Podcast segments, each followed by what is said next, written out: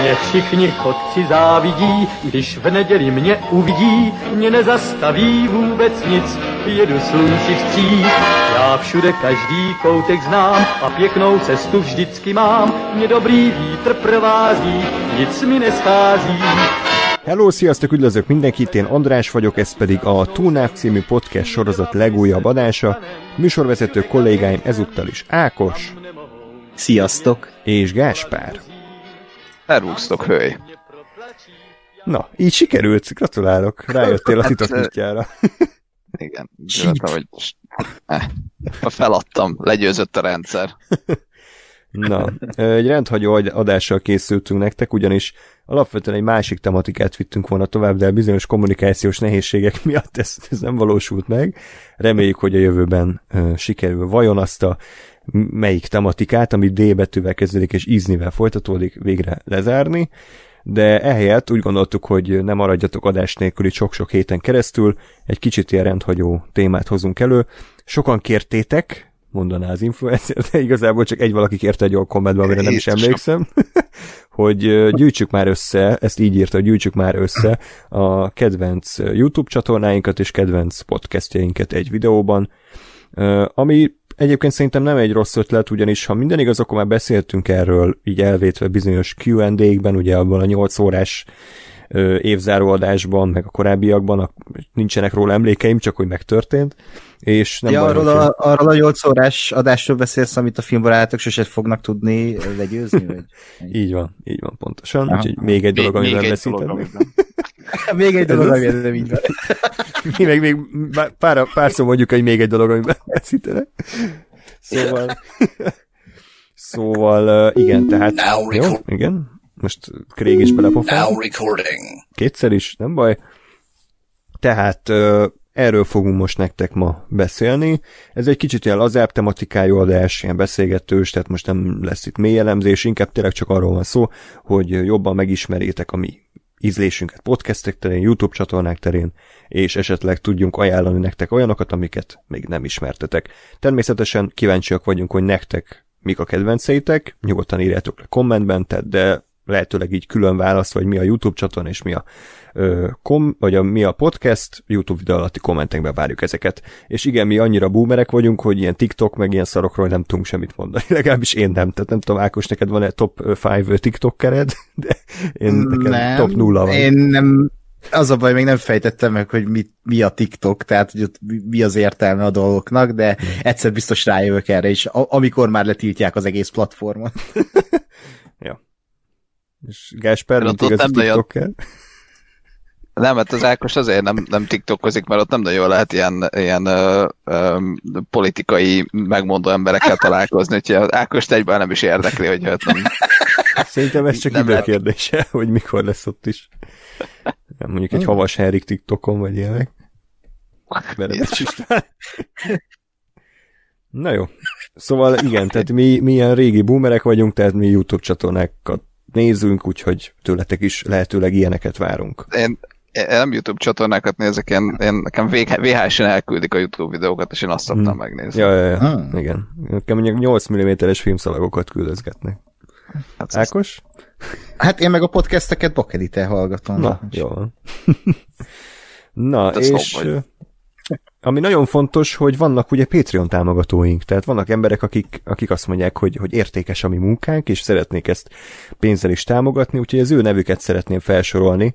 Nagyon-nagyon szeretjük őket, és büszkék vagyunk rájuk, név szerint pedig nem más, mint Joseph K., Enlászló, Adorian Adrián, Billy Bogboton, Ászi Boglárka, Krajmik, Nagy Daniel, Gábor 05, Hartman Attila, John Favreau, Nagy Levente, Márti, Stupid Fat Hobbit, Susan B., és Vámos Irona. És zárójelbe lehet, hogy ez így rohadékság kiemeli egy embert, de Nagy Leventéről szeretnék két mondatot mondani, aki legutóbb kommentelt egy olyat hozzánk, hogy szinte soha nem ért egyet a véleményünkkel.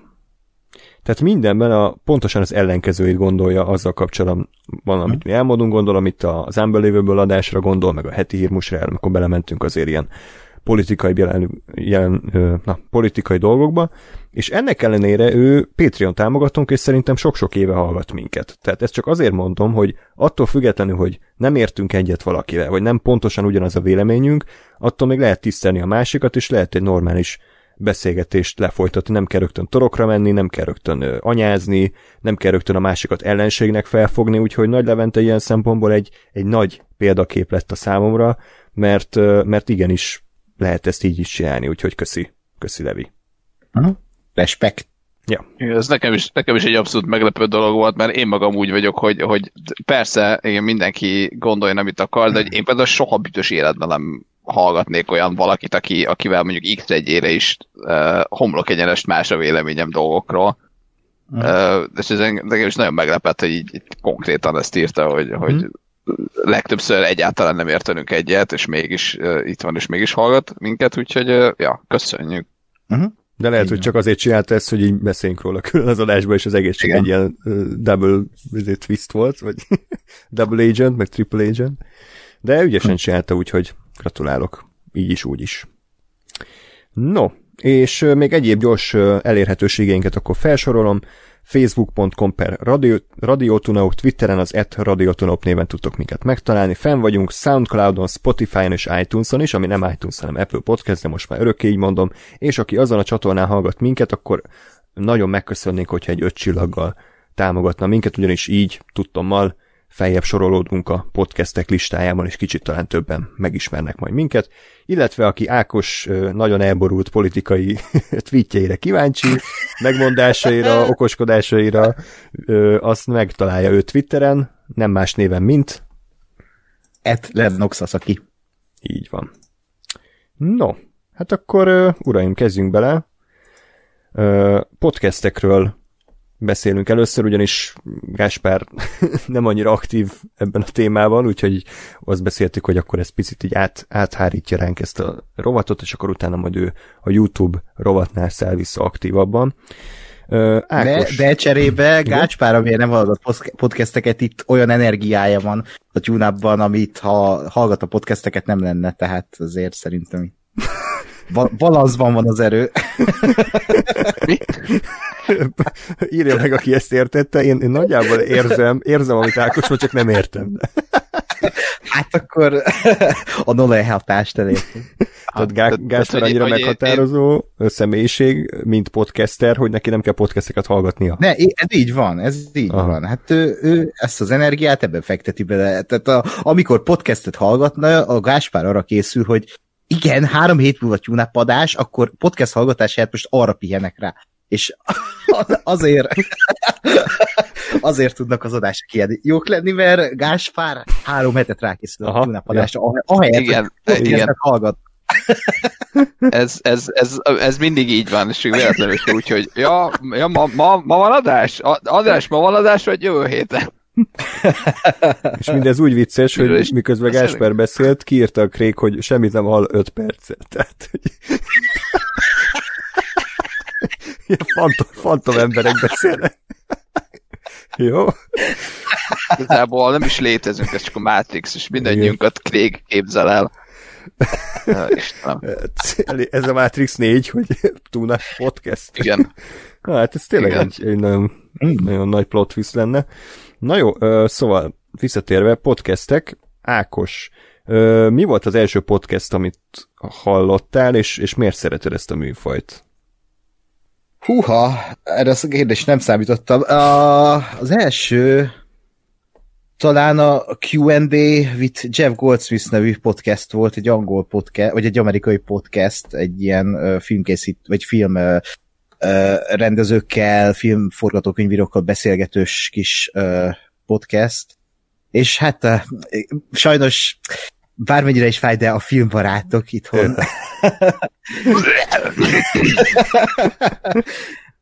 nem szeretjük őket, nyilvánvalóan. Valóban nem szeretjük őket. Valóban, igen. Hamarosan Oscar tippjáték. Így van. Csak így itt nem kell mást mondani, csak ennyit, ennyit szeretnék már, mondani. Már csak pár hét. szóval itthon a filmbarátok.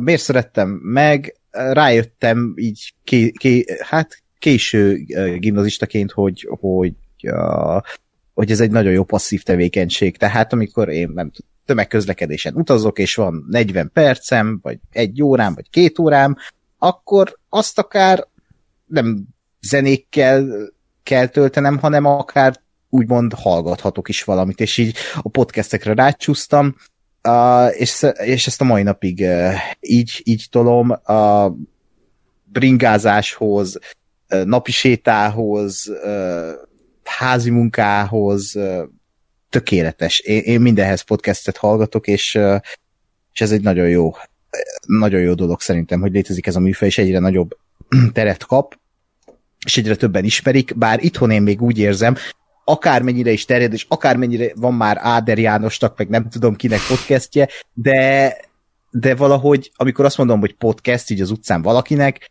akkor azt, azt fogja mondani, hogy az mi. És akkor el kell magyarázni az embernek, hogy az egy ilyen online rádió, ahol beszélgetnek. Mi az az online? Igen, mi az online, az interneten. Tudja, az ADSL. Próbáld, próbáld meg majd egyszer nem a, a Mari néninek a sarkon elmagyarázni, hogy mi a podcast, és mondjuk egy városba megkérdezni valakit az utcán, mert lehet, hogy nagyobb esélye ez. Mert egy igazi városba úgy értem, nem a répcelakon. Hát figyelj, én már fiatal, tehát ilyen 15-20 év közötti emberekkel is beszélgettem erről, hogy podcast, hogy kérdezték, hogy mit csinálják, és mondtam, hogy podcastelek is, és akkor azt kérdezik, hogy ez mi. És szerintem ti is jártatok már így, és szerintem a hallgatók közül is már volt ilyen, amikor így azt válaszoljátok, hogy podcastet hallgatok, akkor így rá, hogy mi az, mit, mit csinálsz. és szerintem ez, ez, ez még egy öt éven, öt évig így lesz, és szerintem szépen lassan azért ez így bele fog ivódni a köztudatba, hogy a podcast az, az, az, egy, az egy tök jó dolog, és azt, azt, azt lehet alkalmazni bármikor, és az a jó, hogy tényleg ez egy passzív tevékenység, tehát bármihez lehet társítani, mint például a hangos könyveket, ugye, ami megint csak egy nagyon-nagyon menő dolog. Uh-huh. Igen. Ö, Főleg, ha mi olvassuk fel a szürke 50 árnyalatán. Valóban, igen. ja, én is persze már beszéltünk erről korábban, de azért én is ugyanezt tudom elmondani, hogy, hogy nekem a Vox Rádió volt az első. Akkor még nem is podcast, mert nem hívták így, meg nem is tudtam, hogy van ez a kifejezés, de ugye a Vox mozi magazin, amit Szőlőskei Gábor és Tóth Csaba ugye vezetett, meg most is még aktívan, ők töltögették fel a honlapjukra, a vox.hu-ra ezeket, a, ezeket az adásokat, hetente jelentkeztek, és mai szemmel feldolgozhatatlan 25-30 perces játékidővel beszéltek mondjuk 5-6 filmről, hírekről, box office-ről, de nagyon szórakoztató és nagyon, nagyon kellemes hallgatni való volt, főleg nekem, aki ugyanolyan szerettem őket a kritikáik alapján, ismertem viszonylag őket, ugye még Saint volt a harmadik ember ebben a podcastben, és, és tök jó volt hallani őket élőben is, idézőjelbe élőben. Ö, azt hiszem ők már nem csinálják talán aktívan, de 2007-ben hát a... kezdték. Az aktívan, igen, az egy nehéz nehéz jelző rá, mert igazából sose kaszálták el a Gáborék a Vox rádiót, csak mindig ígérgetik. Ez olyan, mint a George R. R. Martin, hogy így valamikor jön majd a trónok harca a folytatása, de igen. hogy így ja, ja. majd valamikor berobbantják. ja. Ja, igen, úgyhogy nekem ők voltak az elsők, és szintén, amit Ákos mond, tehát a podcastekben az a jó, hogy bárhol bármilyen körülmények között tudod hallgatni, utazáshoz, ha olyan munkád van, akkor a közben, egy takarítást, egy mosogatást tökre fel tud dobni, vagy akár pihenés közben, sportolás közben, főzés közben, tehát hogy gyakorlatilag szinte minden mellé egy ilyen plusz szórakoztató faktort jelent. Tehát ilyen szempontból kicsit káros is, mert én már azon kapom magam, hogy mit tudom én, kimegyek csinálni egy szendvicset, és már arra benyomom podcastet, egy kicsit szerintem ilyen podcast függőségnek a határát átszalak, és az anonim, anonim podcast hallgatók gyűlésé a Ákossal majd szembenéznünk egymással, ilyen vérvörös fülekkel, meg egy kis könycseppel a szemünk szélén, de sajnos ez, ez így van, tehát teljesen átszoktattuk az agyunkat arra, hogy a csönd az rossz. Tehát, hogyha a csönd van, és nem történik semmi, és nekünk valami dolgunk van, az, hogy nem maradhat, tehát valami hallgatni valót be kell, be kell tenni. Mindegy, most szerintem ennél azért károsabb dolgok is léteznek, de összességében igen, nekem is, nekem is hasonló élményem van, és a Vox Radio, nem tudom, akkor esetleg beszéljünk arról így gyorsan először, ha, ha? Ákos, nem tudom, te mennyire ismered. Jó. Ismer, ismerem. Mhm. Tehát igen, ők csinálták azt hiszem 2009 vagy 2010, 2009-ig így, ha minden igaz, akkor majdnem hetente, tehát nagyon sok adást gyártottak, ugye szerepelt még vendégként a, mit a Vörös Adél volt filmkritikus, a Hungler Timi, azt hiszem, még a Feri a mozigépész, azóta elhunyt szegény. Hmm. Tehát voltak ö, tök jó ilyen újságíró vendégeik, és, és tényleg mindig lehetett számítani, hogy mit tudom, minden szerdán kijött a Vox Rádió, beszéltek a box, box Office-ról, beszélt egy, egy-két hírről, és a, hé, a hét legfontosabb premierjéről. És, ö, és megbízhatóan szállították a, az adásokat. Szerintem ez nagyon fontos, aki már sokat, sokszor elmondtuk, de hogyha valaki podcastbe vág bele, a legfontosabb az, hogy, hogy gyártsa az adásokat. Tehát úgy senki nem fog feliratkozni egy csatornára, hogyha havonta, két havonta random megjelenik egy-két feltöltött tartalom, mert, mert nem érzi azt a hallgató, hogy megbízható forrásként szolgál, és a Vox Radio ezt csinálta nagyon jó, hogy ők tök mindegy, hogy hányszor hallgatták őket, tök mindegy, hogy csak egy-két fórumon páran írtak kommentet, ők gyártották hétről hétre mindig újra és újra. Úgyhogy Azt hiszem, ezekkel a kijelentésekkel most az ország második legképmutatóbb embere lettél. De Gyártjuk a tartalmat rendszeresen felkiáltással. Hát én nem mondom, hogy mi ezt jól csináljuk, én azt mondom, hogy hogy lehetne jól csinálni, tehát sajnos uh, tudom, hogy nem egyszerű, de mondjuk, hogy ha, ha a játékidőt nézzük, akkor majdnem ugyanott tartunk, tehát mi csinálunk egy négy órás adást, és akkor ők megcsinálnak egy darab fél órásat, és akkor azért nem ugyanaz. Uh-huh. Ja, Ákos valami gondolat? Én a Gáborékat uh, annak idén nem hallgattam, amikor rebootolták így, nem is tudom az mikor volt, 14 15 ben hát igen, igen, azt hiszem a Force Awakens premierjén szerepelt a Gábor, Mhm. és akkor visszahozt, és valami akkor talán, igen. Aha, aha, na én a- akkor ismertem meg őket, akkor ugye már csak ketten nyomták a Csabával, ha jól emlékszem, uh, Hmm. illetve uh, későbbiekben azért uh, hívtak aztán meg vendégeket, és én nagyon-nagyon szerettem, mert a, a Vox Rádió ő, ők tényleg egy olyan filmes csapat volt. A Voxot amúgy is, tehát én rendszeresen vettem, és mindent elolvastam, ami megjelent. Tehát azt a csapatot én nagyon szeretem, és ha podcastelnek, akkor őket szeretem hallgatni, mert őket, ők tudom, hogy egy ilyen filmszerető csapat, és úgy nézik a filmeket, ahogy Uh, ahogy egy uh, átlag nézőnek, vagy nekem, az, az úgy jól esik. Tehát nem ez a sznoboskodás megy, hogy jó, csak a fesztiválfilm, meg a, izé, hmm. hanem tényleg beszélnek blockbusterekről, független filmekről, magyar filmekről, mindenről, és mindenről úgy, hogy, hogy, hogy, hogy tényleg a- úgy, hogy a hétköznapi nyelven érthetően, szenvedéllyel, lelkesedéssel, szeretettel, és ez nagyon jó volt mindig is hallgatni őket, és nagyon remélem, hogy egyszer visszatérnek a, a, a Vox rádiósok, mert, mert, mert, mert azért akármennyire is elterjedt műfaj itthon már ez a filmes podcastelés, de azért szerintem a, a Vox Rádió egy hiánypótló a szakmai filmes kibeszélő lenne. Igen, abszolút. Én még csak annyit tennék hozzá, hogy például ugye most ez nyílt titok, hogy a Tuna podcasthez három inspiráció volt, ez volt az első, és a legfontosabb a Vox Rádió, és például azt is tökre szerettem bennük, hogy abszolút nem vették komolyan magukat, és voltak adások, amit végigökörködtek. Tehát, hogy így megállás nélkül ment a hülyéskedés, meg a, meg a baromkodás. Ö, nyilván mindezt úgy, hogy azért közben elhangzottak érdemi információk is, és én ezért szoktam hagyni azért, hogy mi is kicsit elszaladjunk, mert, mert, mert nekem tetszik ez a fajta kötetlen beszélgetés, úgyhogy uh-huh. nyilván közben azért legyen valami néha okosabb mondani való szerű dolog, úgyhogy Vox Radio ilyen szempontból is azért egy nagy inspiráció volt nekem. Úgyhogy mindenki hallgasson uh-huh. Vox Radio-t, Youtube-on szerintem megtalálható az összes, összes adás. Hát a hangminőség az nyilván olyan, amilyen, tehát azzal nem, nem tudunk mit kezdeni, meg ők se tudtak mit kezdeni, de azért az újabbak már szerintem teljesen, teljesen jók. Na, és akkor ha már emlegettük őket, akkor mégiscsak a filmbarátokról pár keresetlen szót ejtsünk.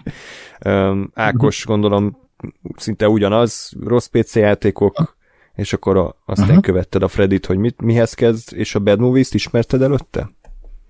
Hogyne, persze. Igen, igen, igen. A Bad Movies-t ismertem, mert amikor a Freddy annó elkezdte ezt a rossz PC játékokat, és már ment egy jó ideje, akkor így, így, így annyi inspirációt adott, hogy jó ez, de mi lenne, ha rossz filmekkel lenne egy ilyen. És akkor egyszer csak így megjelent a Bad Movies, és így ideges voltam, hogy ne! Valaki ellopta az ötletemet, amit amúgy nem is valósítottam meg, tehát csak így fejbe volt ötlet, és így akkor megismertem őket, és uh, nagyon, a, a Bad Movies-t is ismertem, illetve hát Freddynek nagy, nagy rajongója voltam annak idején, akkor voltam középiskolás, és hatalmas dolog volt, amikor kijött egy új rossz PC játékok epizód, és akkor emlékszem, ilyen uh, két óra között voltunk, és láttam, hogy felkerült egy új, és akkor gyorsan megnéztem az informatika terembe, tehát tök jó, hm. jó volt.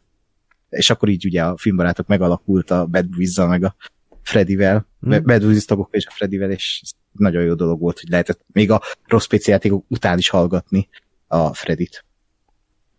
Abszolút, igen. És uh, én is ismertem a Bad Movies-t már előtte, szerettem a videóikat, még a korábbiakat is, amiket ők már szívesen letagadnának, de szerintem a maga idejében, a maga műfaján belül azok tök szórakoztató tartalmak voltak. Annyira szerettem őket, hogy csináltak egy ilyen, mit tudom én, valamilyen játékszerűt, hogy a hallgatók is beküldhettek szarfilm videókat, és annó mi is küldtünk be még a, azt hiszem az Ádámmal csináltuk meg pár főiskolai is, iskolatársamból egy Yor, The Hunter from the Future című okádékról egy, egy szarfilm bemutatót.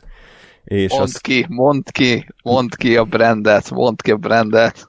Mit, a YouTube csatorna nevét? Igen. Cigarette Burns.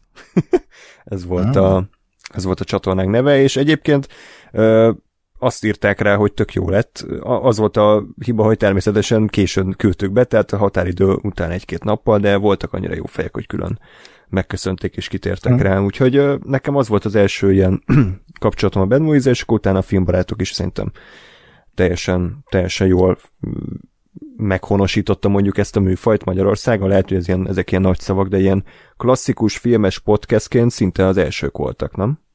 Igen, ez így van. Ja, úgyhogy... Hát, ja. Igen, igen meg hát ugye az egy ők is azért annak idején egy ilyen fél, egy órás, meg 70 perces tematikával kezdték a dolgokat, tehát azért a, az, innen nézve nagyon-nagyon nagy fantazi, hogy ilyen lehetett, uh, illetve az, hogy uh, ugye ott is lehetett látni és érezni, hogy uh, akik már annak idején YouTube videókat néztek, és úgy pártoltak át, úgymond egy filmbarátokhoz, uh, ugye Freddy kapcsán, azoknak ez a műfaj lehet, hogy kicsit lassú volt, és sokan ezért nem is hallgatják, vagy nem is akarnak tudni most ilyen podcastekről, mert az ő idejükbe ez nem fér bele. Tehát so, sok ember ezt mondja a podcastre, hogy hát neki nincs ideje podcastet hallgatni, mert hát itt, itt egy két órás, három órás, négy órás adás, hogy, hogyan hallgassam, mikor hallgassam, és ez is egy tök jogos érv egyébként. De igen, tehát ugye a YouTube-hoz kép, vagy tehát a videózáshoz képest ez egy teljesen lassabb műfaj, egy, egy, egy sokkal inkább időigényesebb, bár ugye arra van ideje mindenkinek, aki, amire szeretné, vagy amire, amire tud időt szakítani, de pont, pont emiatt szerintem tök jó, hogy akkor itt van egy Pitton Filmbarátok Podcast 2021-ben, ahol már tudnak a srácok 3-4-5 órás adásokat csinálni, ö, 8 órásat még mindig nem, de igazából az tök jó, hogy itt ki tudnak az emberek teljesedni, mint például ők is, hogy akkor itt kötetlen ez a műsoridő, és ezért tök jó, hogy, hogy ők vannak, és náluk is inkább a, a, a, az van, hogy nem egy órás podcasteket csinálnak, hanem több órásokat, és én ezt, én, mint podcast hallgató, nem tudom te ezzel, hogy vagy András, de én igénylem, hogy, hogy én inkább a hosszú podcasteket szeretem, mert az úgy tök jól kitart, nem, én nem hallgatom végig egybe a, az ilyen hosszú podcasteket, de hogy így, mit tudom én, egy ilyen három órás, négy órás podcast nekem egy, egy hétig általában kitart. És hmm, akkor úgy igen. szépen be Igen, abszolút. Ja, úgyhogy uh, szeretjük őket, és nyilván itt szoktunk kétszelődni bizonyos dolgokon, de alapvetően uh, mi vagyunk szerintem, hát nem az, hogy kis testvér, mert mindig próbálunk azért kicsit más csinálni, mint ők, tehát hogy nem az, hogy akkor pontosan ugyanazokról a filmekről beszélünk, hanem akkor ők gyártják ugye a, a megszokott adás tematikát, mi meg akkor csinálunk külön ugye tematikus adást bizonyos tartalmakról, vagy vagy akár Dark Szűz, vagy felolvasás, tehát hogy mindig azért a saját utunkat próbáljuk járni, de, de az kétségtelen, hogy, hogy azért ők egy nagy, nagy inspiráció volt. Annó már, már csak az is, hogy lehet ilyet csinálni, tehát, hogy lehet Magyarországon olyan podcastet csinálni, amit az emberek hallgatnak és szeretnek, és ez igazából önmagában már elég volt ahhoz, hogy, hogy aztán ezt megmerjük lépni annó. Úgyhogy köszönjük. Meg hát azért a VLF-ben is igen aktívan közreműködtek, ami, amire Hogyne. mai napig büszke vagyok, és, és hálás vagyok nekik, hogy,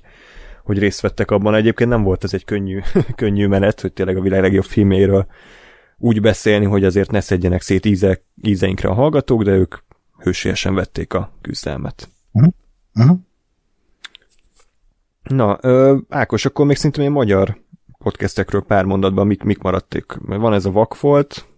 Így van, a Vakfolt, ha jól tudom, nálad is ott van. Mm. uh, a Vakfolt szerintem Magyarország legjobb, ez így kimerem jelenteni, legjobb filmes podcastje. Az András és a Péter csinálja, Huszár András és Frivaszki Májer Péter csinálja. Iszonyatosan értenek a filmekhez, nagyon jó őket hallgatni, és hát ugye maga a Vakfolt az arról szól, hogy amiket nem láttak ilyen klasszikus filmek, vagy ugye hát vakfoltok, amik ilyen szégyen teljes vakfoltjaink az életben, mindenkinek van ilyen, azokról, azokat megnézik, és akkor azokról beszélnek így másfél-két órában, vagy annál több játékidőben, és nagyon nagyon sok mindenre kitérnek, nagyon informatív a podcastjük, és uh, nagyon élvezetes hallgatni mindig őket, és akkor van nekik sokféle, úgymond ilyen side project a Vagfolton belül, hogy a éves top listázások, éppen aktuális nagy premier filmről beszélnek.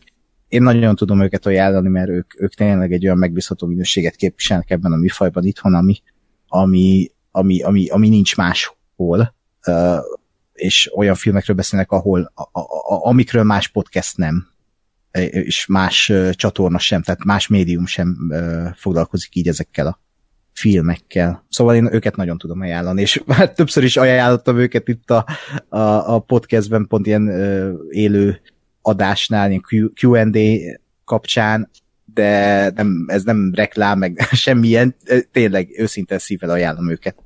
Uh-huh. Igen, abszolút én is. Ö, azért írtam őket ilyen hátulra, mert mostanában nem annyira hallgattam őket egy pár éve ö, igen aktívan, de az mhm. biztos, hogy kell hozzá hangulat, mert azért annyira nem laza meg könnyű témákról beszélnek, hanem valami általában fajsús, fajsúlyosabb filmekről, klasszikusokról, mélyebb, uh-huh.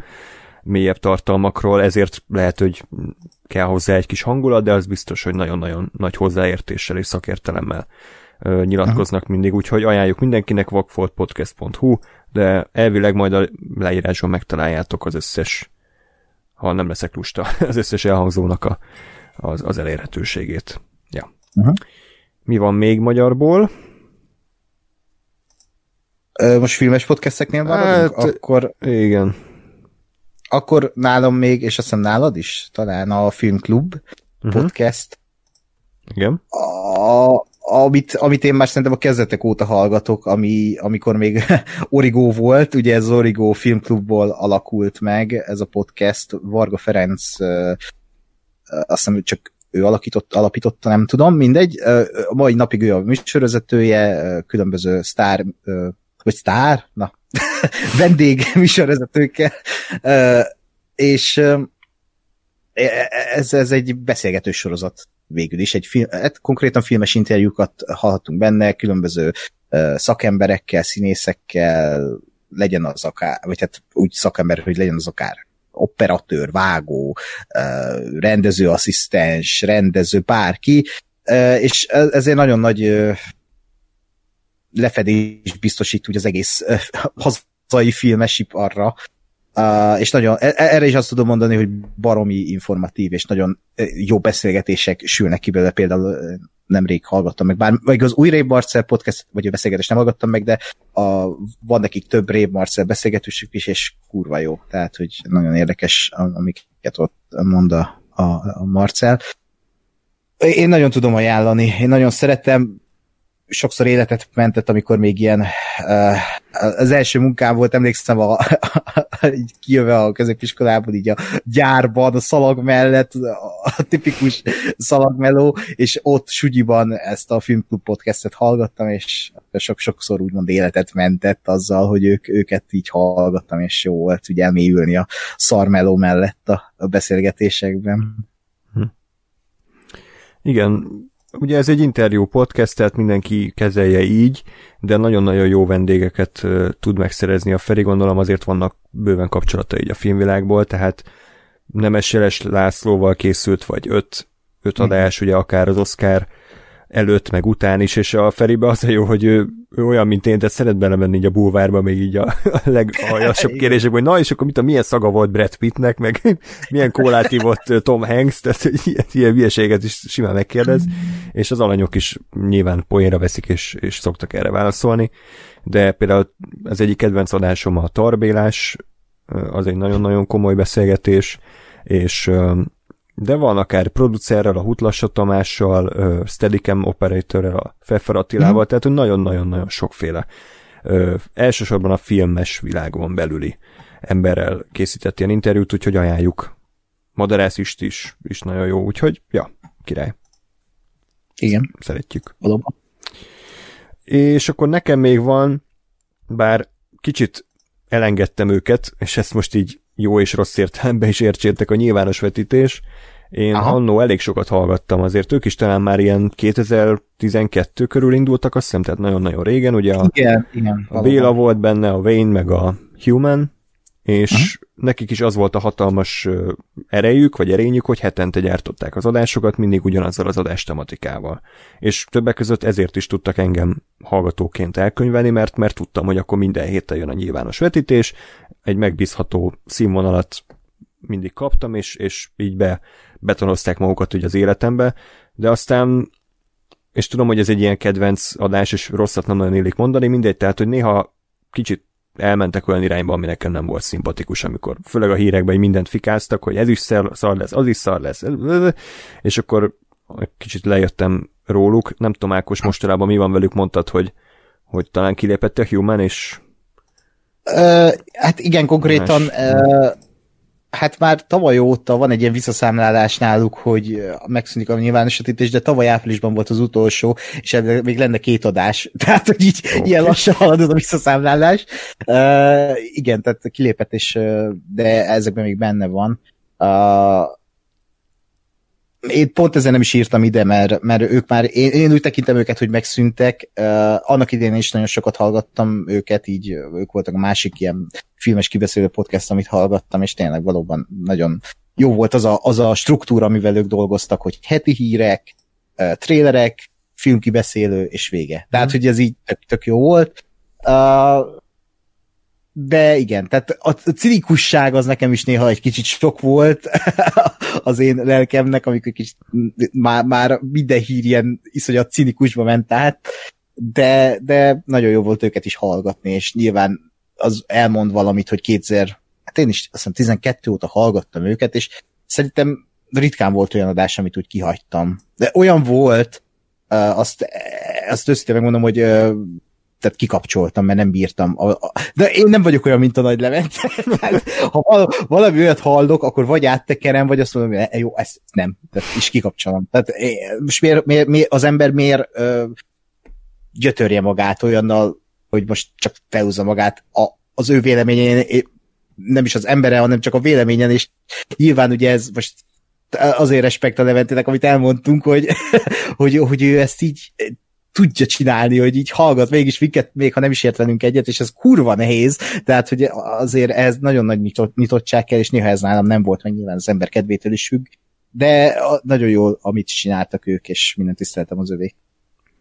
Igen, meg azért azt, azt se felejtsük el, hogy ők voltak szinte az egyetlen magyar podcast, aki már az elejétől fogva egy nagyon profi, letisztult, de működő honlappal álltak elő, egy dizájnnal, egy, látszik, hogy azért azt hiszem valamelyikük grafikus, vagy ilyen designer, tehát hogy azért nem, nem a és semmiből jöttek elő, a hangminőség is tök vállalható volt, tehát hogy ők technikailag, meg úgy profizmus terén azért mindenképpen szerintem már az elejétől fogva ott voltak a szeren, és, és aki hallgatott bármilyen filmes podcastet, vagy bármilyen podcastet, ami a kezdetektől, hát azért általában egy, egy igen mélyről indulunk, vagy mélyről indulnak, mi is, hm. természetesen, mint mindenki, de a nyilvános vetítés már az elejétől fogva ö, tök jó minőséget produkált, úgyhogy ez, ez egy külön, külön díjat Aha. megérdemel. Igen. Na, a magyarok közül Ákos, akkor mi van még neked? Uh, nekem még van például a Párnacsata podcast, ezt nem tudom, uh, ismered-e, vagy ismeritek-e. Uh, na, ő, ővelük is úgy vagyok, én, én meg velük vagyok úgy, mint te, hogy így kicsit így hanyagoltam őket mostanában, pedig vissza kéne szoknom. Uh, ők egy egy lánycsapat, a Julcsi, most már csak a Julcsi és a Viki, de régen még velük volt a Barbie.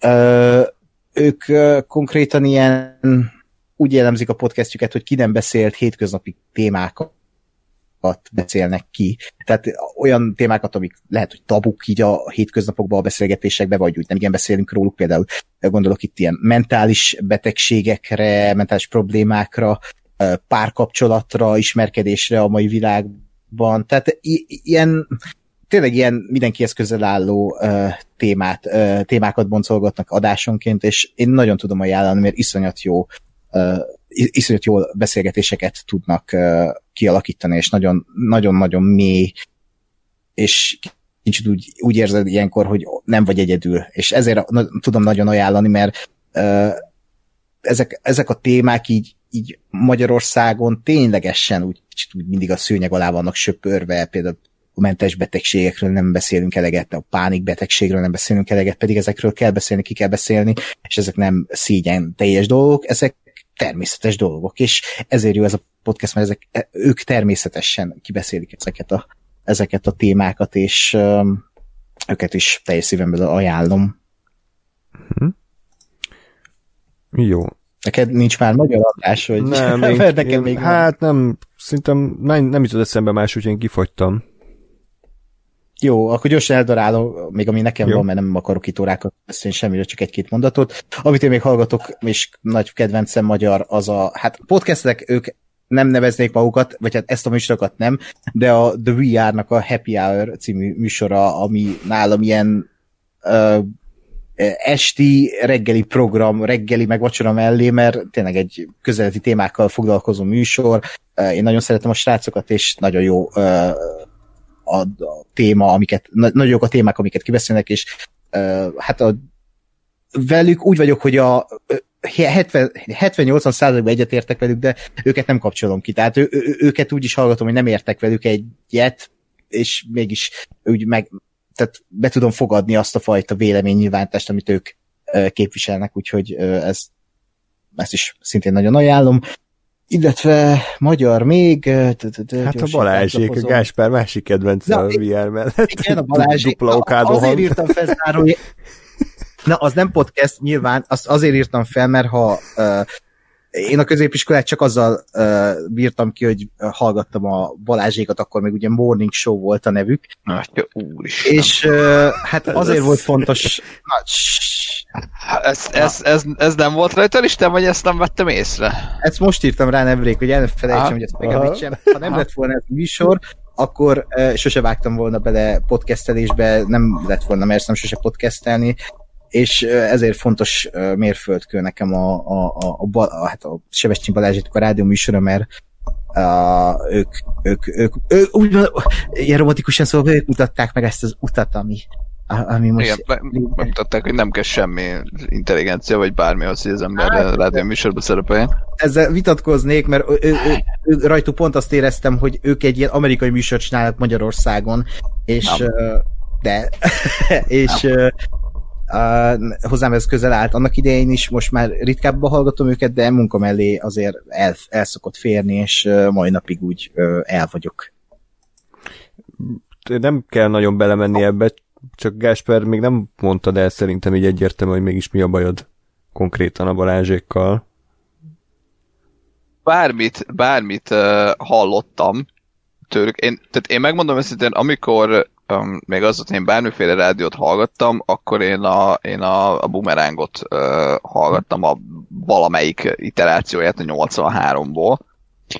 Uh, ugye ott, ott, a, ott a Bocskor volt, Bocskor Gábor, Boros Lajos, illetve a Voga János. Tehát én azt akkor hallgatom, amikor hárman voltak. És, ö, és én ott azt éreztem, hogy az azért működött, mert mert a, a, a bocskor az, az ez a kicsit, kicsit mondjuk kevésbé, most nem akarok beszólni feltétlenül, de ugye kevésbé ö, intelligens, inkább show műsor végét fogta meg a dolgoknak. A Boros Lajos hát akkor már sajnos inkább csak úgy ott volt, és néha próbált valami vicceset vagy értelmeset hozzászólni, és általában egyik se sikerült. Igen. A Voga, ő meg, aki, ő meg a, a, az értelmesebb végét fogta meg.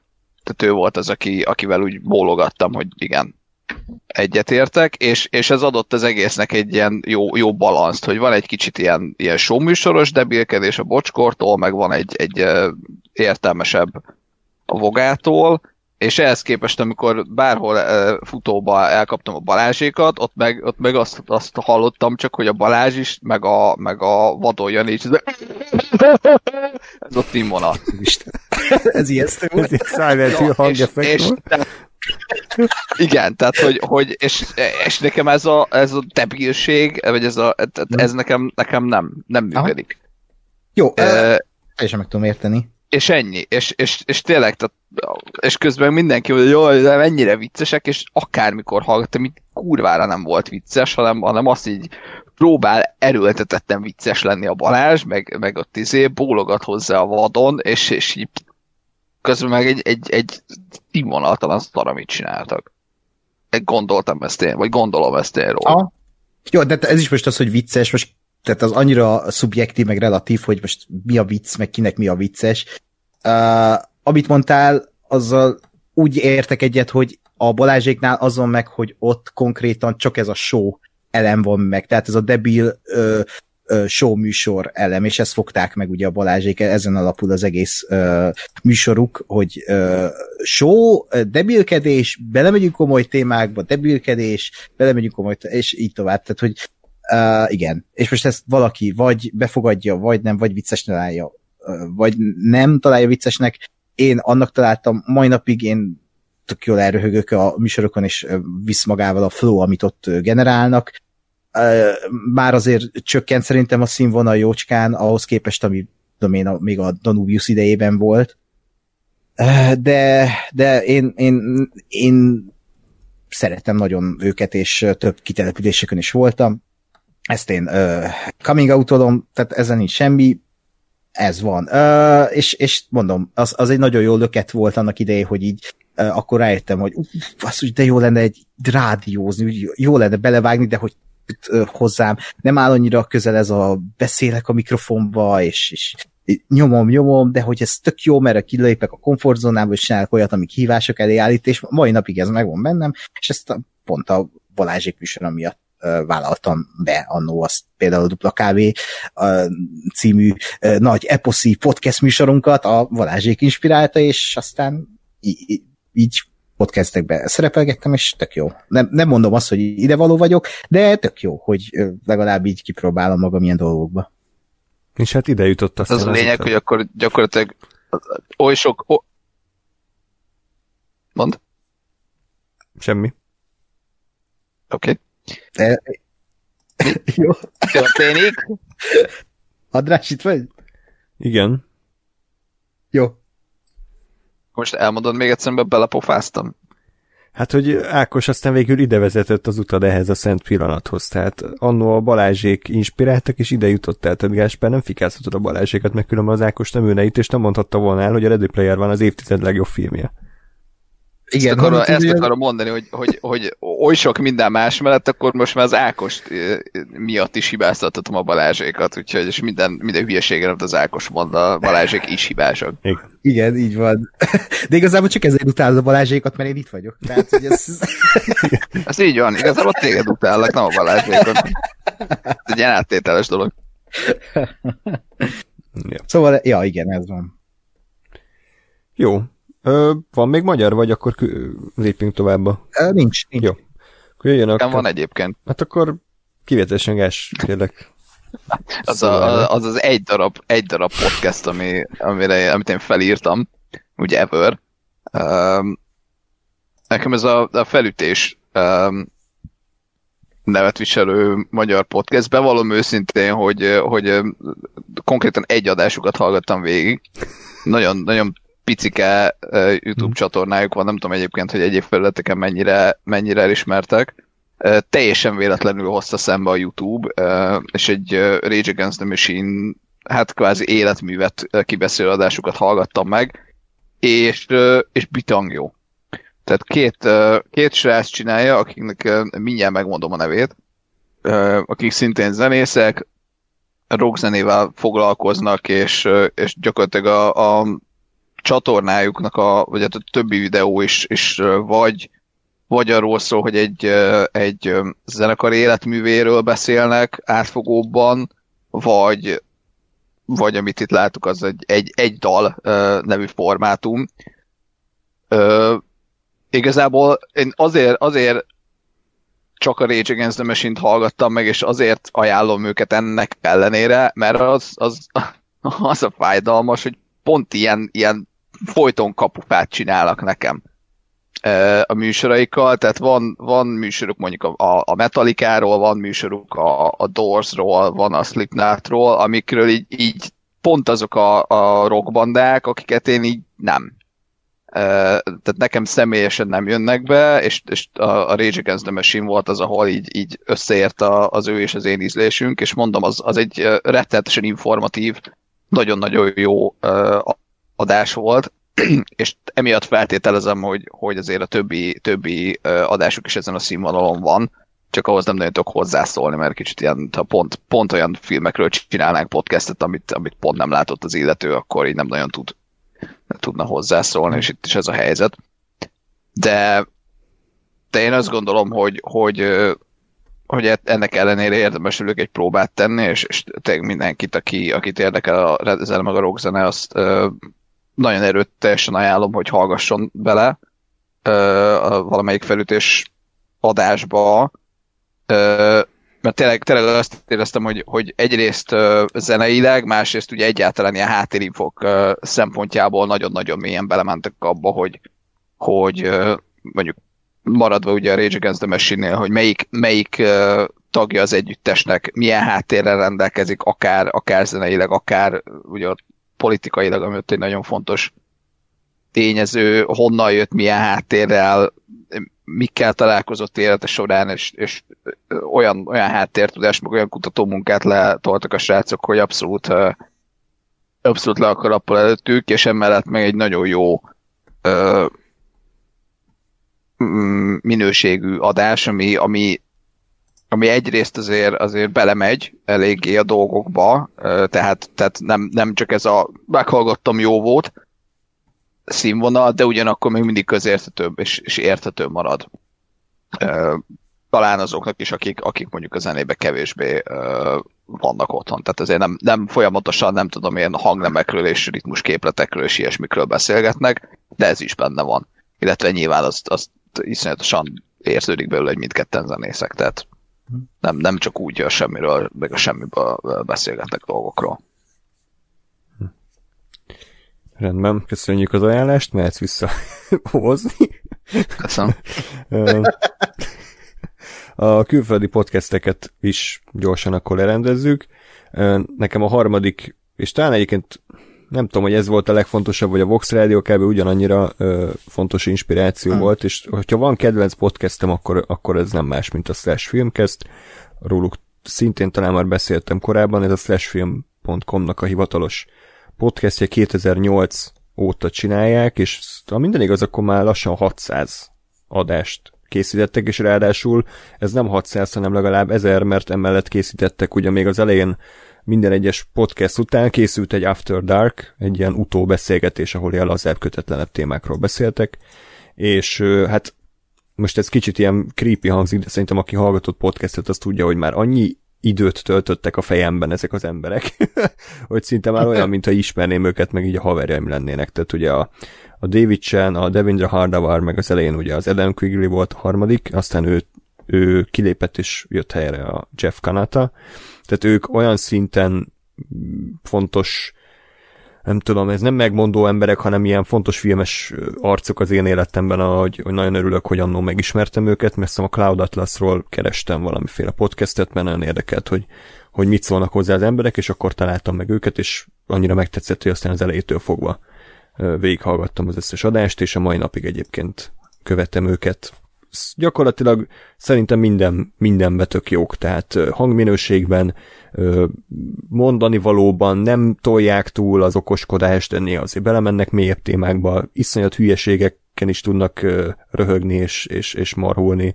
Fantasztikus vendégeket tudtak megszerezni, főleg az elején, tehát volt, hogy konkrét filmrendezők mentek oda, tehát Edgar Wright, vagy uh, olyan már nem emlékszem sajnos, hogy kik voltak még, de Vincenzo Natali, tehát rengeteg, meg a Steven Tobolowski, aki ugye egy nagyon ismert karakterszínész, például a Groundhog Day-be is szerepelt, ő is rengeteg adásban feltűnt, és, és, és beszélt például a Múmia 3-ról. hogy ez hogy tetszett neki. um, Ákos Slash Filmkeszről valami vélemény?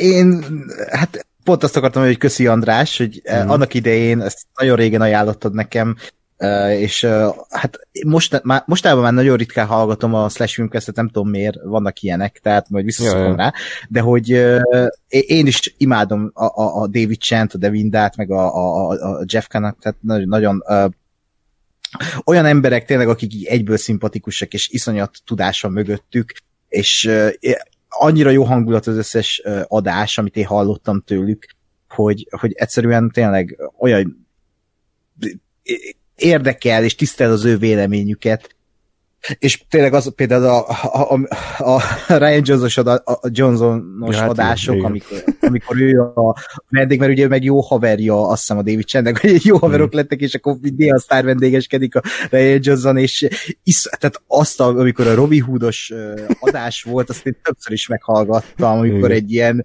benchóval Ryan Johnson végigtrollkodja az adást. Nagyon, nagy, és tehát na, iszonyat jó hangulatúak ezek a beszélgetések, és lehet, hogy elő is veszek majd egy-kettőt most így, hmm. amikor nem lesz. Például egy nagyon-nagyon-nagyon jó adás az Arrival-ről készült adás, azt hiszem 2016-os, ugyanis ott hmm. az egy kifejezetten érzelemgazdag adás, most nem akarok politikába belemenni, de az volt az a podcast, ahol kiderült, hogy Trump lett az amerikai elnök, plusz még nemrég született meg a Jeff Kanátának a, az első gyereke, a kisfia, és akkor erre megnézték az arrival ami ugye nagyon durván rámegy erre, a, erre az érzelmi vonalra, hogy ha a gyereket, tudod, hogy a gyereket meg fog halni, akkor megéri, hogy megszülessen, izé. és ott a Jeff mm. Kanáta konkrétan el is írja magát sokszor az adás közben, mert annyira meghatja érzelmileg az egész mondani valója a filmnek, meg ugye a közelgő mm. események, tehát valahogy tényleg azt érzed, hogy így, hogy így mindenki őszintén önmagát adja, és nem félnek Aha. visszafogni magukat, hogyha ha ilyen lelki dolgokról van szó. Nyilván nem arról van szó, hogy most ott kiteregetik a szennyes, csak hogy, hogy, hogy bevállalják ezeket, hogy igen, néha elérzékenyülnek. És, igen. és azért is működik szerintem az a podcast, mert, mert nagyon eltérő személyiségek. Tehát ugye a David Channel ugye ez egy ilyen próbál főnök lenni, meg műsorvezető, meg megmondani, de csomószor besül, meg így rög, kiröhögik, meg ő is kiröhögi magát. A Devindra Hardavar az egy ilyen nagyon... Nagyon ismerős ez. A Devindra Hardavar az egy ilyen kocka ember, aki így Igen. próbál mindent nagyon racionálisan elemezni, olyan, mint a Gásper, de aztán csomószor leoltják, és hülyeségeket beszél, és a, Jeff Kanate az meg szinte egy az egybe Ákost, aki meg egy ilyen csupa szívember, imád, imád mindent, ami, ami, ami izé, popkultúra, meg Marvel, meg képregények, meg, meg tud lelkesedni igazán dolgokért, tehát hogy valahogy kicsit így nekünk az ilyen fura. Ez, amerikai ezt a műsort kopírtam, hogy gyakorlatilag embereket a... Igen. Igen. É, és kiderül.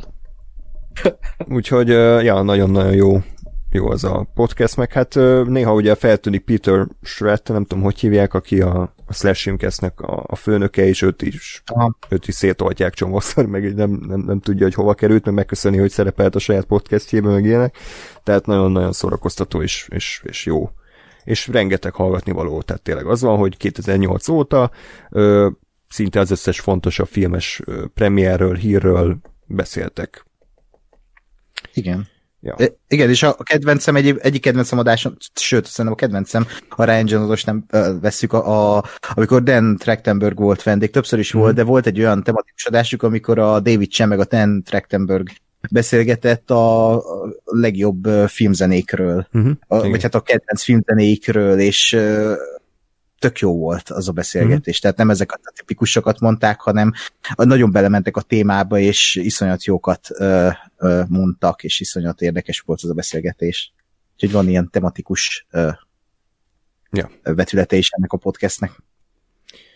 Ja. És, és akkor pár mondatban mi megemelném a Slash Filmcastnek a spin-offjait, ami szintén ö, léteznek, tehát ugye a David Chen az csinált külön sorozat kibeszélőket, rikepeket, de azokat már nem ezekkel az emberekkel, hanem a Joanna Robinson nevű hölgyel, aki most már a Vanity Fairnek azt hiszem az újságírója, és akkor ők készítették a Cast of Kings, ami a trónok harcáról volt egy epizódikus recap, The, Ones, The One Who Knocks, azt hiszem az pedig a Breaking Badről, Decoding Westworld és a Peaks TV, amíg a Twin Peaks harmadik évadáról. Tehát ezek mind-mind nagyon ugyanolyan színvonalas és ugyanolyan szórakoztató podcastek voltak ezekről a sorozatokról.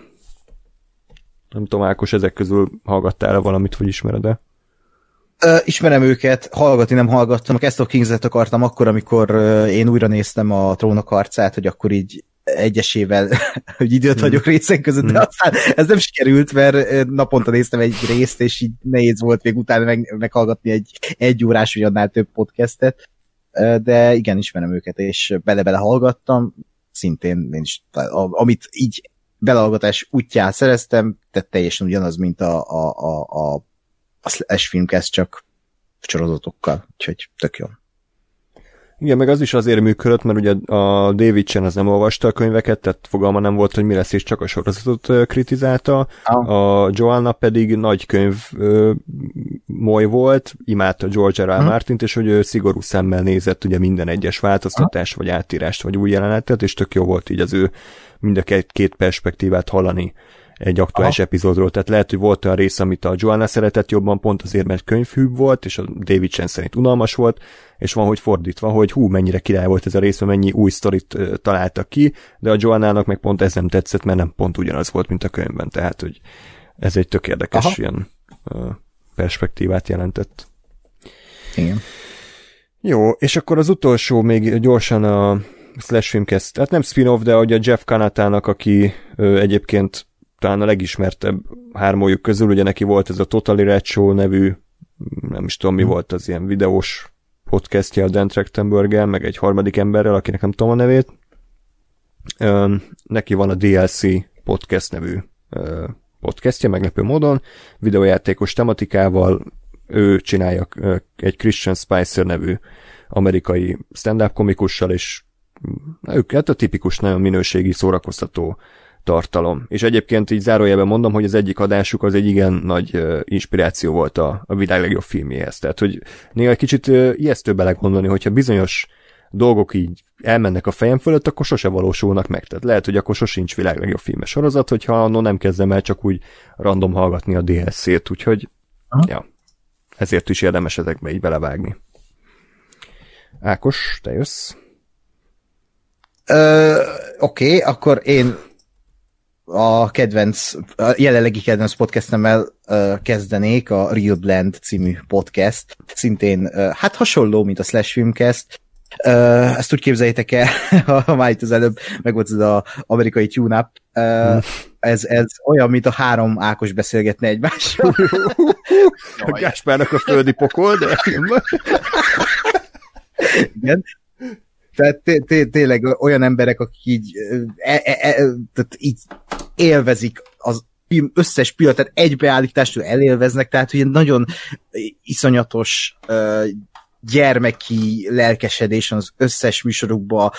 Uh, az ő adásuk is kb. úgy van felépítve, mint a mint például egy nyilvános vetítés, hogy beszélgetnek heti hírekről, ö, kb. minden adásukban van egy sztár vendég, akivel beszélgetnek egy fél órát, tehát itt tudom, Tarantino, Nolan, most Ludwig Goranssonnal beszélgettek, vagy Giacchinoval rengeteget beszélgettek, és ö, iszonyat jó, mert olyan perspektívából nézik a dolgokat, mint, mint egy ilyen ö, fanboy, de nem ez a vérre menő fanboy, hanem ez az igazi ilyen hát ahogy mondtam, ez a gyermeki lelkesedéssel megáldott fanboy, és ettől olyan jó hallgatni ezeket az embereket. Ö, biztos ö, hallott, vagy láttatok már például Kevin McCarthy, vagy ö, ö, hú, hogy hívják, Jake ö,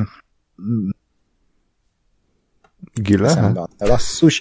De a Kevin McCarthy interjúkat biztos láttatok már YouTube-on, mert a három műsorvezető, a Kevin McCarthy, a Sean Akenel és Jake Hamilton, ők mindannyian újságírók, filmes újságírók, és a, és, és nagyon jó YouTube interjúkat csinálnak, ilyen sajtó. Hát amikor ugye mennek ezek a, a az új filmeknél a premier körút, akkor ugye megvannak ezek a tipikus beszélgetések, és hát az ő a Jake Hamilton és Kevin McCarthy beszélgetései szoktak így kiemelkedni, és azokat szokták így előrevenni mindenféle ilyen összesű és elmélet videóban, amikor valamit így coming out a színész, ugye, hogy nem tudom, Tom Holland elárulja magát, hogy, hogy a harmadik rész multiverzum lesz, és kielemzik az arcát, tudod, vannak ezek az mm. iszonyat kínos videók, és akkor ezek, ezek a, a interjúk a, a Jake Hamilton-tól, meg a Kevin McCarthy-tól származnak általában. Szóval nagyon ajánlom ezt a műsort, mert uh, csupa szívemberek beszélgetnek uh, filmekről, uh, és akkor van még a Script Notes, ami a John Augustnak és a Craig Mezinnek a forgatókönyvírói podcastje, ez, ez uh, iszonyat szakmai, de úgy szakmai, hogy közben szerintem nagyon hallgatóbarát, tehát bárki meghallgatja, akit úgy érdekel a, a forgatókönyv írás, de semmi fogalma sincs róla, az is nyugodtan álljon neki, mert úgy tudnak beszélni a forgatókönyvírástól, hogy az valami iszonyat szórakoztató, és mindenféle ilyen vetületre kitérnek, hogy akkor tudom én, fáradtan forgatókönyv, forgatókönyvet írni milyen, és akkor ez egy epizód. Mm. Tehát, hogy így nagyon, nagyon, nagyon jó beszélgetések vannak, és rájössz, hogy John August és Craig Mazin mekkora zseniális elme, és például John Augustról, aki például most legutóbb az Aladdin-t írta, nem gondolnád azt, amit ebben a podcastben így lefest magáról meg, amiket mond, mert tényleg olyan dolgokat mond, ami, ami így felér egy, egy ilyen egyetemi filmes órával, és ezért is éri meg ezt a script notes-ot hallgatni. Vagy amit, uh, igen? hogy náluk amúgy mi, mi alapján szerveződik az adás, hogy hogyan, hogy így random, ami eszükbe jut, vagy egy, egy filmet elemeznek ki, vagy mi a...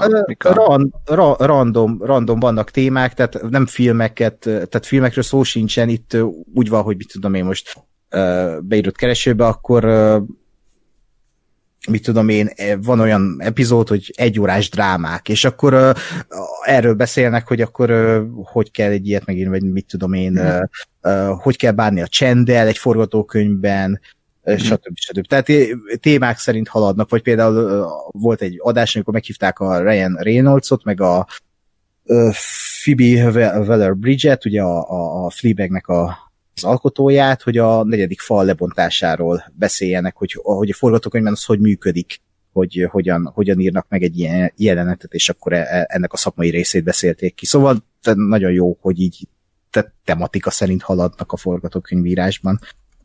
Uh, aztán, ami így koronavírus idején alakult meg, az a Team Dickens, ezt nem tudom, András, te hallgattad, de vagy belehallgattál-e? Igen, pár adást. Ez a Roger Dickens és... Aha. Párat. Igen. Me- megakadtál, vagy befejezted a mondatot, mert úgy hallott. Igen, hogy annyi, annyi pár adást, például ezt a hú basszus, hogy hívták a Matrix operatőrét? Valami Bill Tommy, azt meghallgattam, az, oh. egy, az egy nagyon érdekes ja, adás volt. Hm? Bill Pop. Aha. Na, és akkor, eh, tehát a, eh, Bill Pop, Bill, a Pup, ugye, ahogy mondták az Oscar bejelent. a, hát ez a Tim Dickens, az a Roger Dickens és a felesége James Dickensnek a szakmai beszélgetései fényképezésről és filmkészítésről. Az elején még szintén, mint a Scriptnosnál, egy tematika szerint haladtak, hogy a, a fényképezésnek a, a, a különböző kis lépcsőfokai vagy területei, tehát világosítás, puller, meg tudom én, tehát ilyen témákról beszélgettek, hogy ez hogy működik forgatáson, aztán most átpár, átmentek egy olyan részre, hogy különböző operatőrökkel és filmkészítőkkel beszélgetnek szakmai dolgokról, és ugye, ahogy András mondta, például Bill Poppal, vagy beszélgettek a a Hoytemával, vagy most én a Phil Lord, Chris Miller párossal való beszélgetést hallgattam meg, és az is rohadt jó, tehát ez nagyon nagyon jó, meg tök jó, hogy így a, tök menő, hogy Roger Dickens az így podcastel. Mm. ez, ez is a koronavírus hozta, és nagyon jó, hogy ezt teszi, mert egy, ő is egy olyan ember, tehát így hallgatod, és világ legzseniálisabb for, vagy ö, operatőre, és, és így olyan, mint egy ilyen, nem tudom, ilyen tök félénk kis 50 éves ember, tehát hogy így nagyon-nagyon ilyen tipikus angol ember, de nagyon jó hallgatni őket is, és a feleségével való kémia is nagyon jól működik, így egy kis aranyos kapár. Szóval ezt is tudom ajánlani.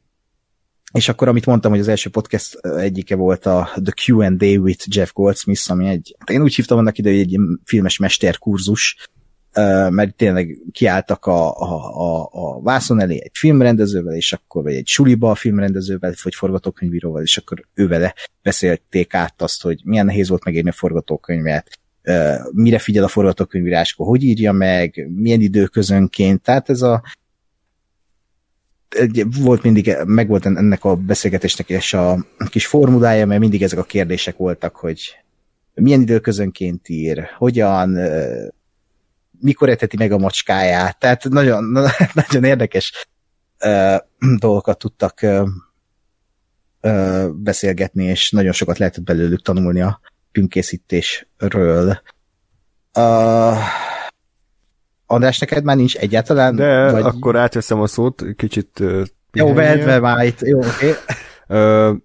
Ha már ilyen Insider podcast, akkor a Breaking Bad Insider podcastről egy pár mondatot. Ugye ebben az az extra, hogy ez konkrétan a, az alkotók készítették, miközben zajlott a sorozat. Tehát a Vince Gilligan és az egyik vágó Kelly Dixon voltak minden adásba, és emellett hívtak vendégeket, volt, hogy 5-6 vendéget hívtak, tehát tele volt a stúdió, és ugye mindenki egyszerre pofázott, de egyébként ez nem volt probléma, tehát meghívták általában az oktáns résznek az íróját, egy-két szereplőt, tehát a Dean Norris-t, vagy a Aaron Paul-t, vagy a, akár a Brian Cranston-t, hogyha ráért, tehát hogy tényleg az volt, hogy, hogy, hogy így elmesélik, hogy akkor na ez, amit láttál, ez hogy, ez hogy készült, és konkrétan belemennek mindenbe, tehát az írás folyamatába, az ötletelésbe, a forgatásba, megtudhattuk, hogy egy Breaking Bad epizódot 8 nap alatt leforgatnak, ami egyébként egyáltalán nem sok, hogyha belegondolunk, hogy néha hány helyszín van, hány szereplő, vannak akciójelenetek, vannak bonyolultabb, akár CGI-t CGI jelenetek, sőt, ami még, még ijesztő volt, hogy az egész hangkeverés és hangvágás, az kettő darab nap alatt történt meg. Tehát, hogy els, első nap meg volt a nyers, aztán második nap megnézték a producerek, és még mondták, hogy mit kéne kijavítani, és még azt nap éjjel, éjfélig be kellett fejezniük, tehát nagyon durva tempót diktáltak. És, és tényleg nekem ami legérdekesebb volt az, az hogy, hogy az egész írószoba hogy működik. Nyilván ezt nem lehet általánosítani, tehát nem lehet elmondani, hogy az összes sorozatnak az írószobája ilyen, de a Breaking Badnél konkrétan az volt, hogy az összes író beült, és akkor együtt kitalálták, hogy mi lesz. De hogy nem csak az, hogy nagyjából mi fog történni, hanem minden epizód, minden egyes jelenetének az összes mozzanatát együtt találták ki, és ezeket ilyen színes kártyákra felrakták a táblára, és utána az aktuális résznek a forgatókönyvírója igazából már csak annyit csinált, hogy ezt így össze összerendezte és, és leírta a dialógokat. Tehát néha az is volt, hogy a dialógokat élőbe egymás között lejátszották, és, és ezt csak beképelte az aktuális író. Tehát valószínűleg ezért is volt annyira egységes annak a sorozatnak a színvonala, mert nem azt érezted, hogy nyolc ember nyolc különféle sorozatot ír nyolc különböző stílusban, hanem maga a Breaking Bad az elkészült, már az írószobában, és onnantól már csak úgymond be kellett gépelni. Tehát ez nekem egy nagyon-nagyon érdekes ö, dolog volt, és ö, kicsit így nem azt mondom, hogy a Vince Gilligannek a renoméját így le, le, lenyomta, mert nyilván ő volt a főnök, de azért nem csak az ő érdeme az, hogy például a Breaking Bad meg a Better Call Saul az olyan minőségű, mert ő is bevallotta, hogy csomó dolgot nem ő talált ki, hanem az írótársa, ő csak ráborintott, hogy oké, okay, legyen így. Aha. Tehát ezért ajánlom nagyon. Egy probléma van vele, hogy, hogy borzasztó hangminőség. Tehát, hogy szinte minden idők legrosszabb hangminőségű podcastjét hallhatjuk, tehát, hogy aki... Na, na, tehát a filmbarátok nem meg nálunk itt egymilliószor szarab, tehát, hogy nem tudod elképzelni, tehát az összes hiba benne van. Egyrészt geci halk, bocsánat, tehát semmit nem hallasz belőle, max hangerőn se. Kettő, csak az egyik oldalt szól néha, tehát hogy csak a jobb oldalról beszél a vízgidegen, bal oldalról meg a vágó. A harmadik tipikus hiba meg, hogy nincs kibalanszolva, tehát valaki ordít, valaki meg ilyen sugdolózik, tehát hogy gyakorlatilag egy állatorvosi ló, és ennek ellenére is egyébként szórakoztató, de türelem kell hozzá, hogy nem mindig. Tehát egy, egy, egy, ilyen, pár, egy ilyen, nem tudom, széfbe, hogyha bezárjátok magatokat 10 méteres betonfalakkal, akkor kb. jó hallható, mert nem hallatszik be semmi más háttérzaj. Jó, hát ők is emberek, na, hát tipikus amatőr. Jó, csak érted, ez, ez egy hivatalos podcast, tehát hogy nem azt, hogy érted a, Józsika, tudom én, mucsaröcsegén összeül, és akkor megcsinálnom, ez a Gilligan, meg az alkotók nevüket adták ehhez. Tehát... Hát, igen, tehát én pont az, nemrég hallgattam az Empire-nek a három órás Edgar Wright Quentin Tarantino beszélgetését a mozikról, és konkrétan a Tarantino a világ egyik legjobb rendezője, beült egy ilyen üres szobába, és úgy visszhangzik, mint a kurva élet, három órán keresztül, és alig lehet hallani bármit a szövegéből.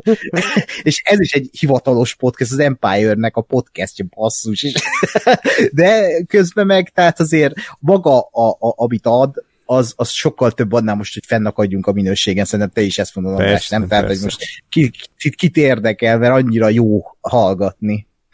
Nem, több, több ezer uh, túnáp hallgató is ezt mondta annak idején, hogy kit érdekel, hogy nem lehet egy kurva szót se érteni a lóriból, de akkor is. De hogy belőle még most se nagyon, tehát hogy ez nem, nem tudunk már mit, mit bűvészkedni az utómunkában, hogy Lórinak a suttogása, meg aztán a visító rögése így valahogy balazba kerüljön, de nem baj, hát pont ezért, pont ezért szeretjük. Tehát neki ilyen a stílusa, kész.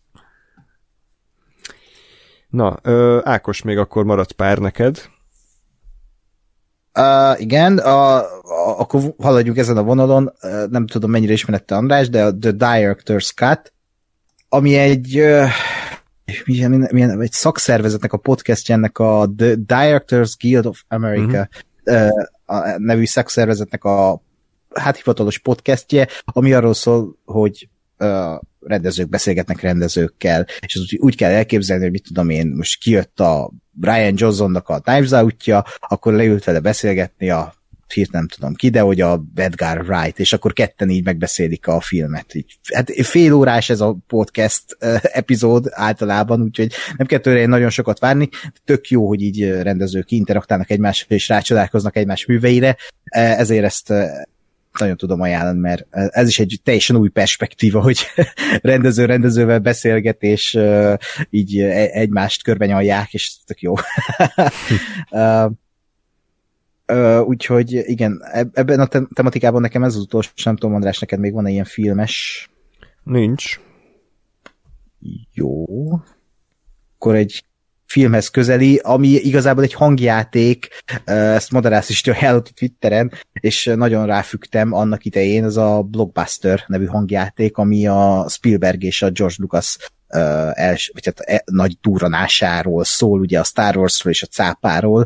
Uh, fú, kurva jó. Uh, azt hiszem 8 vagy 10 rész, és uh, hát konkrétan egy hangjáték, ilyen egyórás uh, epizódok vannak, elmesélik konkrétan, hogy hogyan állt össze a, a cápa és a Star Wars, milyen életkörülményei voltak Spielbergnek és Lucasnak, hogy ismerkedett meg John Williams-el Spielberg, hogy lett ő a zeneszerzője a, a, a Star Warsnak, stb. stb. Nagyon jól van elmesélve, iszonyat jók az alakítások, a hanguk, minden, és most van egy második év, vagy ennek a sorozatnak, ahol meg a James Cameron sztoriát mesélik el, és ezt még nem hallgattam meg, de addig várom.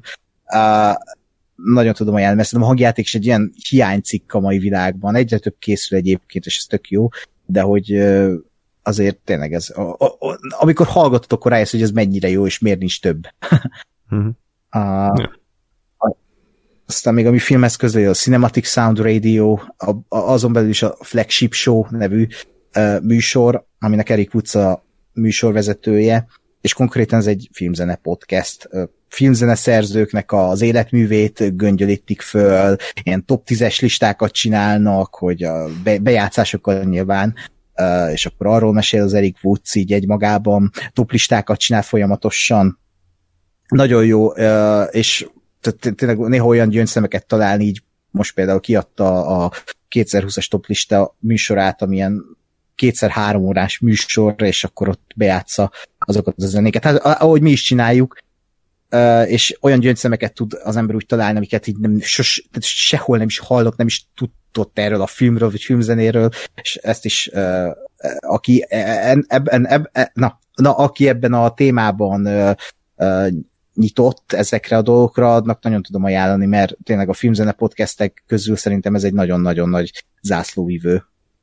És akkor az utolsó, az meg a Conan O'Brien-nek a podcastja Needs a Friend, ami meg, hát én Conan O'Brien, nekem ő a kedvenc uh, ilyen late night show uh, műsorvezetőm, amerikai egyik kedvenc humoristám odakint, tehát ő, ő, neki a humor az istentelenül jó, és akkor ő csinált egy ilyen Needs a Friend podcastot, ahol konkrétan így néha egy kontextus nélkül beszélget hmm. különböző híres emberekkel, legyen a színész, vagy nem tudom, a, a Michelle Obama, bárki, és nagyon, nagyon jó beszélgetések, beszélgetései vannak, és de kurva vicces az összes, és ez is olyan fél óra és egy óra között van, tehát ez se hosszú.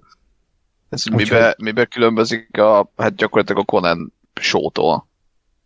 Hát igazából semmibe, ha úgy veszed. Tehát pont ezért is uh, azt hiszem Freddyvel beszéltük, hogy neki ez pont azért nem jön át, mert, mert hogy podcastben a Conan annyira nem működik, mint például egy showban, amikor beszélget emberekkel. De nekem meg pont azért működik, mert kicsit olyan intimebb ez a hangvétel. Tehát a, pot, ahogy beszélgetnek egymással az emberek ebben a műsorban, azt számomra egy sokkal intimebb közeg, sokkal uh, intimebb dolgokról beszélnek, mint például ezekben a nagy uh, showkban, amiben a, a Conan saját műsora van konkrétan.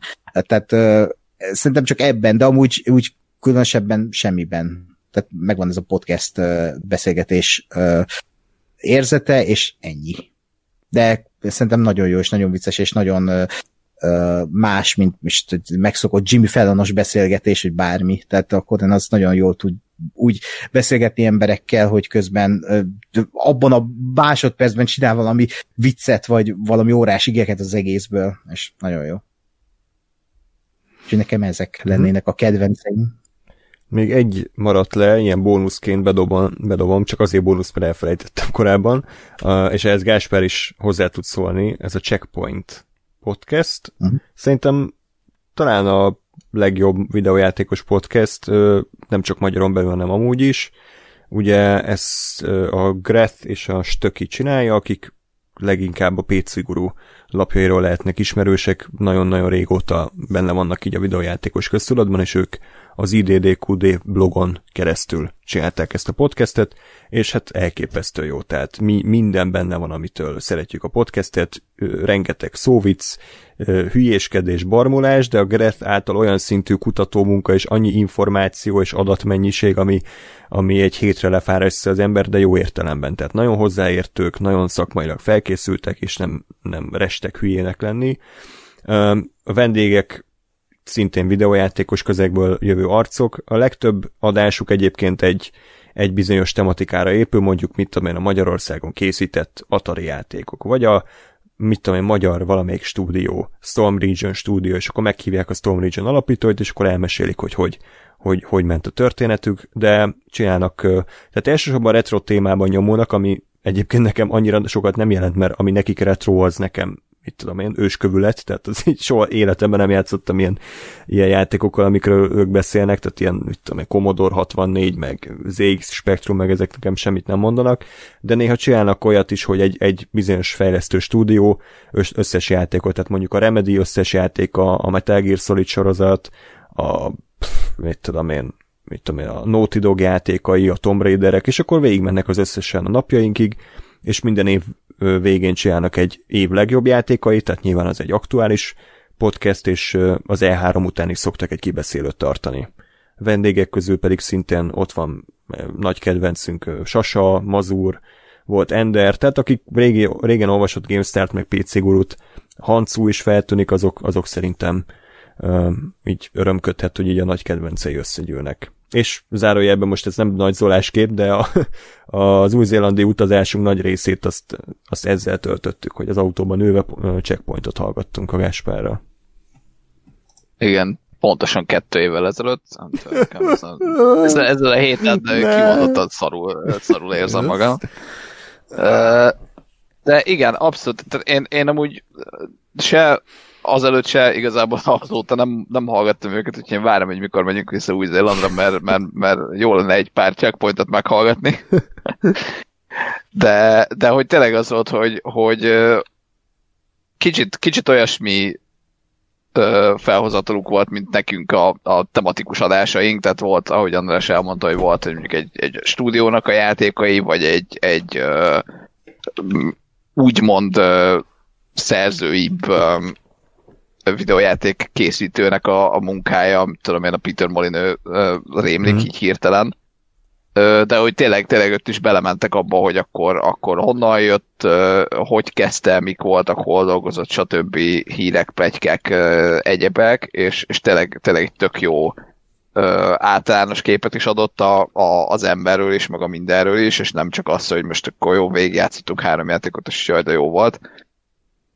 Ö, tényleg igazából, ami, ami picit negatívuma tud lenni, az az, hogy, hogy igen, amit mondtál, hogy ami nekik a retro, az, az, az nekünk a soha életünkben nem játszottunk vele, mert még meg se születtünk, amikor az játék volt kategória, de, de ugyanakkor meg amikor meg megtalálják azt, a, azt a, az átfedést, akkor meg tök jó olyan, olyan játékokról beszámolókat, meg, meg tudom én, információkat hallani, amik, amiket mondjuk mi játszottunk, nem tudom én, 11 pár évesen. Mm.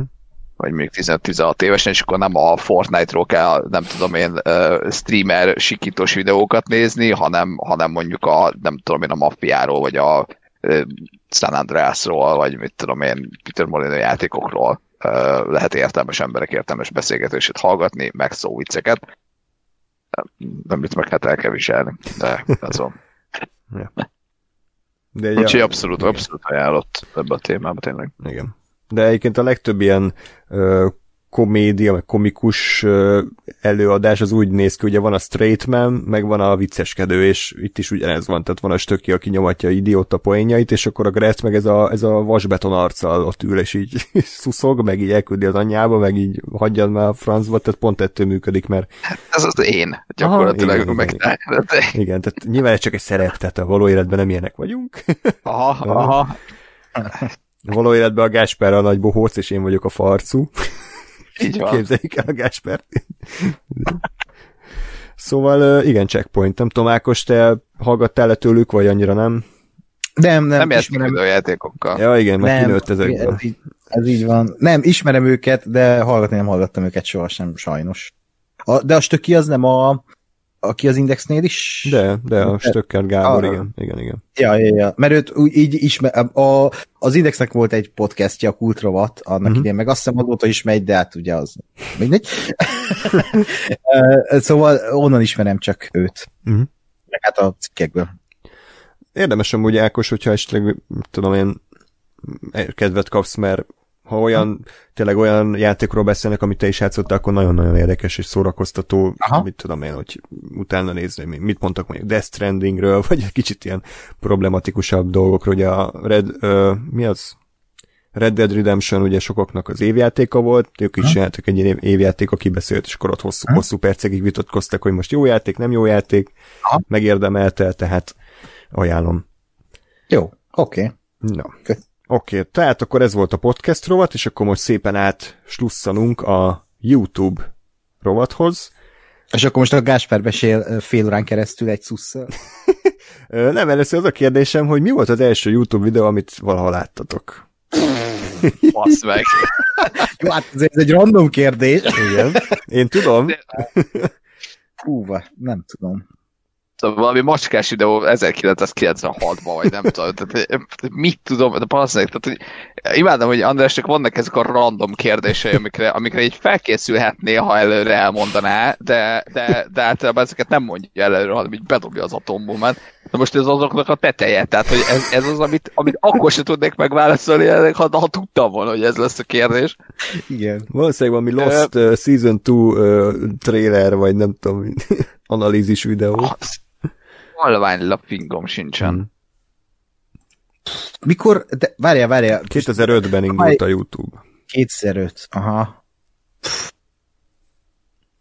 Hát valamilyen trailer biztos. Hmm. Tehát e- ez nálam tuti mert a, ezek a, ez a random uh, uh, Darth Maul dagi csávó, aki Duel of Fates uh, zenére fénykardozik egy seprűnyéllel, az azért még a YouTube előtt volt, meg a tüsszentő panda, ilyenek. Igen, igen. Fú, fogalmam sincs. Nem tudom. Én csak azért emlékszem, mert egy hát kicsi speciális videó volt, ugye a Silent Hill 2 című játékot annó igencsak szerettem, de ez egy olyan játék, aminek van mondjuk hatféle befejezése, és kettő az ilyen rejtett. És van egy olyan befejezés, hogy dog ending, tehát hogy egy kutya egy kutya áll az egésznek a hátterében, egy ilyen kibaszott idióta baromság, és rákerestem, nem tudom, fogalm sincs, Origón, vagy valamilyen random keresőbe, hogy, hogy megtalálom ezt a videót, és akkor kidobta, és én annyira béna voltam akkor, hogy még nem tudtam angolul, még annyira sem, mint most, és azt hittem, hogy ez a mi Youtube, tehát ez a mi japán, japán oldal, mert a Silent Hill ez egy japán játék, úgyhogy youtube.com-on megnéztem a dog endinget, hogy ez milyen, és az volt az első videó. Ó. Oh. Ez traumatikus élmény lehet, hogy ezt itt te visszakerested. Igen. Uh, hú. Nem baj. Hát, szerintem mi ilyen választ nem tudunk szolgálni. Én, én semmilyen nem tudok. Szerintem Gáspár se. Halvány fogalmam sincs mondani. Hát ugye visszagondolunk, hogy régen például a, a trailerek, meg bármi nem volt HD-ben, meg sehol a YouTube-on, tehát ez olyan QuickTime Player, meg ilyen szarokkal kellett nézni, le kellett tölteni a 300 meg Pont a file volt az összes. Aha, igen, igen. És igen. ilyen 360 p és 240 p amit ugye úgy hívtak még, hogy 300-szor izé 250 És amikor tudod, hogy végleg megöregettél, amikor a Youtube-on a, a 720p az már nem HD. Tehát, hogy az, az már nem számít HD-nak. Kurva Na jó. Uh, mi van még? Ja igen, meg a YouTube, nem tudom, emlékeztek a régen, hogy még itt csillagozni lehetett egytől öt csillagja a videókat. Nem like, meg dislike volt, hanem csillagok. Tényleg. Azok tényleg. Most, hogy mondod, igen. De amúgy nem, nem emlékeztem rá. Ja, na Egyéb hát, ilyen YouTube finomságok, ezek, ezekre Majd nem voltam felkészülve, hogy ilyen izék lesznek. Ilyen YouTube trivia, ez egy nagypapja a tűz mellett visszaemlékszik a régi szép időkre. Hát meg, meg, régen ugye 15 perc volt a maximális hossz, amit feltölthettél, ja. tehát meg volt szabva, hogy nem, nem lehetett 4-5 órás, 800 órás videók. Ja. Na hát jó. Ennek örülünk, hogy ezt uh, uh, megváltoztatták, és nem 75 darabra szétvágva kell a 8 órás podcastünket felrakni. Igen, igen, igen, igen. De, de várjál, András, fordíts meg a kérdést, mert arra tudok válaszolni például, hogy mert ugye itt az lesz a fontos, hogy mi volt az első csatorna, ami, ami úgy már tudatosan az ember úgy elkezdte követni, és rájött, hogy ja, hogy Youtube-on vannak csatornák, mert ez... ez de ezt nem kérdezem. De akkor ne, akkor ne, tudom. jó, jó, mondjad Ákos, mi volt az első YouTube csatorna, amire ráfügtél? Hát a rossz PC játékok. De mm-hmm. szerintem ez sok embernek itt, vagy tehát szerintem a legtöbb embernek, aki most így youtube-ozik, még mindig annak a rossz PC játékok volt, legalábbis ebben a korosztályban. Nem? Vagy nektek nem? De, csak hogy nem emlékeztem, hogy ő ott kezdte, vagy az Inda videón, mert nem voltam benne biztos. Szerintem Youtube-on, mert ja. az Inda videóra azért ment át a Freddy, mert letiltották. Ja, értem. értem. Ha jól tudom. Igen, abszolút. Jó, uh, oké, okay, tehát akkor ez volt a kis felvezetés, és akkor most beszéljünk a kedvenc YouTube csatornáinkról. Nem tudom, filmes tematikából Gáspár tudsz-e hozni, vagy te minden más nézel, csak filmestem? Én szerintem minden más nézek. Uh, de rá, rá, uh, igen, én minden más nézek. Oké. Okay. Egy, egy, hát az tévéműsor, hogy kapcsolódik, egy, ennyit tudok. Jó, felhozni. akkor Ákossal mi hozzuk majd a filmeseket, te meg egy random bedobálsz ilyen ran, minden mást. Szerintem ez... Ugye bökére valamelyikről is beszélek Jó. róla. Jó, És akkor, a felelősség. Akkor kezdjük a dalfutárral. Igen, amit te ajánlottál. Igen. Új-Zélandon, két évvel ezelőtt. Ez nem Új-Zélandon volt szerintem, nem, hanem nem az Hollandia Hollandiában. Volt, Jaj, bocsánat. Hol is volt az Izland? Nem, nem. Nem, nem a Four Seasons Hotelben, hanem a Mirage Hotel. Ja. nem a kaviár, hanem a lazac. Jó, oké, hagyjuk. Ó, oké, igaz. Na, a, tehát a dalfutár, dalfutár az első, amit akkor ebben sem, hát? Tehát akkor a dalfutár az első, amit én hozok, amit András ajánlott, és Craig itt random disconnectál, de se baj, Hát csak a szokás. nem baj, de, de ki jár ki, még itt van. Szóval a, a, a dalfutár, ez a hajós Andrásnak a, azt hiszem csak, csak, nem, ment a tévébe is, nem? Mhm, ment. Az el, első pár évad. Mhm. ami, ami tulajdonképpen arról szól, hogy ő a magyar ö, zenei életből gyakorlatilag össze, összeválogat egy, egy zeneszerzőt, egy dalszövegírót, egy producert, zenei producert és egy énekest, és, és ebben a sorrendben gyakorlatilag anélkül, hogy ezek az emberek tudnának arról, hogy a többi az kicsoda, megírnak egy dalt. Ö, tehát úgy, úgy néz ki, hogy először elmegy egy zeneszerzőhöz, ö, aki, aki megír egy dalt szöveg nélkül, vagy maximum valamilyen halandzsa szöveggel, ezt elküldi a hajósnak, akkor viszi tovább a hajós a, a, ugye a dallamot már a, a szövegírónak, a, a szövegíró az, az erre a dallamra megír egy valamilyen szöveget, ezt az egészet tovább viszi a producernek, aki ugye a már, már meglévő dallam és dalszöveg alapján ö, csinál egy, egy, egy dalt, egy keverést, vagy egy, egy ö, hangszerelést hozzá, ö, és aztán ezt az egész csomagot meg tovább viszi a, az énekesnek, aki, aki meg ö, értelmezi valahogy, és, és aztán ez a négy ember, ez összegyűlik egy, egy stúdióban, nagy, nem tudom én, leleplezések, hogy na hát, jaj, igen, ő a zeneszerző, pont rá gondoltam, vagy jaj, mekkora meglepetés, nem az a zeneszerző, akire gondoltam, hanem egy tök más valaki. Ö, ö, és akkor a stúdióban még ott együttesen most már egymást ö, ismerve ö, összeraknak egy dalt. Ö, és ennyi tulajdonképpen a műsor. Ö, és, és nagyon, nagyon jó a hangulata, azt gondolom. Egyrészt a, a, én a hajóst bírom, mert szerintem van egy olyan jó, jó humorérzéke, ami, vagy jó humor, ami, ami nekem bejön, és amellett meg, meg azt gondolom, hogy zenébe is, meg ugye egyáltalán egyébként egy intelligens csávó, aki, aki tud baromkodni, meg tud tényleg teljes el- elmevetek hülyeségeket mondani, de amikor meg értelmesen kell megszólalni, akkor meg meg tud szólalni értelmesen, de zárója, mint ahogy a Balázs nem, zárója bezárva. Ö, és, és itt is ez van, hogy igazából ő így néha mondja a hülyeségeit, de néha meg tök, tök értelmesen beszélget az adott emberekkel, és, és megszületik valami dal az egésznek a végére.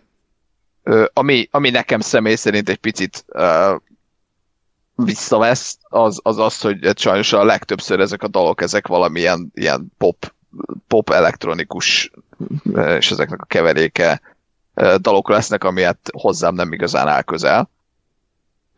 Viszont amikor meg, meg egy párszor azzal, hogy azt mondja, hogy jó, most a producer az nem egy darab ember lesz, aki, aki otthon a, a szintetizátorával, meg a, meg a nem tudom én, a, a megbukjával összerak egy dalt, ö, hanem, hanem helyette mondjuk fog egy teljes magyar ö, könnyű zenekart, ö, és azt mondja, hogy akkor most ti vagytok a producer, akkor, akkor mondjuk tudnak ö, jobb, vagy egy számomra is tetsző dalok születni, amikor azzal, hogy emberek hangszereken játszanak dolgokat, és mondjuk rockzene lesz belőle, vagy valami rokkosabb dolog lesz belőle.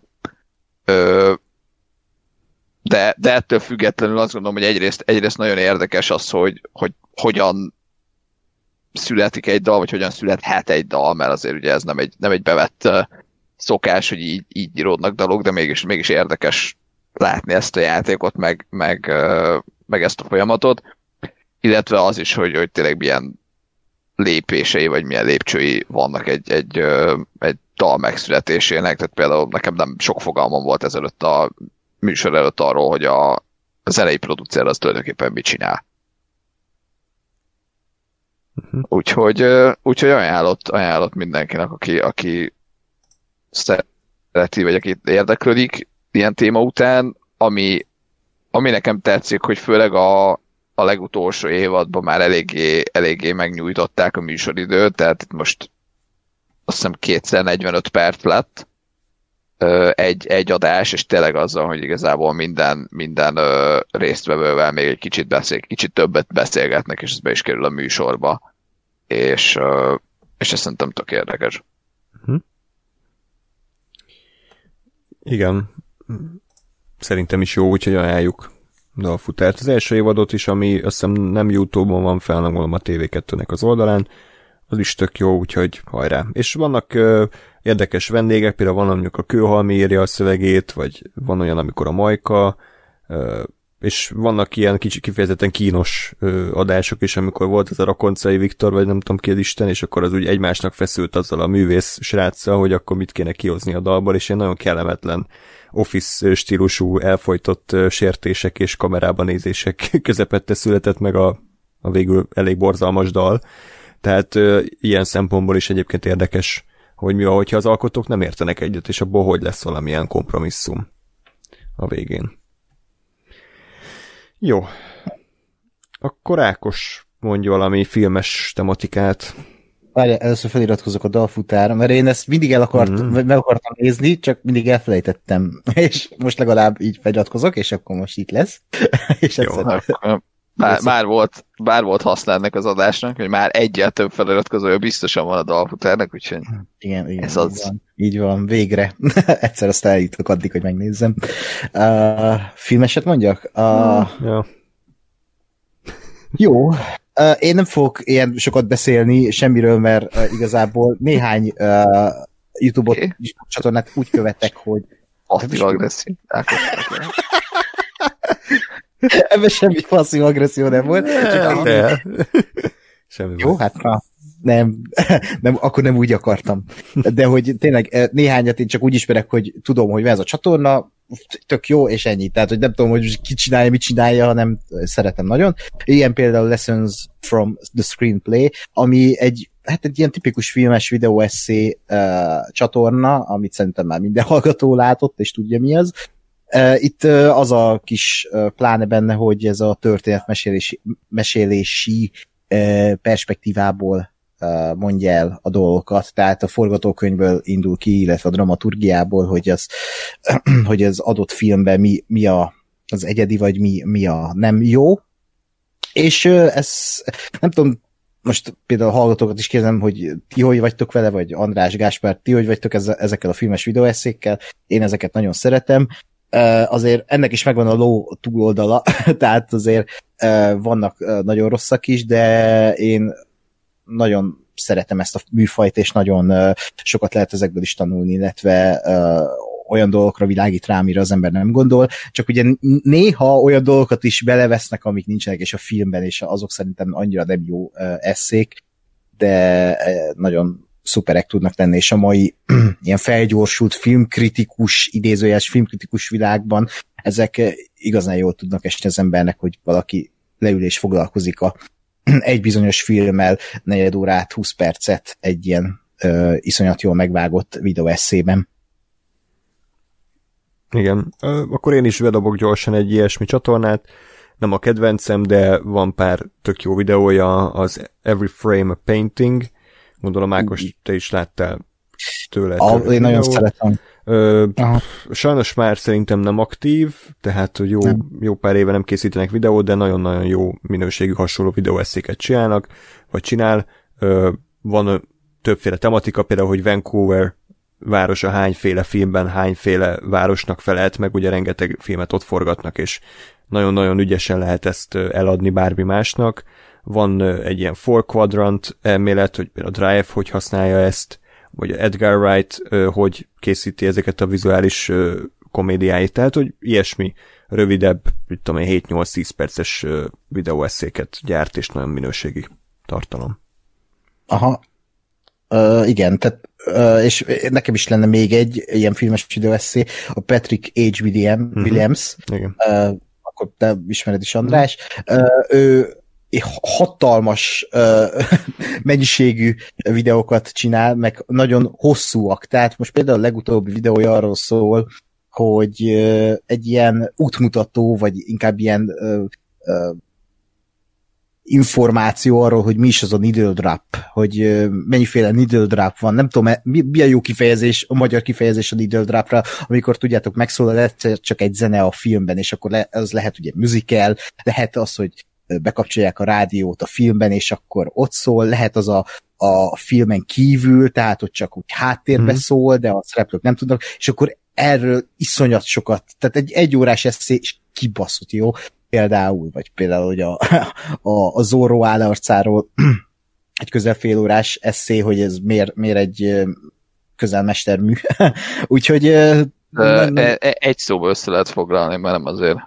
na, Rafael! Igen, ő is biztos a magyar szinkronos változatról beszélt. De az tényleg egy, egy klasszikus pillanat, amikor Sinkó László ordítja ezt, hogy Rafael. így van. Ezt csak is szinkronnal kell nézni, igen.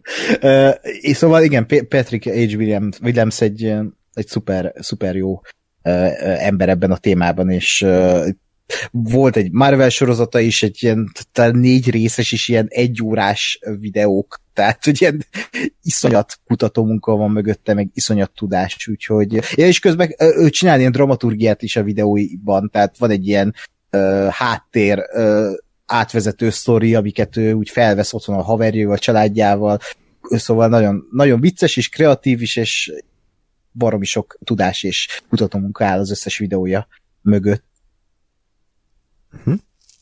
Igen, sőt, belemegy olyan problémásabb témákba is, hogy miért kezdte el értékelni a Joel Schumacher féle Batman filmeket például, Aha, és az is egy érdekes videó, tehát, hogy egész jó megalapozott véleményt tud ott előadni. Úgyhogy Igen. én is ajánlom. Jó, akkor most én is, vagy nem, akkor mondja most Gásper egy random valamit. Ne- Nevezd meg, tiéd a felelősség. Jó, ö, tabletop. Jó, ez a, a, a címben ez volt a következő a listán, ezért nem, nem erőltetted meg magad, oké. Okay. Egyiket se ismerem, ez elég nehéz választani. Úgyhogy val- ez, ez lett. Böki rá valami. Na, a Tabletop az a, az a, a Geek and Friendly csatornán belül van, tehát ez nem egy különálló csatorna, inkább egy, egy különálló műsor, amit a Will Wheaton vezet, úgymond, és gyakorlatilag arról szól, hogy egy, egy részbe ő és három, három másik ilyen, hát kisebb-nagyobb geek celeb, mondjuk. Tehát akár, akár volt a Troy Baker, akár, akár ilyen, ilyen kisebb, kisebb, kevésbé ismert színészek, akik mondjuk ilyen geek dolgokba szerepeltek, akár uh, voice actorok, stb. Hogy ő velük minden egyes alkalommal fog egy társasjátékot, és, és gyakorlatilag játszanak egy kört, vagy egy menetet. Nyilván, ami, amit te látsz, az egy, egy játék, de azért ők előtte játszanak, meg, megismerik, stb. És, és egyrészt látod azt, hogy az a játék hogy alakul, másrészt a, az a párhuzamosan, hogy a közben meg, meg be is mutatja magát a játékot. Mindenféle infoscreeneken a, a különböző szabályok, meg, ö, meg variációk, meg ami, ami tudni érdemes a játékról, és, és tök jó arra, hogy egyrészt, egyrészt megismersz új társasjátékokat, másrészt meg, meg szórakoztató azt nézni, hogy, hogy mondjuk az adott résztvevők azok hogyan játszanak, hogy hogyan alakul a játék. Maga, és, és én, én nagyon tudom ajánlani ezt ilyen, ilyen társasjátékok iránt érdeklődőknek, mert tényleg elég, elég sok ö, epizód van, és elég sok ö, különböző játékot kipróbáltak, és, és elég változatosak is szerencsére, tehát ö, van tényleg ilyen relatíve egyszerű kártyajátéktól ö, elkezdve a, a, az egészen komplex stratégiai játékig. A nagyon, nagyon durván stratégiai játékokba azért nem mentek bele, de de még így is azt gondolom, hogy elég, elég széles a spektrum, és ezért elég jó, jó dolgokat fel lehet fedezni. Amit aztán megvesz az ember, és a kedves barátai soha nem játszanak vele, mert uh, egyszer kipróbáltak, és sokáig tartott. Uh-huh. Jó, hát én megpróbálom rövidebben összefoglalni a következő kedvencemet.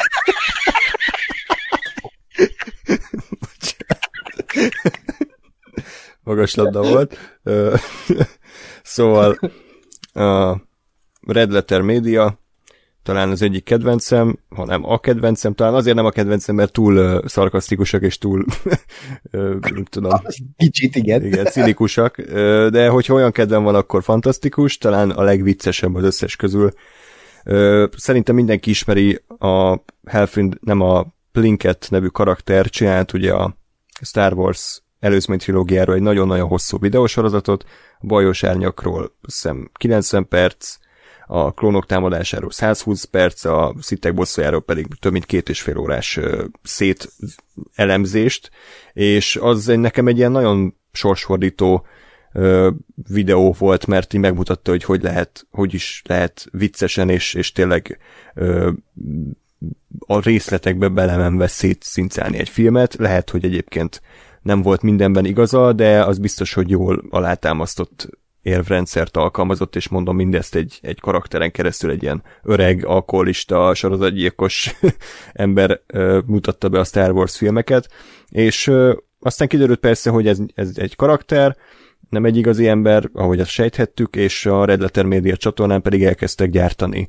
Ö, ugye Mike Stocklazza és Jay Bowman, a két fő, főember, a Half in the Bag nevű videósorozatot, amiben hát általában ilyen új filmekről beszélnek a maguk stílusában. Szerintem nagyon nagy hozzáértésük van, filmrajongók is, de közben olyan, mintha minden pillanatban meg akarnának halni, folyamatos alkoholista poénokat nyomatnak, és öngyilkos poénokat, de mindezt iróniával, szarkazmussal nagyon-nagyon bírom őket, és szeretem őket, és, és egyéb tematikákat is elkezdtek gyártani, tehát Best of the Worst, Wheel of the Worst, amiben ilyen szarfilmekről, meg szarvideókról beszélnek, és elképesztő jó hangulat van náluk, tehát hogy bevágják párhuzamosan, hogy milyen volt, amikor nézték a filmet egy ilyen idézős rejtett kamerás változatban, hogy tényleg néha így megreped a lépük, annyira röhögnek, aztán utána a stúdióban is ö, ugyanígy zajlik a beszélgetés, és ö, nemrég kezdték el a Review nevű tematikát, amiben régi, kicsit elfeledett kultklasszikusokról beszélnek, és például a Twin Peaks-es az egyik legjobb lett szerintem, amit valahol láttam. Készítettek a Twin Peaks filmről, és az harmadik évadról is egy, azt hiszem több mint két órás nagyon-nagyon jó kibeszélőt, úgyhogy azt mindenkinek ajánlom. Ennyi. Red Letter Media, nem tudom, Ákos Gáspár, mi a véleményetek róluk, de én nagyon szeretem. Én, én emlékszem arra, amikor megmutattad, a, vagy amikor megnéztük a, a bajós árnyak elemzést, ezt a másfél órásat, és így, így tényleg az volt, hogy, hogy én nekem addig nem nagyon volt bajom a bajos árnyakkal, mert úgy voltam, hogy jó, oké, okay, valami, és így, így tényleg olyan, olyan dolgokra hívja fel a figyelmedet, hogy így fogod a fejed, hogy úristen, egy, ez hogy nem, hogy nem tűnt fel nekem, kettő, hogy, hogy ezt hogy, hogy mehetett át, tehát hogy ez, ez úristen, bődületes baromságok vannak abban a filmben. Uh, igen, én a, a, a, a Half in the Bagről egy gondolat az, hogy, hogy ez is olyan egyébként, amikor, amikor uh, hozzáértő emberek játszák el a hülyét időnként. Mm. Igen. Uh, mert itt is tényleg azzal, hogy néha ilyen, ilyen teljesen idióta dolgokat kérdez, főleg a fogalmam sincs melyiket, hogy hívják. Bocsánat, mm. régen volt. A nagyobb darab csávó. Mm. Ö, és, és, és tényleg én farccal bekérdezi a nagy baromságokat, de, de azért tényleg egy pár, egy pár rész után azért rájön az ember, hogy, hogy egyébként ő ért hozzá, tehát hogy nem, nem komolyan kérdezi, hanem, hanem egy poén az is, hogy valami baromságot bekérdez. és közben meg tényleg, tényleg tök jó, meg tök szórakoztató ö, videókat csináltak, vagy csinálnak. Nem, nem nézem őket magamtól egyébként, de, de, de ha néha eszembe jutok valami régebbit megnézek, és és azok tök jók. Igen, itt a kulcs az, hogy én ezt magamtól nem nézném. Én egy-kétszer belenéztem, és nem, nekem nem szimpatikus a hozzáállásuk, vagy hát nem tudom, nekem ez a fajta kommunikáció, meg vicce, vicceskedés nem szimpatikus. Pont amit elmondott a Gáspár, hogy így azóta nem, vagy hát amíg nem néztem meg, addig nem volt annyira nagy baja a bajos árnyakkal. Hát pont ezért kerülöm én az ilyeneket, mert például volt ez a, ami teljesen más, de ugyan emiatt nem néztem a Cinema Scenes, vagy nem tudom, mi volt az a hülyeség, amikor így minden egyes ilyen bakit hibaként betettek a filmbe, hogy plot holt, és akkor így pittyegett a kis mutató, hogy már 26 baki, már 27 hiba, már híz, és e, ezeket én azért nem szeretem, mert bassza meg, tehát, hogy kicsit, ez is egy kicsit ilyen káros a, magára a filmekre nézve, és a filmnézési szokásokra nézve, de ez is olyan, hogyha most tudom én, leülnél, és megnézetnéd velem a, ezt, amit most ti elmondtatok, a Bajosságnak, meg a Star Wars-os tematikát, akkor biztos én azt mondanám, hogy tök jó, de így magamtól nem, valahogy nem, nem az én világom ez a fajta. Túl cinikus neked, ugye? Igen, ez, ez a jó szó, hogy túl cinikus ez a fajta hmm. uh, hozzáállás nekem. Egyébként nem, én értem, amire gondolsz, és pont az volt ebben a jó, hogy na ez nem ez volt. Aha. Tehát, hogy, hogy ez nem az, hogy jaj, nézd már, izé, ott van az óra a kezén, vagy nem tudom én, tornacipőben van a Luke Skywalker, hanem, hanem effektíve olyan, olyan mondom ezt úgy, hogy régen láttam, tehát lehet, hogy hülyeséget beszélek, de, de úgy rémlik, hogy, hogy tényleg olyan, olyan platholok, meg olyan, olyan döntések hívta fel a figyelmet, ami, ami nem az, hogy most jó, belóg a boom, vagy izé, nem tudom én, uh, ugyanaz a statiszta kétszer elmegy a háttérbe, hanem olyan dolgok, amik, amik amiket lehetett volna jól csinálni.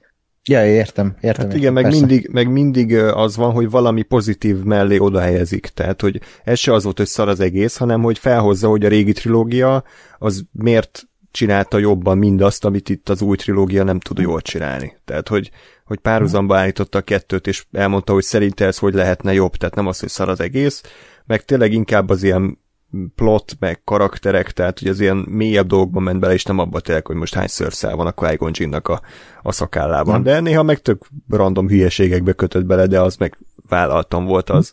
Ami még nagyon jó hasonló videója, az az Indiana Jones 4-ről szintén egy ilyen ö, elemzés, mert az is tehát, hogy én éreztem, hogy bűzik valami azzal a filmmel, de nem tudtam pontosan megfogalmazni, és ez a videó ez így megfogalmazta. Nem az én véleményemet, de hogy egy véleményt, hogy ez miért, miért lett egy kolosszális uh, misfire, és, uh, és azt is nagyon ajánlom, mert szórakoztató, vicces, de ugyanakkor informatív is. Uh-huh. Ja. Next. Ákos. Akkor ugyanígy a filmek terén marad, bár nekem igazából talán kettő vagy három nem filmes van. Most mondanám az Agbót, ami a Russo tesóknak egy ilyen projektje YouTube-on, azon belül is a Pizza Film School, nem tudom mennyire hallottatok róla, nem is tudom hány részt ért meg, de ez tizen alul van szerintem, ami konkrétan arról szól, hogy így egy régi filmet kibeszélnek vagy az alkotójával, vagy a mit tudom én, Infinity war a forgatókönyvíróival, és most például gondolok olyanra, hogy a, a russzutesoknak a kedvenc, egyik kedvenc filmje a No Country for Old Men, és akkor azt kibeszélik a Josh Brolinnal.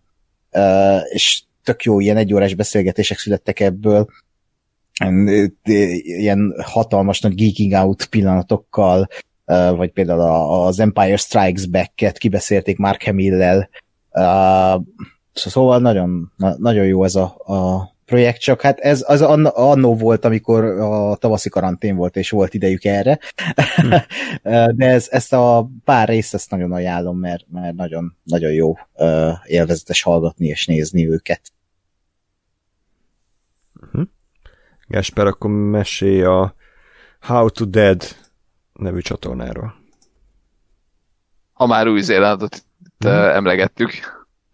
Igen, ez, ez egy, ez egy új-zélandi apukának a csatornája, aki, aki nem tudom hány évvel ezelőtt csinált egy videót a, a, a haverjának, arról, hogy, hogy hogyan kell egy kisbabát tartani, és abban voltak ilyen vicces, vicces beállítások, vagy vicces elnevezések, hogy most izé,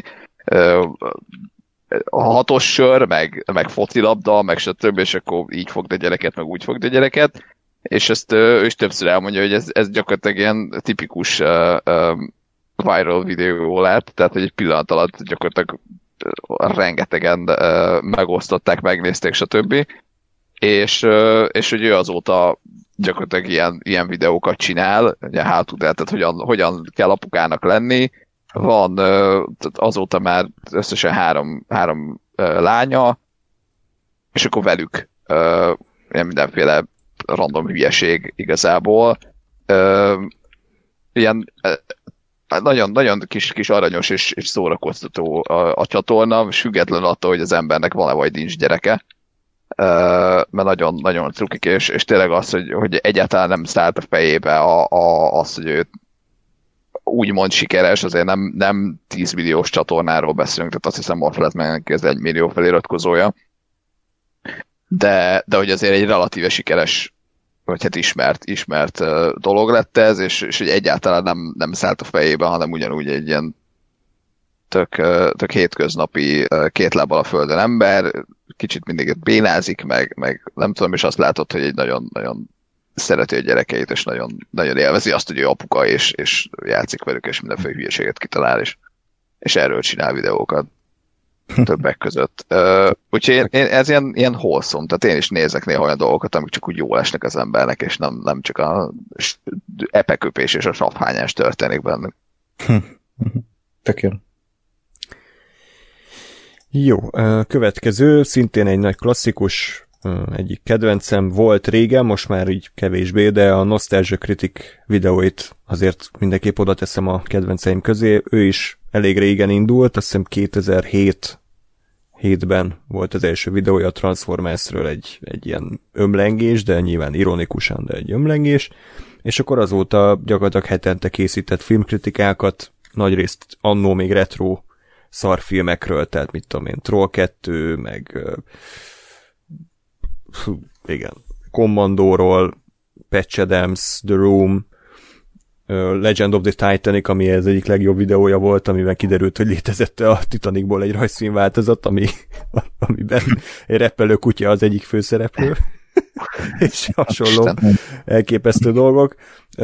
Én azért szerettem az ő stílusát, mert, mert kicsit ilyen, ilyen túltolt rajzfilmes karikatúra-szerű figurát adott elő, tehát annó viszonylag új dolgokat mutatott be egy videóvágás terén, tele volt képi ötlettel, nem csak egy száraz hangon felolvasott review volt, hanem ugye rengeteg humorral volt feldobva, és ugye az Angry Video Game Nerd is volt tanul egy ilyen látszat versengés, hogy egymással küzdöttek meg először videókban, aztán ugye a valóságban is, és és aztán szépen lassan átalakult a stílusa, és elkezdett kicsit mélyebb, tartalmasabb témákról beszélni, magáról mondjuk a vígjáték műfajáról, sztárokról.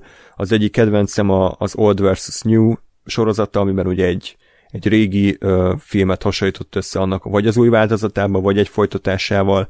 Például az egyik legjobb volt, a, ami a tíz parancsolatot hasonlította össze az Egyiptom hercegével, és meglepő módon egyébként nem azt nyert, amire elsőre gondolnátok, vagy a, már melyik volt a, igen, a Manhunter-t hasonlított össze vörös sárkányjal, tehát hogy ezek, ezek egy nagyon-nagyon jó és élvezetes tematikát adtak ennek a Nostalgia Critic karakternek. A mai ö, videóival az a bajom, hogy rengeteg a reklám, rengeteg az ilyen fölösleges bullshit, pont amit Ákos mondott a Patrick Williamsnél, hogy ilyen átívelő sztori van, én azokat mindig áttekerem, mert bevallom őszintén nem érdekel. Tehát én azért jöttem, hogy kíváncsi vagyok, hogy mi a vélemény az adott filmről, és a Nostalgia Critic meg a Doug Walk, tehát a Doug Walker is belemegy ezekbe, hogy akkor most 10 percig csak a, a hülye mellékszereplőit nézzük, hogy akkor eljátszanak jelenteket a filmből, meg izért, tehát hogy az már túl, túl tolja szerintem, és abszolút nem élvezetes, de még mindig vannak egész jó videói mostanában is, de inkább a régebbi, mit tudom, első négy-öt évnek a tartalmait ajánlom tőle.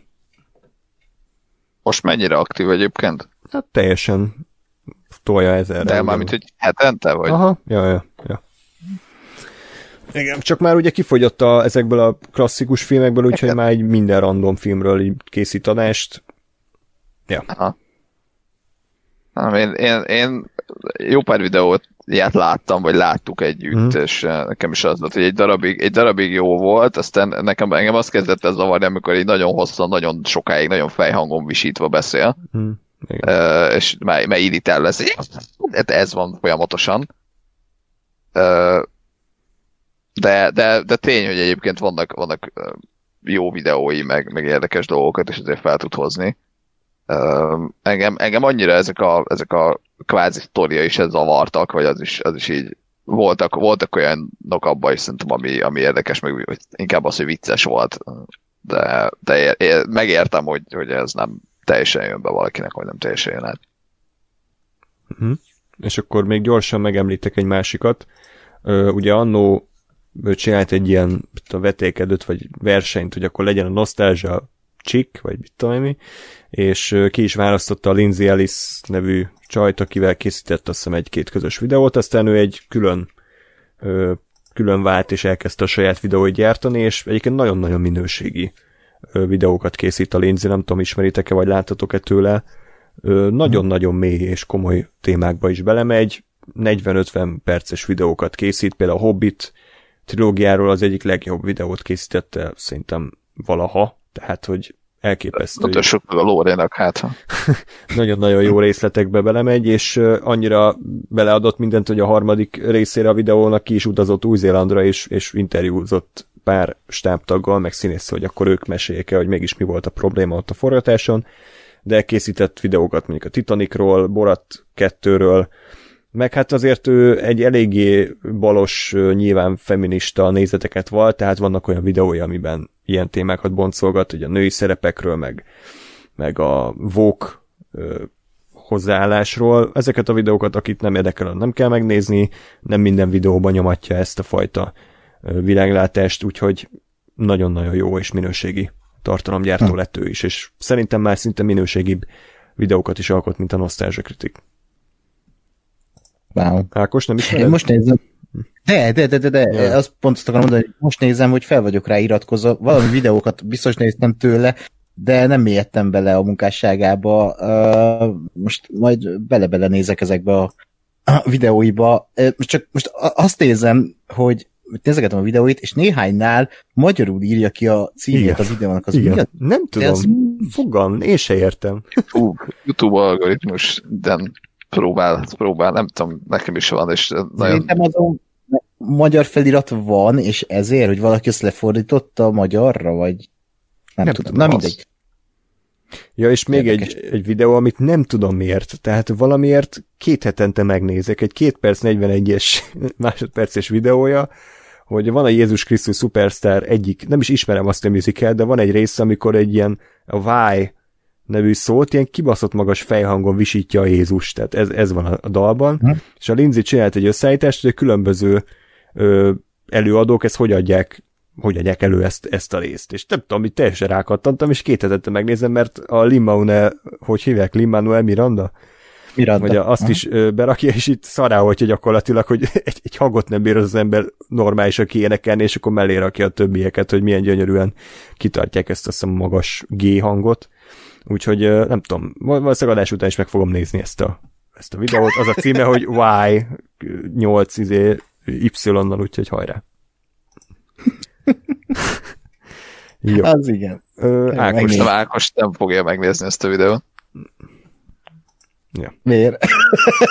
Hát mert te nagy azért, az Manuel Miranda vagy van vagy, nem? Igen, igen, igen, igen. De megnézem attól függetlenül. Jó.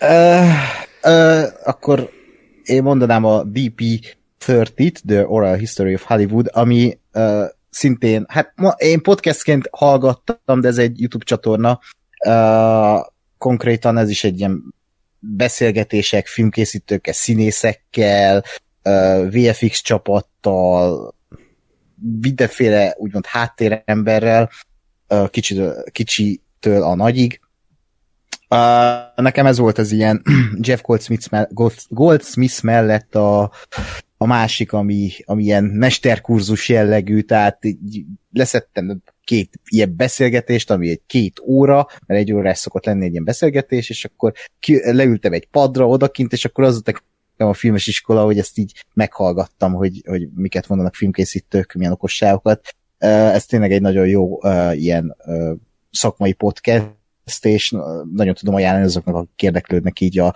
filmkészítés minden aspekt, aspektusa iránt, illetve akik így bele akarnak látni dolgokba.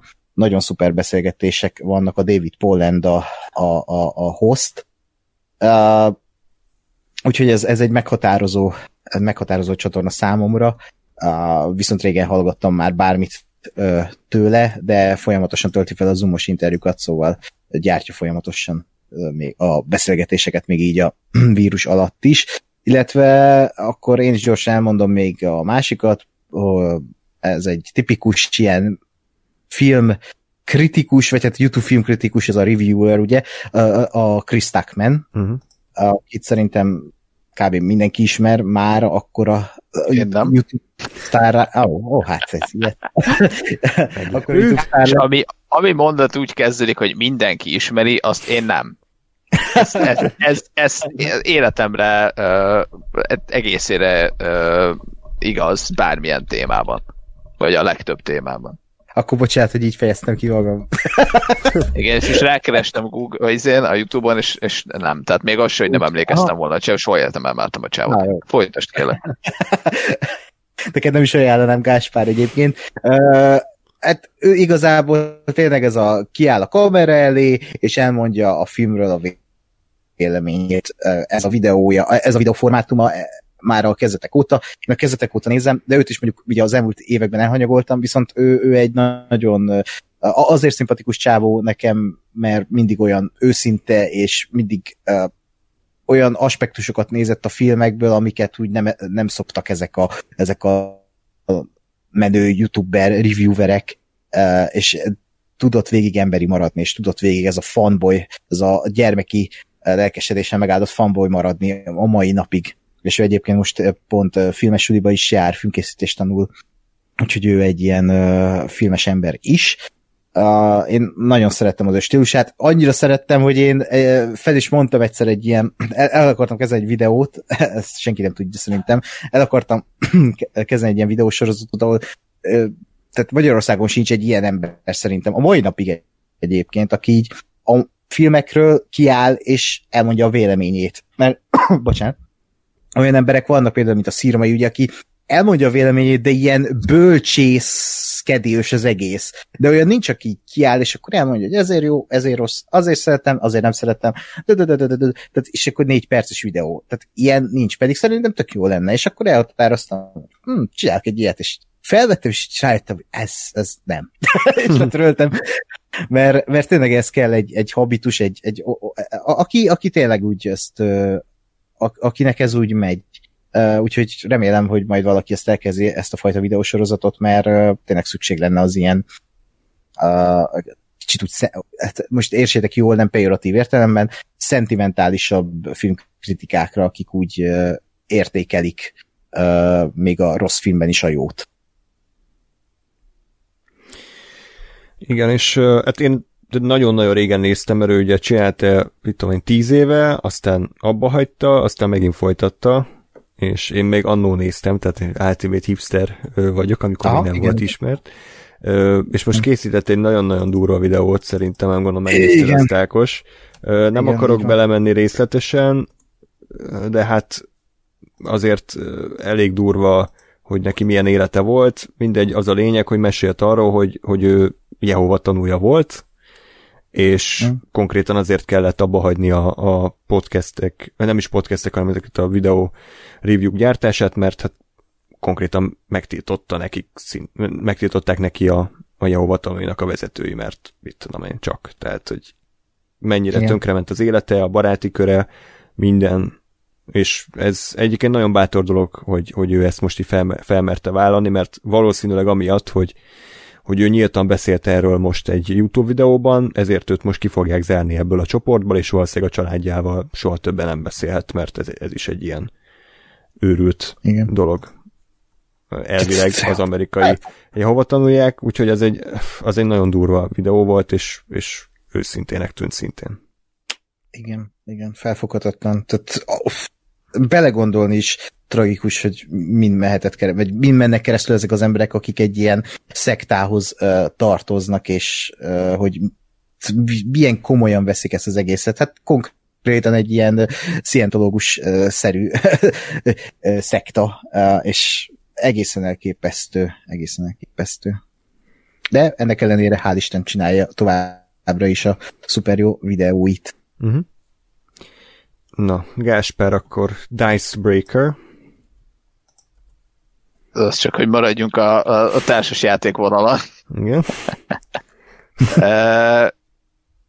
Ők egy, ők egy brit csatorna a, a, a Eurogamerből, hát váltak ki, vagy van, aki a Euro- Eurogamerből vált ki, ami szintén egy brit csatorna, és, és tulajdonképpen a fő, fő um, tematikájuk az, az a szintén a társas játékok.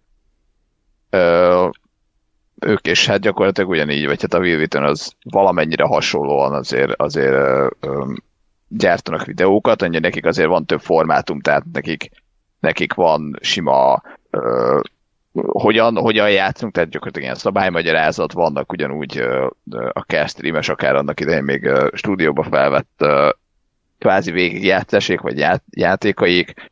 Vannak most így a, a, a vírus alatt olyan, hogy, hogy mondjuk a Tabletop Simulator nevű programmal, vagy azon keresztül, vagy, vagy boardgamearena.com tehát online, online játszanak egymás ellen, és vagy, vagy valami új játékot játszanak, vagy, vagy csak simán, ami éppen eszükbe jut. És, és ez is csak ilyen jó, jó hangulatú társas játékos téma igazából, illetve majd, majd egy másik uh, csatornára előre menve, na ennek nem adatnak már nem, nem lesz értelme.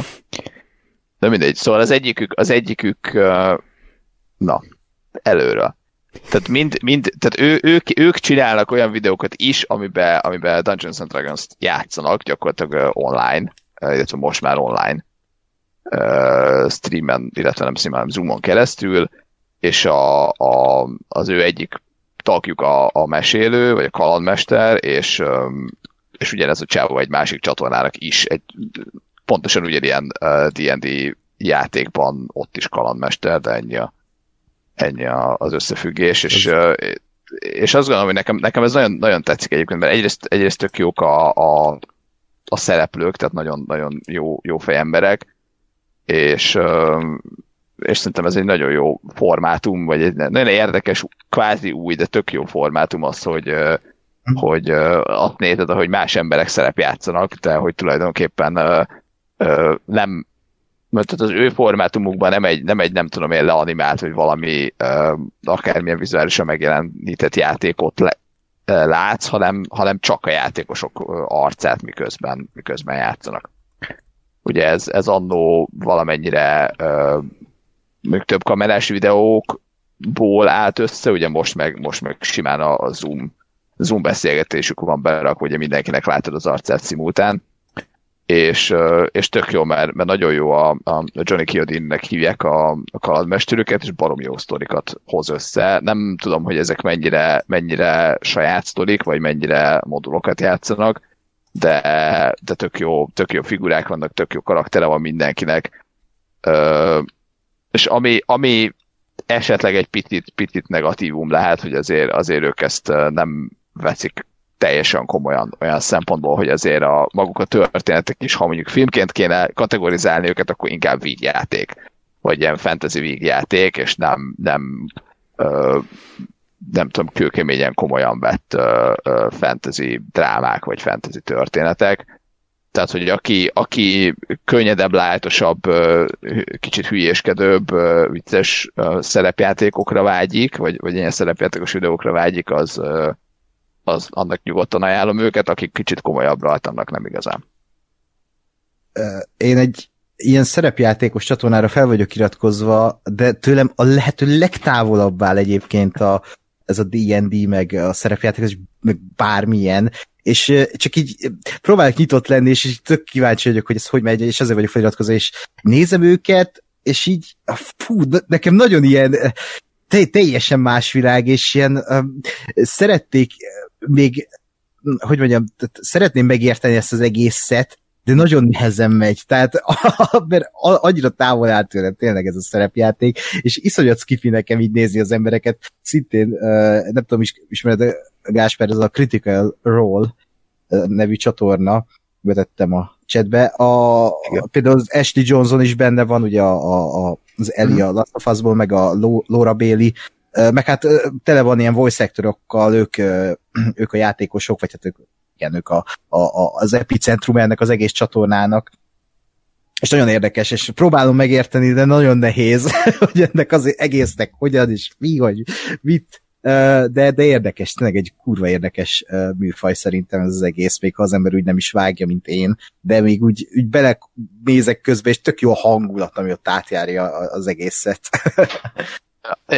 Tudok a, tudok a kritikáról lét, létezéséről, meg azt hiszem ők, ők voltak talán az elsők, de biztos, hogy ők a leg, leghíresebbek ebbe a, ebbe a témában, vagy ebbe a idézőjen műfajban.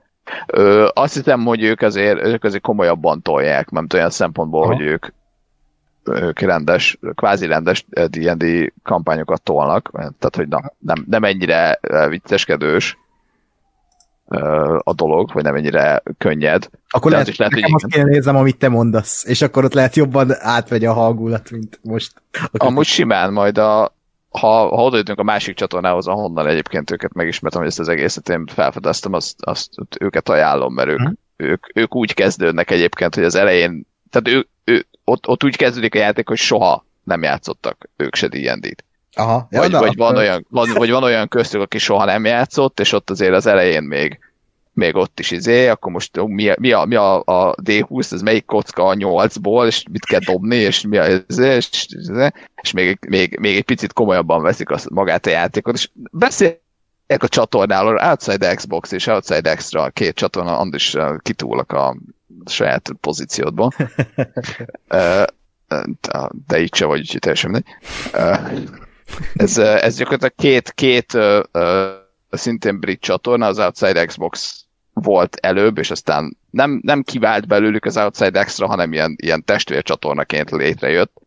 Uh, mindegyikük videójátékokkal foglalkozik, főleg ilyen, ilyen listákat csináltak, um, és aztán, aztán többek között uh, például ilyen D&D végjátszást is, vagy ilyen D&D játékokat is, és um, Ja, és szintén náluk is a, a Johnny Chiodini a kalandmester, és, um, és, és ők úgy kezdték, hogy, hogy um, nem nagyon játszottak még D&D-t, oké, próbáljuk meg milyen, milyen ez az egész. A Johnny ő egyébként elég, elég sokat játszott ettől, tehát ez, ezért nagyon jó szerintem, mert, mert maga a kalandmester, ugye, aki vezeti ezt az egészet, az egy nagyon, nagyon ö, ö, tapasztalt kalandmester, és nagyon jó szerintem, és a játékosok azok meg tök újak és hogyha elkezded nézni az elejétől, akkor tényleg azt érzed, hogy az elején még így neki kicsit visszafogottabb, meg ismerkedik az egész helyzettel, meg azzal, hogy most akkor mi a karaktere, ki a karaktere, stb.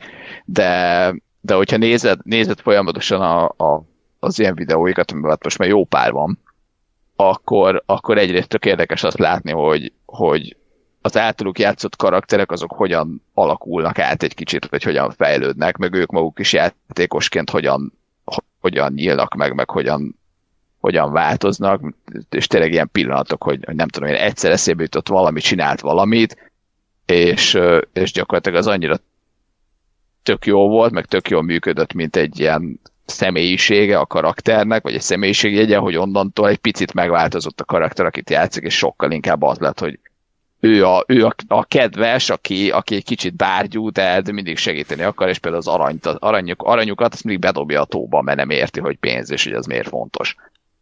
és ez, ez tényleg, ez, ez indult egy poénként, és aztán egy, egy, egy nem tudom én, egy visszatérő geg, és közben meg egy karakter jegy lett. Na, úgyhogy, úgyhogy őket ajánlom, hogyha, hogyha Ákos Dungeons and Dragons-ba el szeretnél mélyülni. Már betettem a megnézendő videók közé az első részt. Jó, Uh-huh. Örülök, örülök. ők, ők egyébként úgy indultak, az, vagy az ő ilyen d videóik azok úgy indultak, hogy ilyen, ilyen előre fel, tehát egy helyszínen leültek, végigjátszották, és aztán úgy csináltak videót, hogy ilyen, ilyen illusztrációk vannak, tehát, tehát mindegyik, mindegyik karakternek valami, valami képe, vagy valami rajza van, és akkor azok ilyen, ilyen inzerteken ott vannak, ami, ami megint csak egy tök jó, tök jó uh, forma szerintem, tök érdekes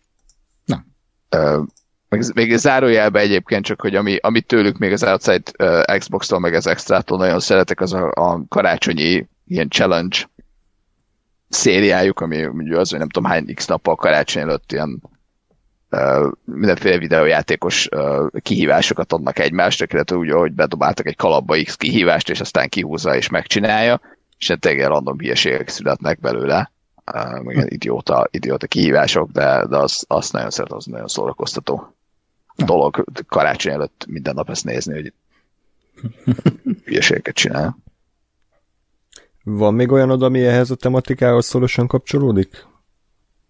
Uh, nincs. Jó, oké. Okay. Értem, megint, megint passzív, kusoljak már. Nem, nem azért, csak hogy fogalm nincs. Igen, mindig máshogy próbál megfogalmazni. Szóval, szóval tehát, hogy csak hogy ne, ne legyen az, hogy össze ugrálunk, hanem akkor érted. De akkor, ha nincs, akkor tök jó, megyünk, megyünk tovább. Akkor ez volt, ez volt a Dicebreaker és az Outside Xbox, ugye? Az Outside Az Outside X. Igen. Ja. Azért zöldettem ki őket a listába. Ok.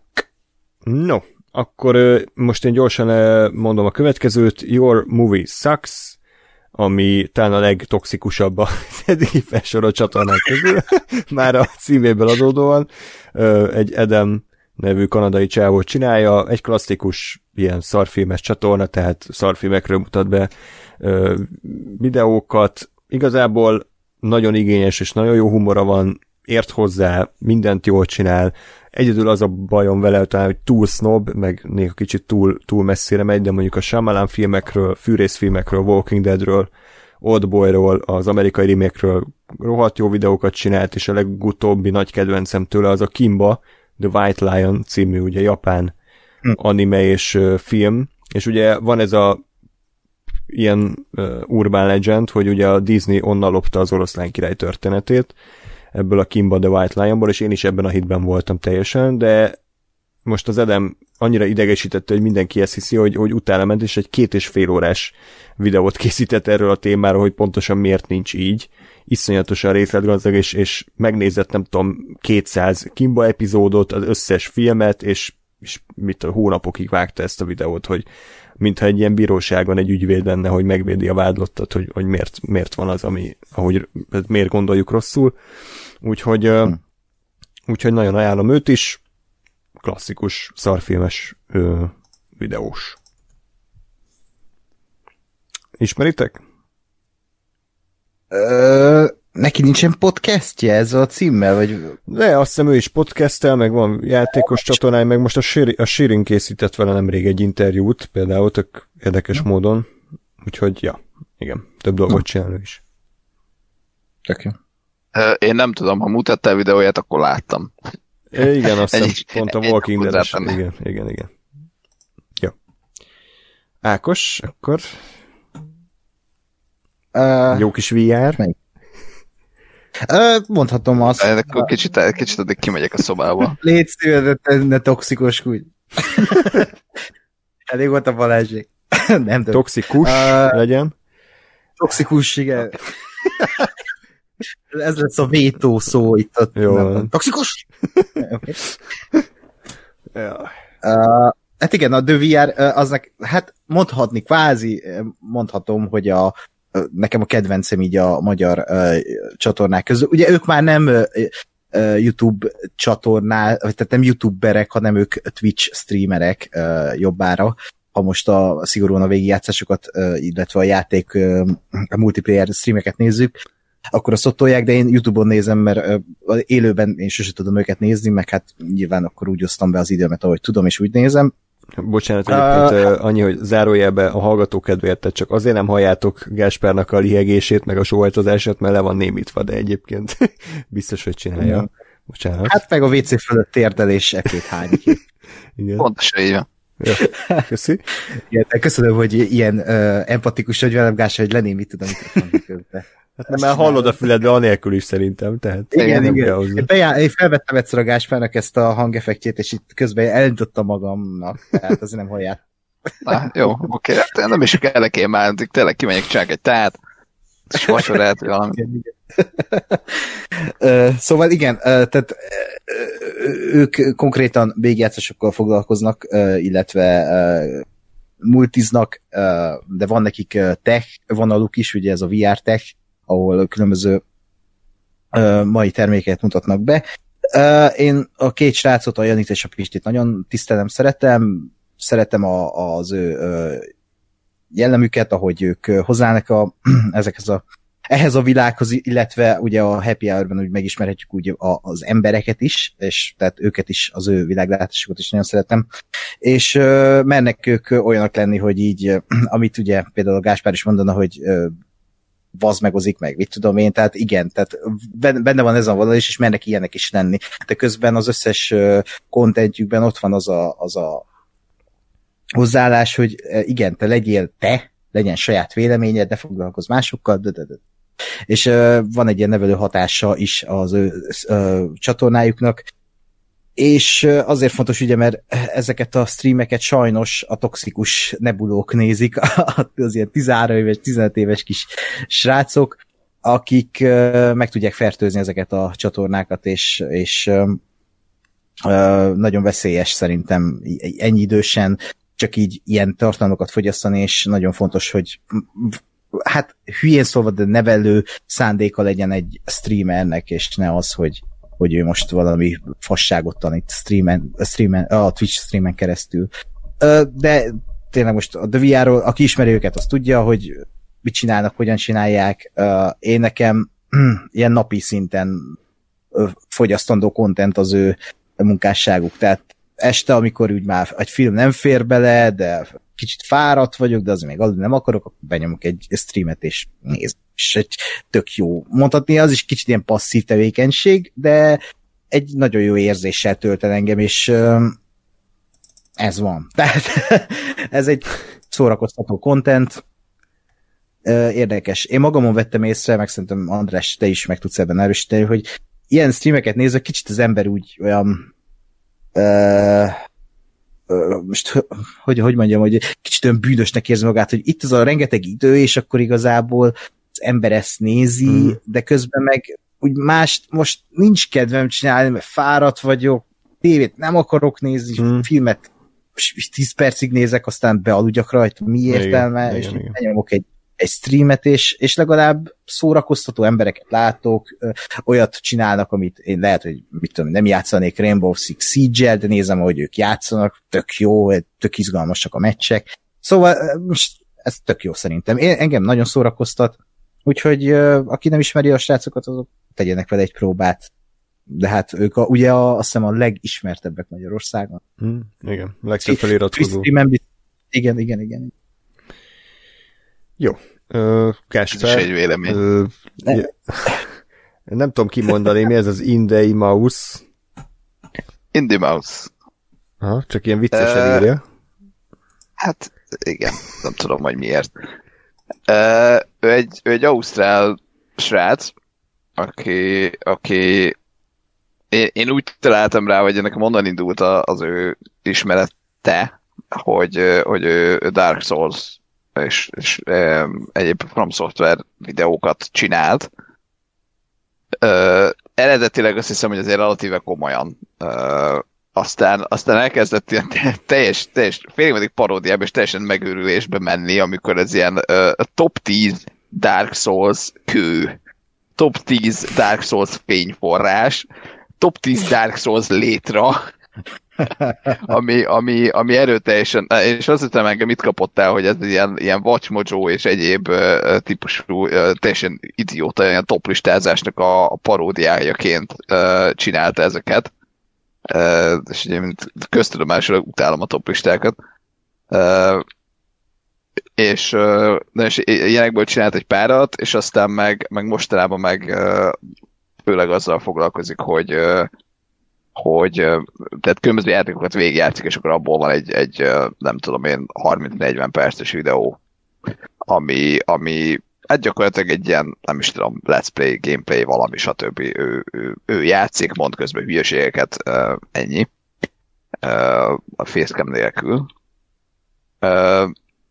Igazából nehéz, nehéz elmagyarázni, hogy miért bejön a csávónak a humora. Tehát ennyi, ennyi ami, amit tudok mellette mondani, nem, nem csinál különösebben semmi olyan, olyan extra dolgot, amit, amit máshol ne láthatnánk adott esetben, de, de egész egyszerűen azzal, hogy működik, amit csinál, és, és uh, nekem, mondom, nagyon bejön a, a stílusa, meg a, meg a hülyesége, meg a, a kicsit uh, ödironikus um, humora, uh, és ezért, ezért mondom azt bárkinek, hogy megér, megér egy, uh, egy próbát, azt gondolom. Köszönjük. Akkor a videójátékos vonalon tovább haladva, jelenleg a kedvenc ilyen csatornám, és úgy tűnik, hogy Ákos is szereti, ez a Girlfriend Reviews. Uh-huh. Um, pff, nem tudom, ez egy ilyen kincs lehet ez a csatorna nekem, uh-huh. tehát gyakorlatilag minden benne van, ami, ami, amiért szeretnél egy YouTube csatornát, egy rövid videókat csinálnak, tehát ilyen 8-10 perces videókat, kettő olyan témákról, ami engem érdekel, három rengeteg humorral, és négy rengeteg hozzáértéssel. Tehát az egész tematika arról szól, hogy úgy indultak, hogy nem a csávó készíti a kritikákat a játékokról, amiket játszik, hanem a, hanem a barátnője. Tehát, hogy a barátnője az, az a kanapén ülve hogy értékeli az adott játékot. Azt hiszem a Red Dead Redemption 2 volt az első, de aztán az összesről így, így készítették, hogy milyen a kanapéra nézve a Doom, mit tudom én, remake a Witcher 3, a összes ilyen ismertebb nagy játék, és ezt odáig vitték, hogy aztán persze egyre, hát nem változott meg annyira a, a csatorna, de kicsit úgy belementek jobban elemezve a játékokat, tehát hogy például legutóbb a Cyberpunkról, vagy a Last of Us-ról elképesztő jó videókat készítettek annak az egész mondani valójáról, látásmódjáról, és aztán persze kiderült, hogy nyilván elsősorban a csávó írja ezeket a szövegeket, meg ő az, aki vágja, de a csaj is azért nyilván hozza az inputot, meg ő is, neki is vannak ötletei, meg mégiscsak az ő személyisége az, ami az egészet eladja. Úgyhogy ez egy tökéletes YouTube csatorna, szerintem nem, nem is annyira régi, tehát mit tudom én, egy éve indultak, vagy két éve, tehát nagyon újak, de, de ívelnek felfele pont azért, mert, mert nem bántó, nem toxikus, de nyilván ők is élcelődnek dolgokon, meg vannak játékok, amiket lehúznak, és nagyon-nagyon talán ebbe, ebbe van a legjobb vágá, vágási munka az összes közül. Tehát a csávó hmm. kurva jó vágó. Zseniális ötletei vannak, minden öt másodperceként van valami vizuális vagy, vagy audio gag, popkulturális utalások, rengeteg office utalás, sőt még a Red Letter médiára is utalgatnak csomószor, úgyhogy kurva jó ez a, ez a YouTube csatorna. Egyetértek minden szavaddal. Nekem te mutattad, úgyhogy köszönöm. Én mikor? Vagy csak így küldözgettem?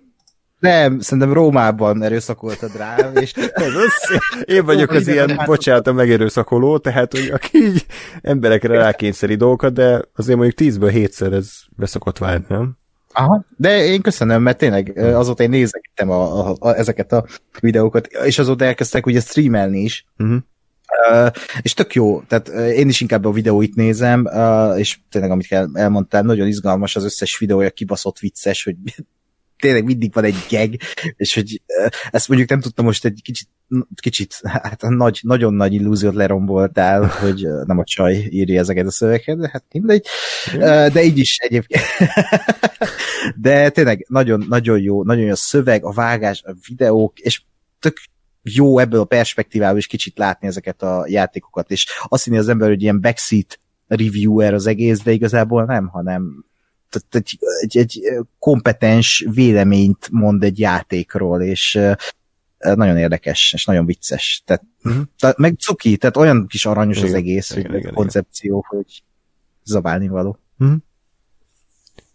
Jó, akkor jöjjön Gáspár, vagy bocs, Ákos, akkor te, te mondj inkább más, mert kicsit elvesztem a részletekben, akkor neked van-e még ilyen videójátékos?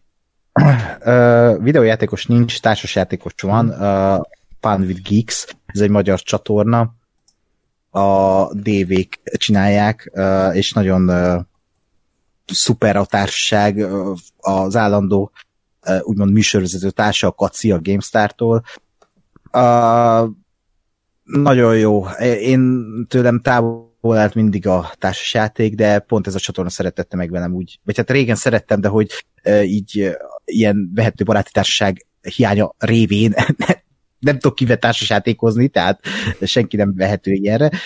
Szóval tök jó nézni egy ilyen társaságot, akik így bemutatják a mai, illetve kicsit régebbi társasjátékokat is, meg hogy tehát milyen szintű ez a társasjáték ipar is, tehát hogy milyen kreativitás van már ebben, meg hát mindig volt, de hogy tényleg hol tart a társasjáték ipar, az egészen elképesztő, és tehát azért ajánlom ezt a csatornát, mert nagyon jó a társaság, és a, a Dave személye is egy nagyon szimpatikus ember. Ja, és bocsánat, zárójelben mondom, hogy a, a Dave az csomószor szerepelt ebbe a Checkpoint podcastbe, amiről meséltem korábban, Ja, meg ja, ajánlottam, úgyhogy az, azok is kurva jó adások, amik a... Igen, mert a Dave is ugye régen ilyen játék, hát nem kritikus volt, de ilyen, hát a, a GameStar-nál dolgozott ő is régebben. Mhm. Igen, igen. Uh, úgyhogy tehát baromi jó. És a párnacsota, amit a podcasteknél mondtam, az meg az ő felesége uh, csinálja, tehát összeérnek a szál. Uh, szóval nagyon, nagyon tudom ajánlani. Uh, kicsit elhanyagoltam ezt a csatornát is mostában, de így néha-néha így ránézek, és még mindig tök jó, és tök baromi jók, és uh, csak így tovább. Tehát ez, ez nagyon jó, hogy van egy ilyen Magyarországon is egy ilyen társasjáték csatorna. Jó, akkor egy, egy olyanról beszéljünk, amire Gáspárral már többször említettünk szót, ez a Prepare to Try per RKG. Um, ja, hát Gás, akkor avasd be minket. Annak örömre, hogy te akartál először a Prepare to Try-ról beszélni, ami ugye korábban volt. Ja, De- igen, bocs, ja, igazad van, igen, csak az kurva rég volt, tehát azt hittem, hogy ez ilyen egy órás adás, ez, ez már lassan két és fél órája vonalban vagyunk. Igen, tehát Prepare Mikor to Try, mi? hát soha. Az helyzet. De a Mandalorian, de a Mandalorian kiveszélőink is két órások voltak. Tehát ha valami ihlette a Dark Szüzet, akkor az ez, ebben nincs semmi titok, Ha, már... ha valami, ha valami, úristen, Ez, oké, ez és igen. a 2001 űröd összeje akkor körülbelül ez a két igen, dolog. igen, tehát kon- konkrétan egyáltalán nem pontosan ugyanezt a formátumot Ctrl-C, Ctrl-V-vel applikáltuk magunkra, ha, ha valami ihlette, igen, Igen, ha valami ihlette, akkor az ez, ebben nincs semmi titok, ezt már akkor elmondtuk, tehát ez gyakorlatilag arról szól, hogy közben Ákos így mindenféleket írogat, hogy, hogy ö, az IGN-nél dolgozott azt hiszem a Daniel Krupa és a Gavin valami, hogy hívják? Murphy. Gav Murphy, igen. Murphy. és akkor ők kitalálták, hogy úgy viszik végig a Dark Souls-t, hogy felfogadnak egy random csávot, a Rorit, aki életében... Aki szintén az IGN-nél dolgozott Tényleg azt egyébként. nem tudtam, azt hittem, hogy ez Persze. csak úgy valonnan jön. És a Rory életében nem játszott uh, ilyen Dark Souls-zal, úgyhogy gyakorlatilag neki kellett végigvinnie, úgyhogy ketten ott rögnek, meg szidják, meg tudom én, anyázzák, de nyilván szeretetből, meg segítő szándékkal, és uh, ugye végigvitte a Dark, Balást, végigvitte a Dark Souls-t, aztán Dark Souls 3-at, aztán a Bloodborne-t, nem biztos, hogy ebben a sorrendben, és akkor egy idő után megszűnt ez a csatorna, mert nem tudom, az IGN-nel volt valami problémájuk. Ezt lehet, hogy te jobban Szerint- tudod. Szerintem nem balhéztek össze nagyon az ign -nel, vagy én nem tudok róla, mert egyébként Mhm. ö, ö, tehát felmerültek később a ö, IGN-es arcok a, a saját csatornákon. Annyi szerintem, hogy ők, ők fogták magukat, és, és kiléptek a, az IGN-ből, és saját maguk megcsináltak a saját ö, ö, YouTube csatornájukat, a saját cégüket, az RKG-t. És ott folytatták annyi, hogy a Prepare to Try, mint, mint brand név az az IGN-é, tehát azért nem eként folytatták, Hmm. vagy nem folytathatták eként, de, de én azt, azt hiszem, hogy egyébként különösebb, nem tudom, összeveszés meg anyázás nem, nem nincs köztük meg az IGN között, mert mondom, egyéb, egyéb, egyéb műsoraikban voltak IGN-es arcok, úgyhogy azt gondolom, hogy, hogy béke volt, de, de igen.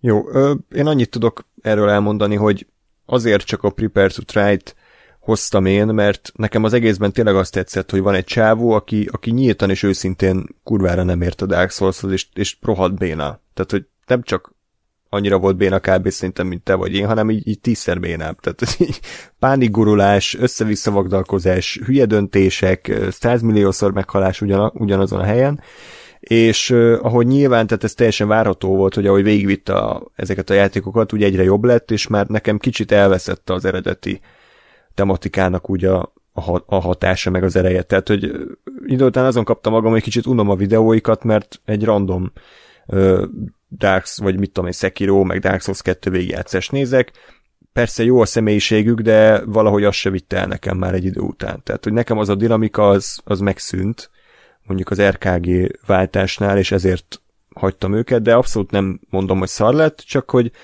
én most kicsit ezt így egeltem, de hogyha most meggyőzöl, hogy, hogy már pedig kurva jó az is, akkor persze majd egyszer folytatom, de, de ja, egy Majd idő után ez, ez volt a kulcs szó.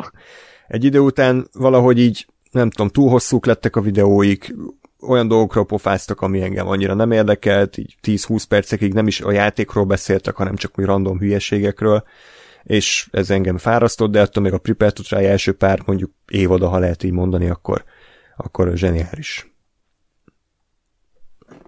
Pont. Én, én meg tudom érteni, amit, amit mondasz egyébként. Ö, én, én így egybe, egybe szeretem nézni a, annak az egésznek az ívét, és azt gondolom, hogy úgy, úgy a legértékesebb, vagy úgy van a legtöbb ö, ö, értelme az egésznek, hogy, hogy tényleg, ha, ha most visszanézek egy, egy ö, első évados ö, Prepare to Try-t, vagy az egésznek a legelejét, akkor, akkor tényleg az, hogy ők egyébként nem voltak azért annyira jóba. Ö, és ugye, ugye főleg az is, hogy az egésznek a, a szórakoztató faktorát az elején, hogy a, a, a Rory, aki, aki, ugye, a, aki játszik, ő, ő nem csak, hogy soha életében nem játszott uh, játékkal, de hogy ráadásul azért egy, egy a többieknél valamivel fiatalabb, uh, és tipikusan ez a kicsit ilyen félig amerikai eset, vagy hát soha nem tudom, hogy, hogy milyen nemzetiségű pontosan, mert félig amerikai, félig ír, vagy ír, csak nem ott nőtt föl, vagy amerikai, csak Írországban nőtt föl, nem mindegy de hogy ő tipikusan az a, az a egyen fiatalabb generáció, aki, aki inkább, inkább shooter, meg inkább Call of Duty, meg inkább izé, pörgősebb, kicsit hiperaktívabb, fiatalabb, a másik kettő az meg azért már egy generációval, vagy egy fél generációval idősebb, és egyen nyugodtabbak, és, és pont ez adta az egésznek a, a pályát, hogy, hogy ő, ő mindig izé palfaszkodás, ó, basz, ó, meg fogom ölni, és aztán persze belegurul a szakadékba, mert Dark Souls nem így kell játszani. Ö, és, és tényleg az elején szerintem, szerintem érezhető, hogy azért a Krupa meg a, a, a Gavin az sokkal, sokkal távolságtartóbb. Tehát, hogy azért még, még helyenként meg kvázi őket is majd, hogy nem zavarja, hogy ez a kis izé, hülye gyerek itt mit balfatkodik. És aztán azt látod így a, így a, már gyakorlatilag egyébként az első évad elejére, de hát azóta meg, meg még inkább, hogy, hogy azért ők, ők, ők nagyon-nagyon jó barátok lettek. És, és tényleg, tényleg van egy ilyen, egy ilyen szépsége az egésznek, hogy, hogy, hogy onnan indult ez az egész, hogy tényleg kitalálták, hogy a, a hülye gyerek játsza végig a Dark Souls egyet, mielőtt kijön a Dark Souls 3, és most ott tartanak, hogy saját cégük van, amiben, amit ők, ők hárman visznek, és, és tök sikeres egyébként, meg tök jó. És, és igen, valóban az a része már, már egyre kevésbé van jelen, hogy a, hogy a, a Rory az, az, az mennyire hiperaktív, vagy hát egy kicsit ilyen hiperaktív, mert azért ő is, ő is lenyugodott nyilván, tehát azért eltelt már pár év, és már picit ő is felnőttebb. De, de működik szerintem továbbra is azért az, hogy, hogy van három olyan ember, akinek azért a személyisége különbözik annyira, hogy, hogy érdekes legyen, de mégis azért ugyan, ugyanazok iránt a dolgok iránt érdeklődnek. Ö, és tényleg ilyen olyan is van, hogy teljesen random dolgokról beszélnek, és nem feltétlenül a játékról, de, de nekem az is szórakoztató, mert nekem meg akkor van ez a, ez a ö, kocsmába ülsz, és a haverok beszélgetnek, vagy a haverokkal beszélgetsz feelingem. Tudom, ezt tényleg soha nem járok sehova, de mindegy de, hogy, de hogy ez nekem elviszi. Meg,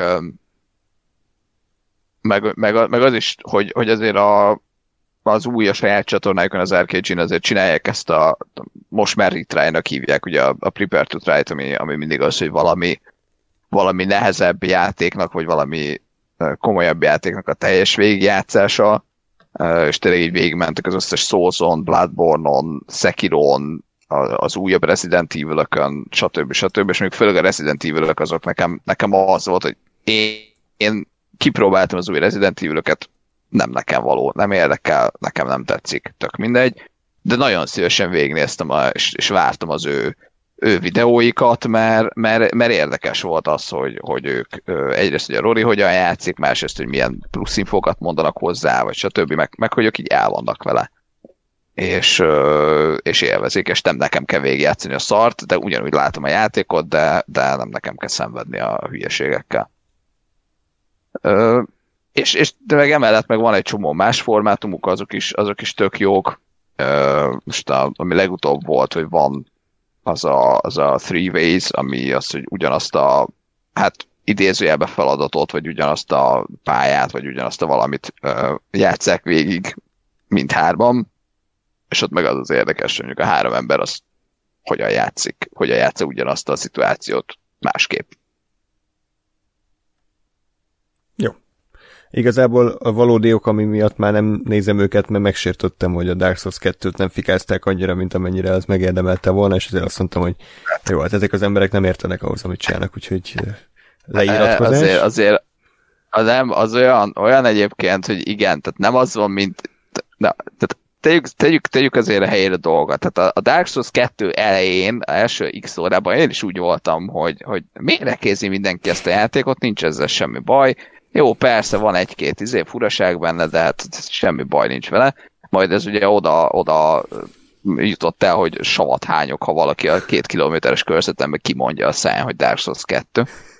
uh, és, és, azért, és azért az, hogy szerintem ők direkt nem akartak izé, toxikus izé, epehányást csinálni, de azért ugye el lehet kapni ilyen pillanatokat, amikor amikor ilyen finoman vannak ilyen ráutaló megjegyzések, hogy ez egy kalaptar, meg. és későbbi, későbbiekben is van, van egy pár ilyen, ilyen félmondat, hogy aha, ez azért egy szar. Gondolom, mert rengeteg rajongója van a Souls 2-nek, aztán ők nem akartak így beleszállni mindenkibe. Be... Főleg új csatorna, igen, tehát meg... most nem lett volna jó az. Igen, meg azért azt gondolom, hogy ők is, ők, ők tehát az, a, a, a kvázi üzenet, ami, amit ez az egész csatorna képvisel, ezt mondjuk nem is tudom, már valamelyik introjukban mondják, hogy, hogy az ez, hogy, hogy segít, segítik egymást, és hogy ezáltal haladnak előre. Tehát, hogy, hogy számukra ez, ez, ez a fontos üzenete az egész, egész Prepare to Try, illetve Retry formátumnak, hogy, hogy igen, fogtak egy szerencsétlent, aki soha nem játszott Dark souls és, és segítették egymást, és előre jutottak, és végigjátszotta az összes Souls játékot, meg mindent.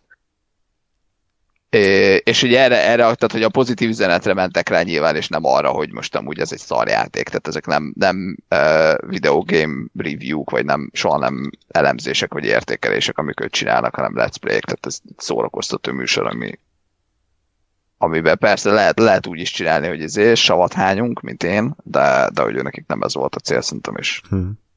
Vagy nem arra fókuszáltak, vagy azokat kivagdosták, de nem gondolom, hogy a véleményük az más lenne, vagy, vagy különösen eltérne ettől. Jó, Ákos, akkor válasz valamit. Tudtam,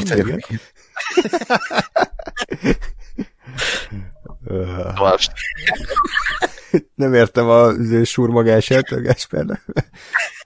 Beszaggatott, igen. Várjuk. Mindegy. Húz, húzom a strigulákat itt a passzív-agresszív menteknek, de megnyilvánulások miatt. Ja, uh, hát erre nem tudok rácsatlakozni, mert nekem már ilyen uh, csatornán nincs a, a, az utolsók között, de uh, akkor mondom a Gásper egyik kedvenc műfaját, a The Real Rejects, ami egy hát reakció videó csatorna, de nem úgy, ahogy úgy az ember ezt elképzeli.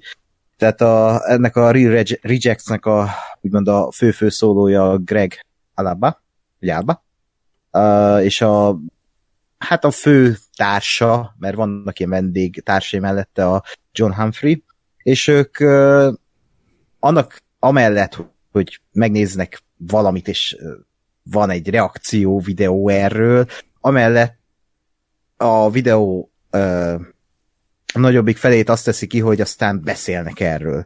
És ö, szerintem ezt kéne megérteni sok rea- úgymond reakció videósnak, ugye, aki beáll, vagy beül egy ilyen irodába, és akkor felveszi, hogy így ráreagál valamit a videóra, hogy még, még jobban, mert most az a kamera, és akkor ezt így minden nélkül feltölti a netre. Oké, okay. tehát ez, ez tényleg egy ilyen trash, ami így a, megy a kukába, és minek. De a, a Gregék pont, hogy pont a, a személyiségük miatt, mert ilyen nagyon humorosra veszik, nagyon, tehát a Greg az, az, az konkrétan egy ilyen humorista csávó, aki éppen most filmezget is, tehát ő, ő, ő, ő, ő nagyon kompetens ebben a témában, és nagyon jó, amiket megvitatnak dolgokról, nagyon érdekes, nagyon... Tehát például meg, megnézek egy WandaVision-t, megnézek, nem tudom, easter egg videókat, és akkor a másik az, amit megnézek aztán a WandaVision után, hogy mit, mit reagálnak erre Gregék, és már erre kíváncsi vagyok, hogy hú, erre majd Gregék hogy reagálnak, és tök jó, mert hogy az ember ilyenkor úgy érzi tényleg, hogy ezek, ezek ilyen jó haverjai, pedig nem, csak így tök, tök úgy reagálnak dolgokra, hogy így, tehát várod, hogy ők tudod, hogy milyen az ízlésük, hogy hogy, izé, hogy, hogy, hogy, hogy fognak hozzáállni ez az egész témához, és aztán amiket megvitatnak, az is egy nagyon ö, érdekes dolog, például egy még WandaVisionről még beszélnek fél órát utána, hogy mit, hogyan, mit gondolnak, stb. Vagy egy trailerről, vagy mit tudom, bármiről. Uh, szóval ezt én nagyon tudom ajánlani, aki, aki, aki vevő az ilyen videókra, és még annak is, aki olyan, mint a Gáspár, aki így ellenzi ezeket a reakció videókat. Uh, ellenzi, hanem agyérgörcsöt kapok tőlem. Én azért szeretem egyébként, ha most még a legtressebbeket is nézzük, mert én szeretem az emberek reakcióit nézni. Szeretem az ja. embereknek a... Tehát van az audience reaction, amit pont most fejeztek be, úgymond, ami konkrétan van egy csábó, aki felveszi a közönség reakcióját, és összevágja YouTube-ra uh, a legjobb részleteket, ahol a közönség valamit uh, kifejezett, tehát vagy röhögött, vagy ó, vagy valami valami impulzus kiváltott belőlük a film, és akkor ezt megnézhetjük. És ezeket én nagyon szeretem, mert annyira tehát ez a közösség, az, hogy az emberek hogy reagálnak dolgokra, ez engem tökre érdekel, és ebből a szempontból ezek nagyon jó videók, de a Rejects ennél több. Ez egy nagyon jó kis csatorna, ahol live-olnak is néha, beszélgetnek filmes témákról, sok mindenről, úgyhogy ajánlom sok-sok szeretettel. Egyébként az, ér, tehát az, az értelmes reaction videókkal nem nagyon van, vagy hát nem annyira van problémám. Tehát azt, azt nem tudom, hogy ezt adásba vagy vagy, vagy csak úgy mondtam el, hogy van egy amit, amit kimondottan szeretek, az egy, az egy ilyen metal, metal banda reagál popzenére.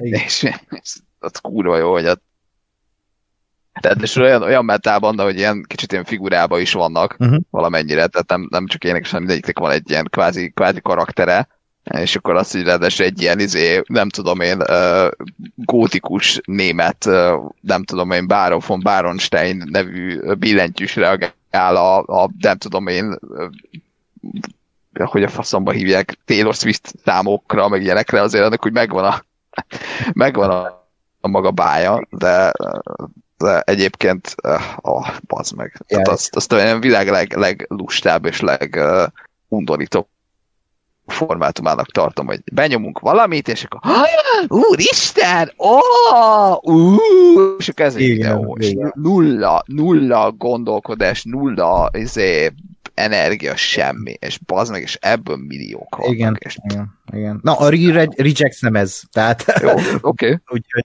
úgyhogy pont ennek az ellenkezője, hál' Isten.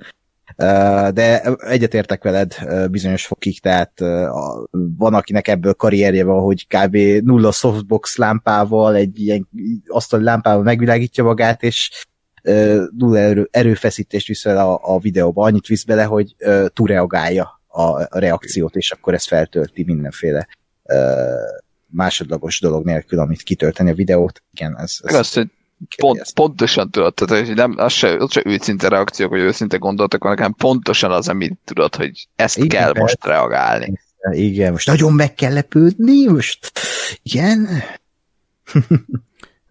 Én egyetlen egy reakció videót tudok mondani, ami annó tetszett, és körülbelül tíz éve nem láttam, amikor annó a Game of Thrones első évada ment, és spoiler, lefejezték Ned Starkot, akkor felkerült egy videó, hogy egy, egy feka csávó felvette a haverját telefonnal, amint így ordibál a tévé előtt, és így fel alá járkál a lakásba, hogy The kid, my nigga Ned, they killed my nigga, és ezt így öt percig így magyaráz, meg így kurva anyázik, hogy nem igaz, hogy kinyírták a kedvenc karakterét, na, az egy őszinte reakció videó volt, én, én ott Igen. befejeztem ezt a műfajt. Tehát amikor rejtett kamerás, hogy nem tudja magáról az illető, hogy, hogy mi lesz, meg hogy egyetem felveszik, az őszinte, az rendben van, meg Aha. ugye volt egy ilyen összeállítás, hogy a, a vörös nász, hogy azt is hogy reagálták le az emberek, és az is mindig csak, hogy dugiban ilyen kis telefonnal felvettem könyök alatt, hogy a párom hogy reagált. Ez, ez, ezek annó jók voltak, és én ott le is jöttem erről a műfajról.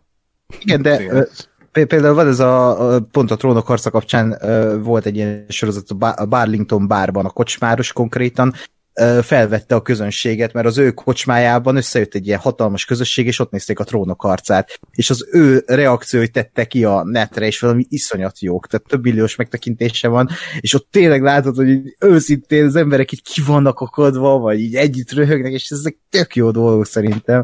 Uh, kivaszott vicces is egyébként, mm. de nagyon jó. Ha így van elkészítve, hogy tényleg az ember úgy az őszinteséget látja, nem az, hogy most ah, nagyon röhögök, vagy nagyon meglepődök, Szóval, ja. Jó, uh, Gásper, akkor mondja valami jót, let's game it out. Hát nemrég, nemrég találtam rá erre a csatornára, nem tudom, hogy hogyan, tehát próbálok, próbálok így, így bizonyos dolgokra visszaemlékezni, hogy vajon hogy találtam rá erre a csatornára, fogalmam, és feldobta a YouTube, nem tudom. Uh, igazából ez egy, ez egy videó, videójátékos csatorna, annak idején két, két srác csinálta, akkor, akkor tulajdonképpen nem csináltak semmi érdekeset, és aztán az egyikük az, az kivált, vagy hát nem, nem folytatta, és most már egy, egy srác, Josh csinálja.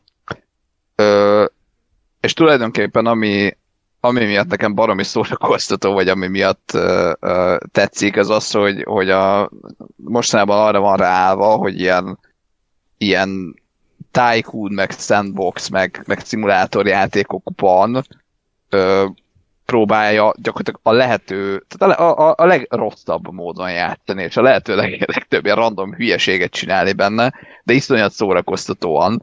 Ö, mit tudom én, ö, ilyen, ilyen, nem tudom, kórház szimulátorok, és akkor az a szórakozik, hogy jó, akkor uh, csinál egy egy méterszer egy méteres szobát, abba berak mindent, körbe rakja üvegfallal, és körbe rakja WC-ket. Tehát ilyen, ami, ami elmondva nem vicces, de nem annyira vicces, de ez a lényeg, hogy, hogy, hogy mindenféle kaotikus hülyeséget csinál, és, és igazából az baromi szórakoztató. Egyszer mind azért, azért valahol nézi azt is, hogy, vagy valahol szerintem hasznos idézőjelbe lehet mondjuk a játékfejlesztőknek olyan szempontból, hogy hogy, tehát, hogy ilyen dolgokat biztos, hogy más nem próbál ki, és sokszor kap early access kulcsokat is, és hogy azért azt gondolom, hogy nem, nem minden játékos fogja azt mondani, hogy vajon van-e határa annak, hogy hány tehenet tudok berakni ebbe a, az istálóba, és ha nincs, akkor ő berak 300-at. és, és ami, ami, ami iszonyatosan elmebeteg a csávóba, hogy konkrétan képes kibaszott sokáig el, el ö, szórakozni valamivel. Tehát, hogy, hogy irreálisan hatalmas munkát belefektetni egy nagyon hülye ötletbe.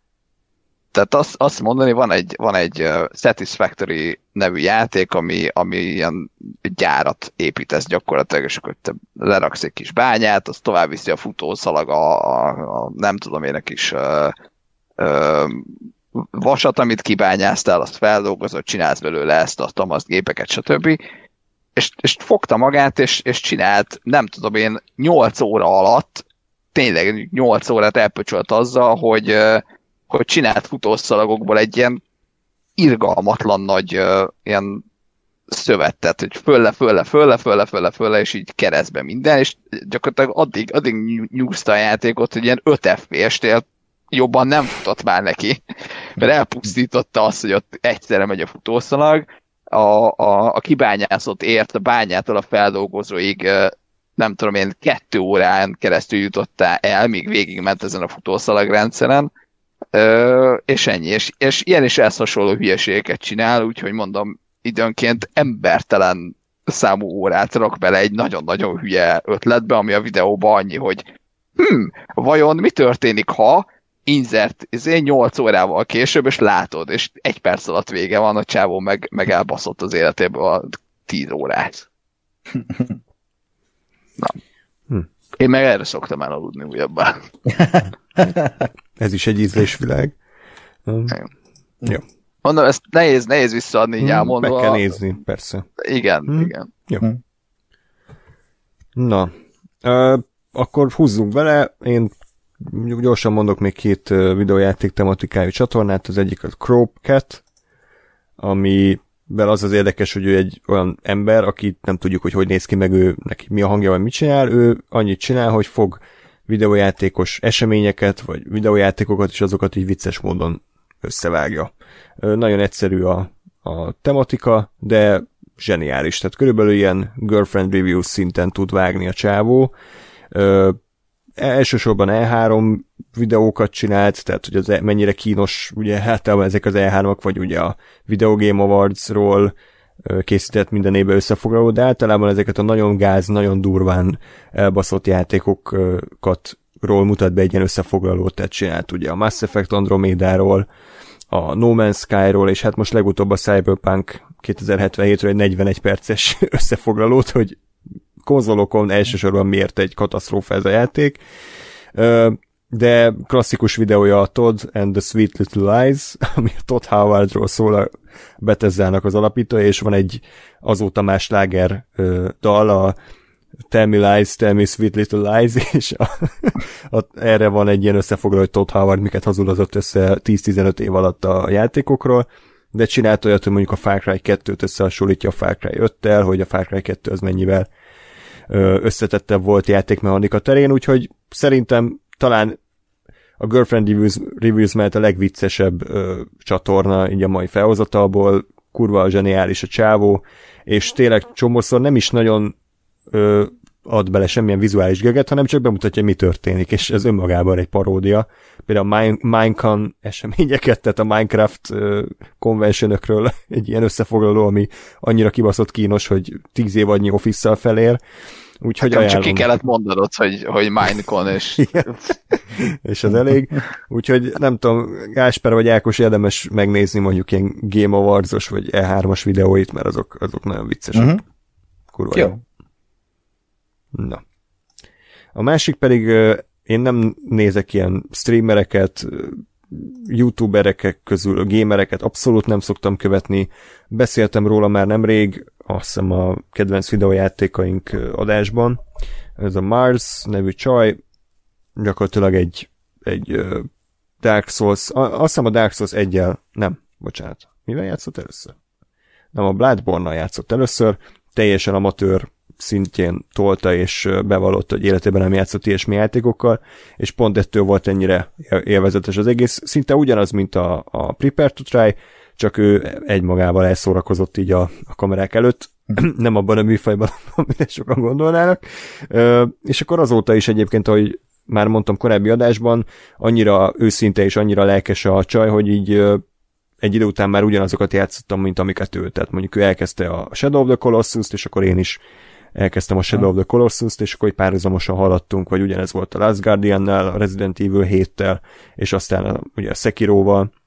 Úgyhogy nagyon ajánlom, aki egy, egy tényleg egy ilyen nem túljátszó, nem melkirakó, nem a lájkokra menő ö, csaj youtubert akar nézni, annak a Mars-t ajánlom. Sajnos már ő is elkezdett twitchelni, meg elke- elkezdett rámenni így az élő ö, like gyűjtésekre, úgyhogy én a mostani videóit nem is igazán néztem, de mondjuk a mit tudom, egy évvel ezelőtti, vagy az előtti videói azok, azok nagyon-nagyon nagyon-nagyon jók, úgyhogy hajrá! Hm. Ö, Ki jön? Ákos, mondj, mo- dob be az atombombát, kérlek, akkor jöjjön a, Miért, miért atombomba? jöjjön a partizán. A partizán, most még mondod ezt így, uh, szerintem konkrétan a partizán a, az egy, tehát ha nem a legjobb magyar YouTube csatornában nőtte ki magát, és pont mondtam előbeszélgetés meg Gáspárnak, hogy ennek kéne lennie a, a, a magyar köztévének. Tehát ha ez lenne a magyar közt, vagy hát ez lenne a magyar köztévé feladata igazából, ami a partizán. Megszólal mindkét oldal, de közben vannak úgymond ilyen színészbeszélgetések, rendezőkkel beszélgetések, a Verebes Istvánnal volt egy nagyon jó beszélgetés, ugye összehozta újra a heti hetest immelámmal, tehát nagyon jó, nagyon szerteágazó témákkal foglalkoznak, így visszakeresgéltem régi adásokat, a régi műsorokat is tőlük, és néztem, hogy Last of Us 2-vel is foglalkoztak, és beszélgettek egy órát így egy játékfejlesztővel a, a Last of Us 2-ről, úgyhogy van mindenféle téma, és a Gulyás Márton, aki ennek az egésznek a atya, egy nagyon felkészült, iszonyat jó kérdésekkel tud előállni beszélgetésekben, úgy tudja terelni a beszélgetést, hogy azt szerintem így a legnagyobbak közé sorolandó itt Magyarországon, hogy ilyen, így kell beszélgetést vezetni egy ilyen műsorban. És pont tegnap láttam ezt a, a itthoni vírus hát az a címa a videónak, hogy a nagy lélegeztetőgép Panama, ami egy ilyen John Oliver-szerű összefoglalója az itthoni lélegeztetőgép helyzetnek. És ezek tök barom jó, hogy van egy ilyen csatorna, ami összefoglalja ezeket a híreket, és megszólalnak a, a politikai arcoktól kezdve a színészeken át, a, a, az ilyen-olyan volt polgármesterek. Nagyon jó, szuper jó, és elkezdem őket támogatni is, mert, mert tényleg ez, ez, ez, így kell csinálni valamit itthon, ami, ami fontos, ami közügy, ami, ami, ami, ami tényleg meghatározhatná az életünket, ha ez egy ö, már tényleg egy olyan országos média lehetne, ami, aminek lennie kéne. Uh-huh. Igen. Én is. Nem, annyira nem mértem el még, még régen, amikor Schleim névre hallgatott, akkor néztem pár Igen. videóit. Az újakban annyira nem mértem el, de az biztos, hogy nagyon szimpatikus, hogy mind a két oldalról leül beszélgetni emberekkel. Tehát tényleg nem az van, hogy csak a saját mit tudom én, buborékján belül hajlandó bárkivel szobálni, hanem igenis megszólaltat jobboldali, akár fideszes politikusokat, és hagyja, hogy, hogy, hogy maguk próbálják megvédeni az álláspontjukat. Valahogy ez lenne tényleg a, a kiegyensúlyozott tájékoztatás, és a heti heteses adás is egyébként nagyon jól sikerült olyan szempontból, hogy így e-, elég depresszív ugyanakkor, hogy, Há, hogy honnan hova volt, jutottak igen. az emberek, meg hogy igen. mennyire bele keseredett mindenki az életbe, de ugyanakkor fontos, hogy, hogy tényleg hogyan változott így a, a, a politikai közélet az elmúlt tíz év során, hogy már szinte humorra se futja az embereknek, annyira belefásultak a, a mindennapokba. Hát igen, meg az egy nagyon szomorú, most nem akarok belemenni, de ott, ott azért lejött, hogy ott egyedül a hajós van képbe. Tehát, hogy mm. ott a, egyedül a ha, hajósnak volt szerintem relevanciája így emberség terén, hogy ő hogy is látja a dolgokat, és nem ez a megfásult, a múlt év múlt évtizedekben élő ember, aki, a, a, amit ott a többiek képviseltek. Úgyhogy ebből a szempontból szomorú volt, de hát igen, ez a heti egy, egy korszaknak a lenyomata. Ja. Na, akkor jöjjön Gásper, Modern History TV. Ö, igen, újabb random találatom valahogy. Ö, gyakorlatilag ez egy, ez egy hát egy, egy csávó csinálja ezt a csatornát, aki, aki egyébként egy uh, brit uh, lovag, OBI, és egyébként a, a, a, az ő játékfejlesztő cége csinálta többek között a Sniper Elite sorozatot és sok kettőt, ami, ami a csávról egyáltalán nem látszik, tehát pontosan nem ez a kategória, pedig ő a, a, az, tehát az elnöke, a CEO-ja ennek a, ennek a, a cégnek. De, de mindegy, de hogy egyébként egy ilyen középkori, középkori élettel, különböző középkori um, úgymond kérdésekkel, tematikákkal foglalkozó YouTube csatorna. Ö, gyakorlatilag annyi, hogy a csávó az, az vagy valahol, nem tudom, ül és beszél, vagy, vagy ki is próbál bizonyos dolgokat, és mit tudom én, olyan, olyan dolgokról beszél pontosan, amit én mondjuk nagyon hiányolok, főleg a magyar ö, oktatásból, hogy, hogy, hogy nagyon érdekes olyan dolgokat mutat be, amik, amik ilyen közélet és köznapi dolgok voltak. Tehát mit tudom én, volt egy ilyen sorozata, hogy a, a középkori parasztok életéről, és akkor, és akkor ilyen, hogy mit tettek, hogyan tisztították a fogukat, mit, mi, mit, hogyan világítottak, mi, mit beöltöztek. És akkor, akkor egy, egy másik, másik irányvonal az meg a különböző mondjuk lovagi élettel kapcsolatos kérdések, ő, ő rájuk nézve ugyanezt, hogy ők mit tettek, páncélt hogyan kell felvenni, mi kell ahhoz, milyenféle páncélok voltak, különböző fegyverek használata, stb. És, és tényleg az, hogy nem, nem egy, ilyen, egy ilyen száraz történelmi valami, ami elmondja, hogy évszemtől évszámig uralkodott valaki, és ez meg az történt, hanem, hanem a, a hétköznapi életen keresztül lesz az egész sokkal érdekesebb, és úgy, úgy visz be abba, hogy, hogy akkor milyen, milyen is lehetett az élet, nem tudom én, ezer akárhány száz évvel ezelőtt, vagy, vagy pár száz és ezer akárhány száz évvel ezelőtt, és, és nagyon, nagyon érdekes dolgokat lehet belőle tanulni, vagy megismerni. Jó. Köszönjük. Hmm. Akkor kijön én mondjuk Te. mondok két gyors futottak még kategóriát. ez milyen leghangosabb, nem tudom, üdítő kinyitása, vagy mi volt ez? Mi hallható? Hát, kicsit. Ez a Discord nem működik. az egyik a Wolf Crow nevű YouTube csatorna, egy csávó gyakorlatilag elsősorban ilyen operatőri mondjuk, hogy szemináriumot tart. Én úgy ismertem meg, hogy híres operatőröknek az életművét mutatta be, mondjuk 8 10 perces videókban, Roger Dickens, Emmanuel Lubecki, Darius Conji, minden, Christopher Doyle, tehát hogy szinte mindenkiről készített videót, és nagyon érdekesen, informatívan mutatta be a legfőbb stílusegyeiket, tehát hogy milyen optikákat használnak, milyen világítási módszereik vannak, milyen kamerákra forgattak, milyen filmre forgattak, tehát hogy viszonylag szakmai az egész. De aztán sajnos azért tettem zárójelbe, mert azóta fizetősé tette szinte az összes videóját, és, és jelenleg csak akkor nézhető, hogyha támogatod őt, úgyhogy hát ennyi, ennyi. A másik pedig a... A csúnáp, a csúnáp jövője. Igen. Ö, remélem, hogy nem, egy, nem, nem, nem fejezem be ezt a mondatot. A,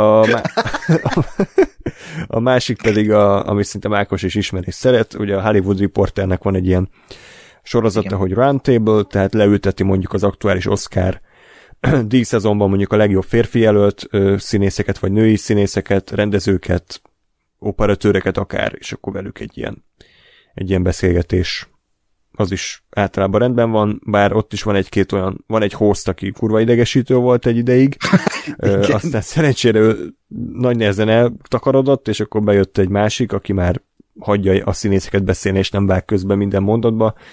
Ö, rendben van ez is teljesen. Néha így ráfüggök, nézek párat, aztán mit tudom, évekig semmi, de, de nagyon jók ezek a beszélgetések. Uh-huh. Adó. Jó. Ákos, akkor válasz egyet a kettőből, ami maradt. Egy maradt, nem? A Corridor Crew az, vagy Team Coco, nekem ez a kettő van. Ja, tényleg? Hm. Valamiért kiúztam. Na mindegy. Fáradunk. Oké, okay. hát most már előtted igazából nem is mondom. Na mindegy, a Corridor Crew a, a, a, na, az is egy olyan csatorna, ami most szerintem nagyon-nagyon nagyot megy. A Corridor ugye egy VFX-es csapat, vizuális effektekkel foglalkoznak, és akkor ők belevágtak egy ilyen projektbe még pár évvel ezelőtt, hogy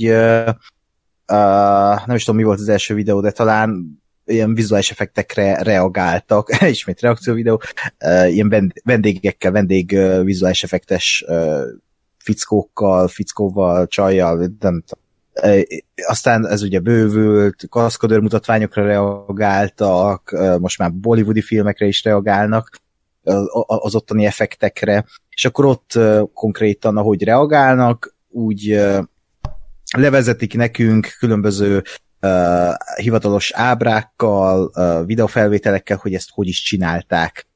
Illetve ha van vendég, ugye vendég kaszkadőr, vagy vendég VFX-es, akkor ő hoz valamit, és akkor ő levezeti, hogy ez hogy volt, hogyan csinálták, miért úttörő az a fajta technika, ahogy csinálják, és nagyon-nagyon sokat lehet ebből is tanulni, hogy hogy is működnek ezek a dolgok, és uh, az ember rácsodálkozik, hogy egy szarfilmben is milyen kaszkadőr mutatvány, vagy éppen milyen úttörő vizuális effekt uh, mutatványt használnak, és nagyon jó a csapat, tehát én nagyon bírom ezeket a srácokat. Néha kicsit nyers az a fajta ilyen ordibálás, ami ott megy, uh, de emellett meg csinálnak néha ilyen hülyeséget is, mint például múlt héten csináltak egy ilyen uh, 18-as Harry Potter jelenet sort, sorokat, és ott egy ilyen 20 perces videóban lebontják, hogy hogy csinálták azt meg, hogy mit tudom én ott a, a, a Quidditch meccsen a, a fényképező gyereknek, ahogy eltalálja a labda, labda, leszakad a feje, meg nem tudom, tehát ilyen, ilyeneket, és a, a, e, ezekből a hülyeségből is tök sok minden lejön, hogy ez hogy is működik ez az egész szakma, és uh, tök jó a hangulat ezeknek a videóknak, tök jó kis feel good, uh, vicceskedő az egész, és uh, Hát ez, ez is olyan, e, te, amit mondtam, hogy ezt mindenki ismeri, Gáspár. Szerintem igen, tehát ez, ez nekik, várjál, de nekik, nekik, nekik van valami olyanjuk, nem, hogy mit tudom én, VFX artist reacts to igen, ez az. Bad. Jó, oké, okay. de abból azt hiszem véletlenül egyet vagy kettőt megnéztem. Ah, na, jaj, akkor képbe vagy. Ah, ez, ezek az képbe vagyok, tehát igen, láttam már egy videójukat. Képbe vagyok. Hát tudtad a címét. Jó, ú, hát ezt, ezt a bara nehéz volt megjegyezni, hogy a, a VFX Artist React to Bad TGI. Jó. Igen, igen. Tehát, igen, képbe, uh, nagy fan vagyok, igen. Képbe vagyok abszolút mértékben. Ez egy kedvenc videó. Pont? Pont, igen. Oké, okay. uh, Gásper, akkor uh, Taskmaster. Úristen, nem a listába következett kérdezett. Nem. Mi történt? Mi történt? Ja. Nem tudom, nem tudom, szerintem nem beszéltem még a Taskmasterről így, így adásból, ugye? Azt hiszem. Nem rémlik. Nem. Ez egy, ez egy um, brit tévéműsor a változatosság kedvére, lehet, hogy kb. semmi amerikai nincsen a listámon egyébként, de amúgy de. Kettő, ami hátra maradt. Mindegy, hogy ez egy, ez egy brit tévéműsor, ami, ami arról szól, hogy, hogy a, a humoristák, öt, öt humorista vesz részt minden évadban, van egy Taskmaster, aki, aki különböző random hülye feladatokat ad nekik és úgy néz ki, hogy ezeket a feladatokat mindenki, mindenki megcsinálta, ez mondjuk egy külön egyszemélyes forgatás, általában az szokott lenni, mint egy nyár, egy nyár alatt, vagy egy tavasz meg egy nyár alatt, végigmennek mind az öt emberen a minden feladattal, és aztán ami a műsor maga, amit te látsz, az az, hogy, hogy ezt követően egy stúdióban összeülnek, és és gyakorlatilag az, hogy na mi volt a következő feladat, ez volt a következő feladat. Bejátszák ugye a minden szereplőnek a hogy megoldja ezt a feladatot, és aztán pontoznak, és van egy ilyen pontverseny, és győz a végén valaki. És az a, az, a, az a szépség, és megint, megint egy kicsit ilyen, ilyen elmesélhetetlen, vagy, vagy kicsit inkább ilyen látni kell, hogy megértsd az egésznek a báját, hogy, hogy helyenként rettenetesen egyszerű, és rettenetesen debil feladatok tudnak lenni például juss el A-ból B-be a tudom én, legkevesebb lépésből, a legkevesebb lépéssel. Ami, ami persze, nyilván gondolod azt, hogy jó, hát majd valaki elkezd jó nagyokat lépni, vagy nem tudom, és, és az van viszont, hogy mivel a, a vendégek is humoristák, ezért, ezért általában olyan teljesen idióta megoldások születnek, például, hogy valaki gurul a Földön, nem tudom én, négy percen keresztül, több száz méteren keresztül, és aztán végül négy lépésből teljesíti ezt a, ezt a távot.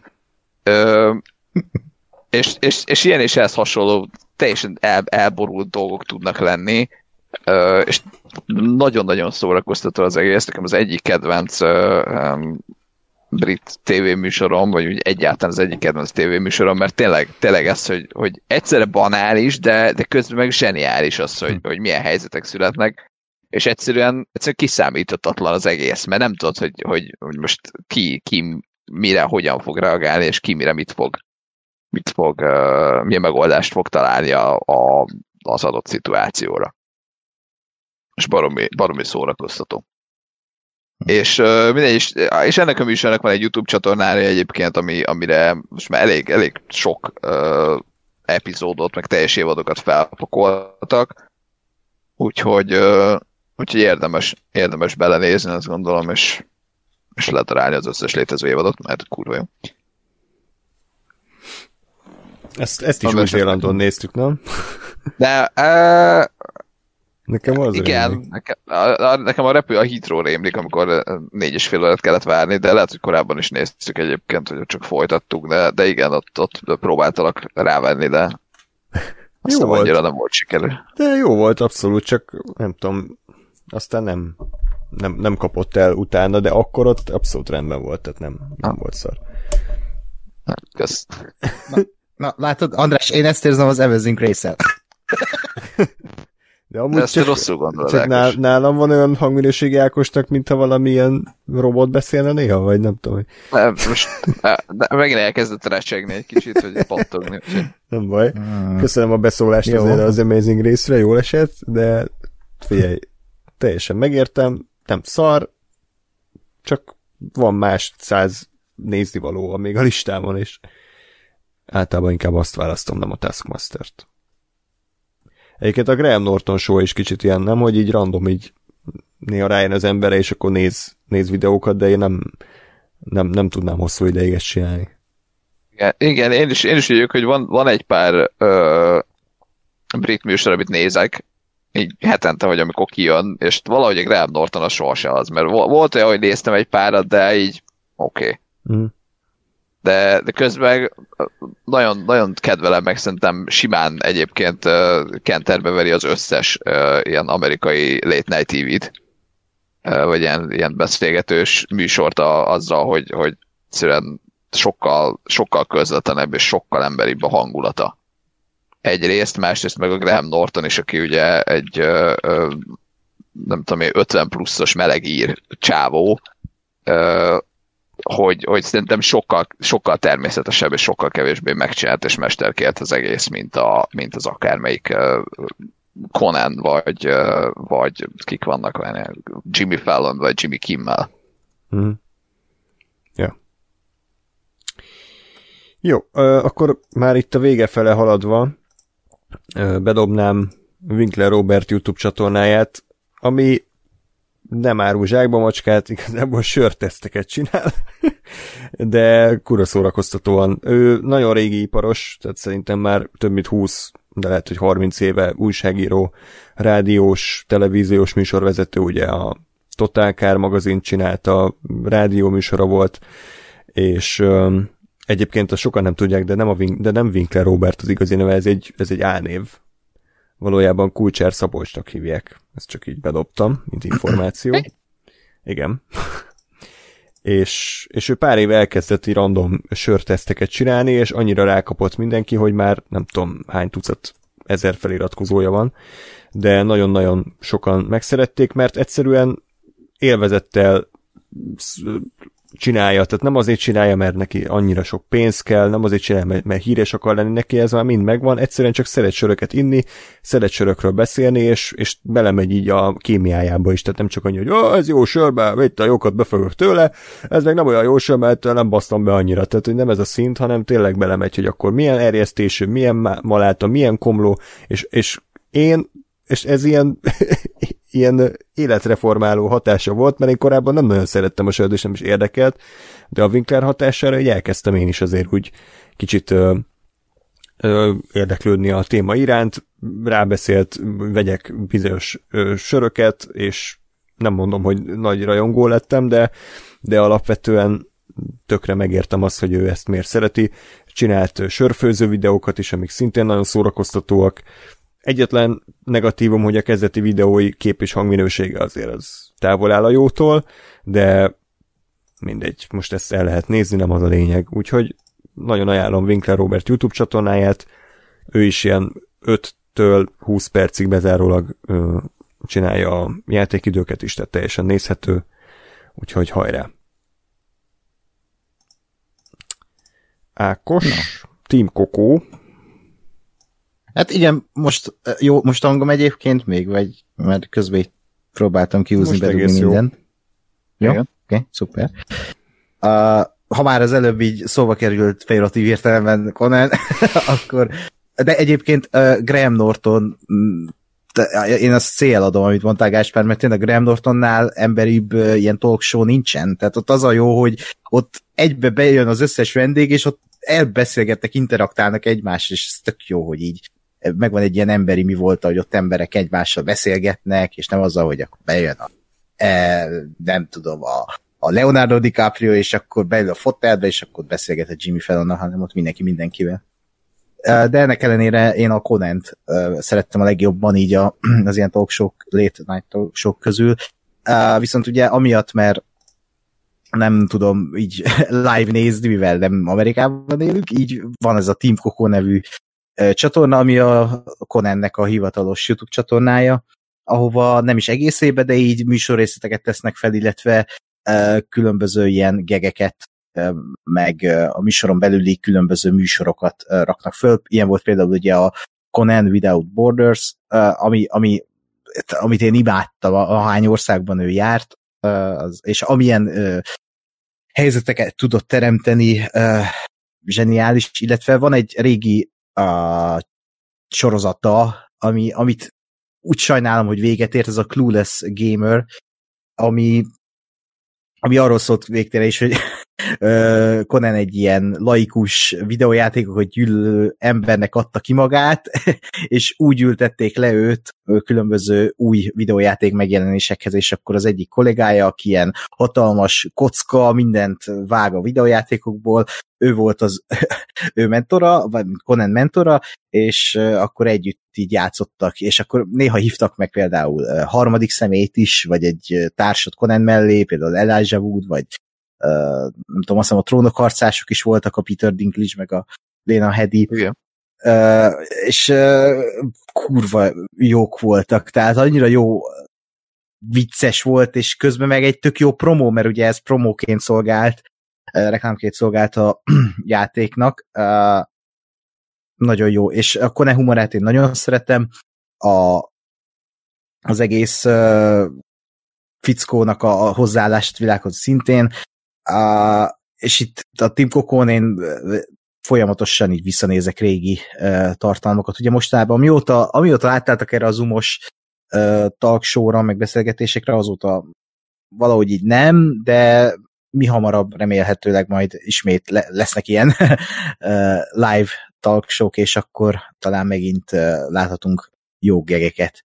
És uh, kicsit csalás, mert pont ugye volt a Needs a, Conan Needs a Friend nevű podcast, ami szintén egy ugyanez csak podcastként, de azért, amit te is kérdeztél, hogy miben más, azért az ott teljesen intim. Ez meg egy ilyen hahotázós, röhögős sztár műsorvezető, aki, aki mindenféle hülyeséget csinál, és remélem, hogy még fogja ismer, már eléggé benne van a korban, de, de ő, ő, ő, ő, ő, ő, ő benne az, az energiák azok még mindig a fiatalkori ényére visszavezethetők, úgyhogy nem, tök jó, hogy, hogy még van egy Conan, aki csinálja a dolgát. A YouTube-os dolgait egyébként én is, tehát pont ezeket, amiket elmondta, ezeket én is néztem, meg kedveltem, Aha. tényleg a, a, a Conan Without Borders, meg a, meg a Clueless Gamer, azok nekem is nagy, nagy kedvencek voltak, bár bár sajnálom, hogy a Clueless Gamer azért a végére, vagy hát az, az, ahogy, ahogy haladtak előre, azért az egyre, egyre inkább ilyen mesterkéletebb, és, izé, és direkt arra megyünk rá, hogy amúgy, amúgy kurvára nem érdekli a Conan az, az egész, de hogy direkt most akkor viccesnek kell lenni. Igen. De, de azért mondjuk a korábbi részekben a, a, a Hitman az, az, az egyik nagy kedvencem, az, az kurva jó rész, ja. ott, ott még élvezi is, amit csinál, és tényleg így, wow, fejbe lehet lőni, bassz, kurva jó. Az, az, az, az, nagyon jó, meg, meg tényleg azért van, van egy pár olyan, amikor, amikor tényleg elkezdi magyarázni a csávó a, a, a lort, és akkor a fej meg a a fasz érdekel. és kinyíl, hogy aha, aha, aha, tök jó, aha, király, aha. Igen. Az, az zseniális. Igen, zseniális. Ja, tudom, a, a, ezeket szerettem még legyen a, a Mortal Kombatos, izé, Super Bowl-os uh, Clueless gamereket, azok, azok még, amiket többször újra néztem. Zseniálisak. Igen. Egy kicsit hiányzik egyébként. Illetve ez a Conan Without Borders is. Remélem ez is visszatér. Ez egyébként Netflixre is felkerült. Én meg azt hiszem ezt összeszakoltam beléd, András, egyszer. a, Igen. A, a, amikor elmegy a, a nem is tudom milyen producerével, a Jordan Skalanskival, aki ilyen Conan szerint semmit se csinál. egy, egy, egy, olyan, mint az Office-ban a Michaelnek a, a top hobbi, hogy így, így richtig gyűlöli, és elmenek együtt Olaszországba, és akkor ott Jordan megmutatja, hogy milyen borokat szeret, és akkor Conan ott mindent szétfikáz, meg az embert magát, és nagyon, hú, nagyon jó, nagyon jó, és bármikor, én ezt bármikor újra tudom nézni, ki vicces. Úgyhogy ja, remélhetőleg majd visszatér ehhez a formulához. Ugye ez volt az enyém, azt hiszem több nincsen.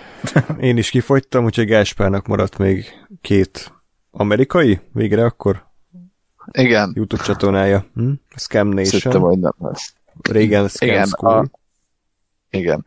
Ezt Scam Schoolként indultak, én úgy találtam rájuk, és aztán már Scam Nation-re váltották, váltottak. Ez, ez gyakorlatilag egy, egy darab azt hiszem texasi csávó, aki, aki amúgy bűvész, meg mindenféle hasonló dolgokkal foglalkozik, és és gyakorlatilag a műsor az eredeti formátumában arról szólt, hogy minden, minden rész, vagy hát általában az adott epizódban valamilyen kocsmában, vagy valahova ott uh, beültek, összetrombitáltak, nem tudom én, a random két-három embert a, a helyi közönségből, és akkor a, a Brian Brushwoodnak hívják a, a műsorvezetőt, és akkor ő ott bemutatott valami, vagy valami bűvész trükköt, vagy valami ilyen idézőjel bárbet, tehát hogy valami, valami feladat, hogy mit tudom én, juttas bele a, a pénzérmét a pohárba nélkül, hogy uh, ilyen típusú dolgokat. Azt ott kiadta nekik, vagy bemutatta a bűvésztrüket, és az volt a lényege, hogy utána, utána el is magyarázta, hogy, hogy hogyan hogyan lehet megcsinálni, és akkor mindig valamelyik uh, résztvevő ugye életében először úgy, hogy 10 perccel ezelőtt látta a trükköt, vagy a valamit ő is ott uh, előadta a többieknek. És, és egyrészt ez, ez tök jó a hangulata, mert tényleg, tényleg az, hogy, hogy bárki képes ezekre, bárki megtanulhatja ezeket a dolgokat egyrészt, másrészt meg nekem amiatt volt érdekes, hogy, hogy én nem mentén elkezdtem, vagy, vagy megnéztem egy pár, vagy láttam egy pár ilyen, ilyen bűvészes videót, akár, akár kártyatrükkökről, akár másokról, és uh, anélkül, hogy mondjuk én valaha trükköket uh, be mutatnék, vagy, vagy előadnék bárkinek, uh, mégis az, hogy egy, egyrészt tudom, hogy hogy csinálják őket, ami, ami tök jó dolog, mert a tudás ez mindig jó.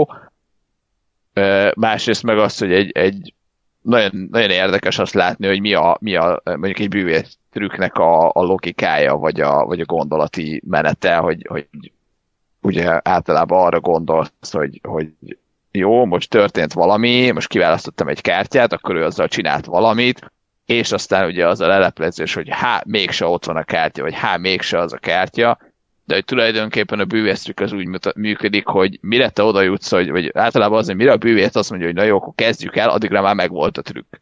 Tehát ami onnantól kezdődik, az tök mindegy. És ez, ez egész logikája a, a dolgoknak, hogy, hogy tulajdonképpen mikor, mikor történik maga az átverés, az egy, az egy érdekes, érdekes témakör volt nekem. Tehát nem, nem és, és pont azért, mert ezek ugye egyszerű kártyatrükkök, pakli kártyával, és nem az, hogy most a nem tudom én, David Copperfield, vagy a, akármelyiken nagy bűvész valami nagyon hűde átverős, nem tudom én, ketrec alja kinyílik típusú trükköket hogyan csinálnak, hanem, hanem tényleg olyan dolgok, amiket akármelyikünk akármikor meg tud csinálni.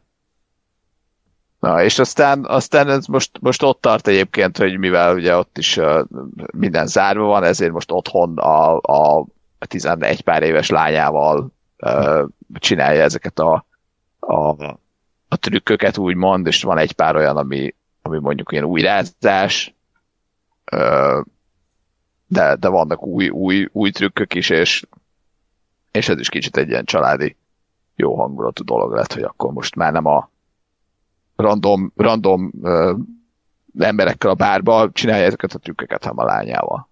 Hm. És, és ugyanúgy, de ugyanaz, hogy neki is megtanítja, és ott előadja, és akkor tök jó. Uh-huh. Na. Cool. Fretted Americana.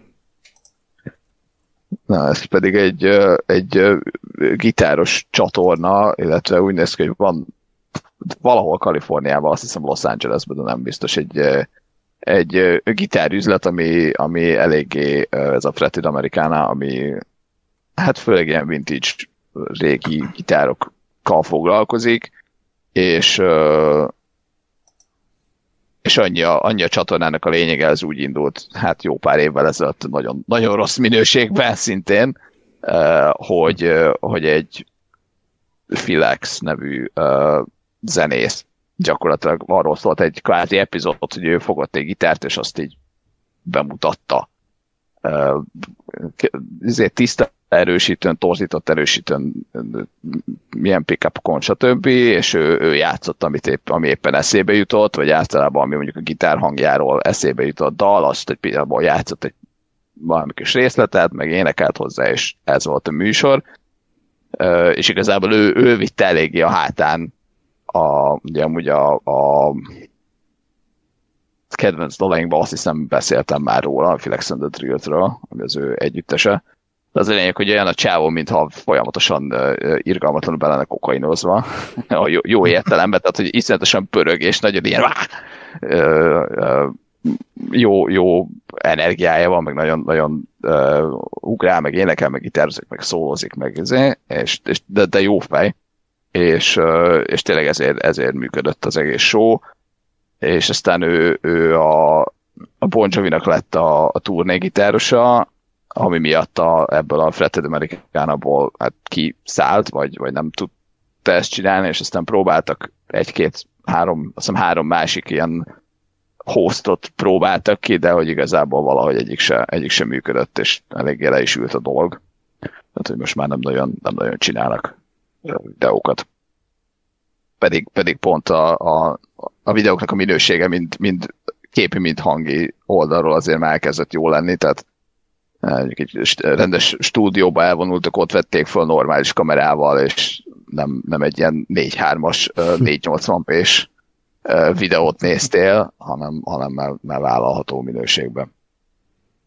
Úgyhogy ezt kicsit sajnálom, de hát a régi videók azok ott vannak, és bármikor meg lehet nézni, hogy Filex őrültkedik a szó legpozitívabb értelmében. Jó, na hát akkor rövid adás után búcsúzunk. Nem merem megszámolni, hogy hány dologról beszéltünk, de szerintem ilyen 50 57 dologról, szerintem ez egy rekord. Úgyhogy köszönöm wow. szépen, kedves hallgatók, köszönöm műsorvezető kollégáim, hogy akkor most ezt így összegyűjtöttük nagyjából teljesség igénye nélkül a kedvenc podcastjainkat és kedvenc YouTube csatornáinkat. Írjátok le, hogy ezek közül ti miket ismertetek, van-e olyan, aminek utána fogtok nézni, vagy a, ami nektek is esetleg a topba ott van, és akkor ti is tudtok ajánlani nekünk, hasonló tematikában, tehát gyakorlatilag bármiben ilyen dolgokat, podcasteket vagy YouTube csatornákat, bár bevallom őszintén például Ákos nem azért nem hallgatom a Reblandet, mert nem érdekel a véleményed, meg hülyeségnek tartom, hanem egyszerűen így is annyi podcastet hallgatok már, hogy, hogy nincs, tehát hogy hát, kifogy az ember. Hidd el, én is így vagyok azzal, amit te ajánlasz, tehát Igen. meg bárki, tehát igazából tehát podcastel is annyi elmaradásom van, csak most van, nem tudom, 20 órányi, vagy több 20 órányi elmaradásom, és akkor még hmm. ilyen hangos könyvekről nem is beszéltem. Tehát nagyon, nagyon durva, és tényleg ez a, ez a mindek mondják, ez FOMO. Tehát, majd hogy kimaradjuk valamiben. Igen, igen, igen. Abszolút. Úgyhogy valószínűleg Gáspár csinál jól, mert ő, ő nem hallgat podcasteket egyáltalán. Hát, ennyi. Gá- Gáspár a példaképem nekem. De ennyi, nagyon helyes. Végre rájöttem. ja. Ő síri csöndben szokott mosogatni, vagy nem tudom, porszívózni. Vagy szoktál ilyet csinálni? Néha, néha előfordul. Az egyik titkom az, hogy ezt relatíve ritkán csinálom, a másik, hogy, hogy nagyon jól a telefonon oda lehet rakni a, a konyhabútor bizonyos kritikus pontjaira a különböző brit műsorokat, és akkor azt tudom nézni. Aha. Ja. És hallani. Ennyi. Oké. Okay. Na, hát akkor még egyszer köszönjük mindenkinek, hogy velünk tartottatok. Hamarosan jelentkezünk, addig is pedig minden jót kívánunk nektek, sziasztok! Sziasztok! A faszomban. Na, szóval, hogy hőj!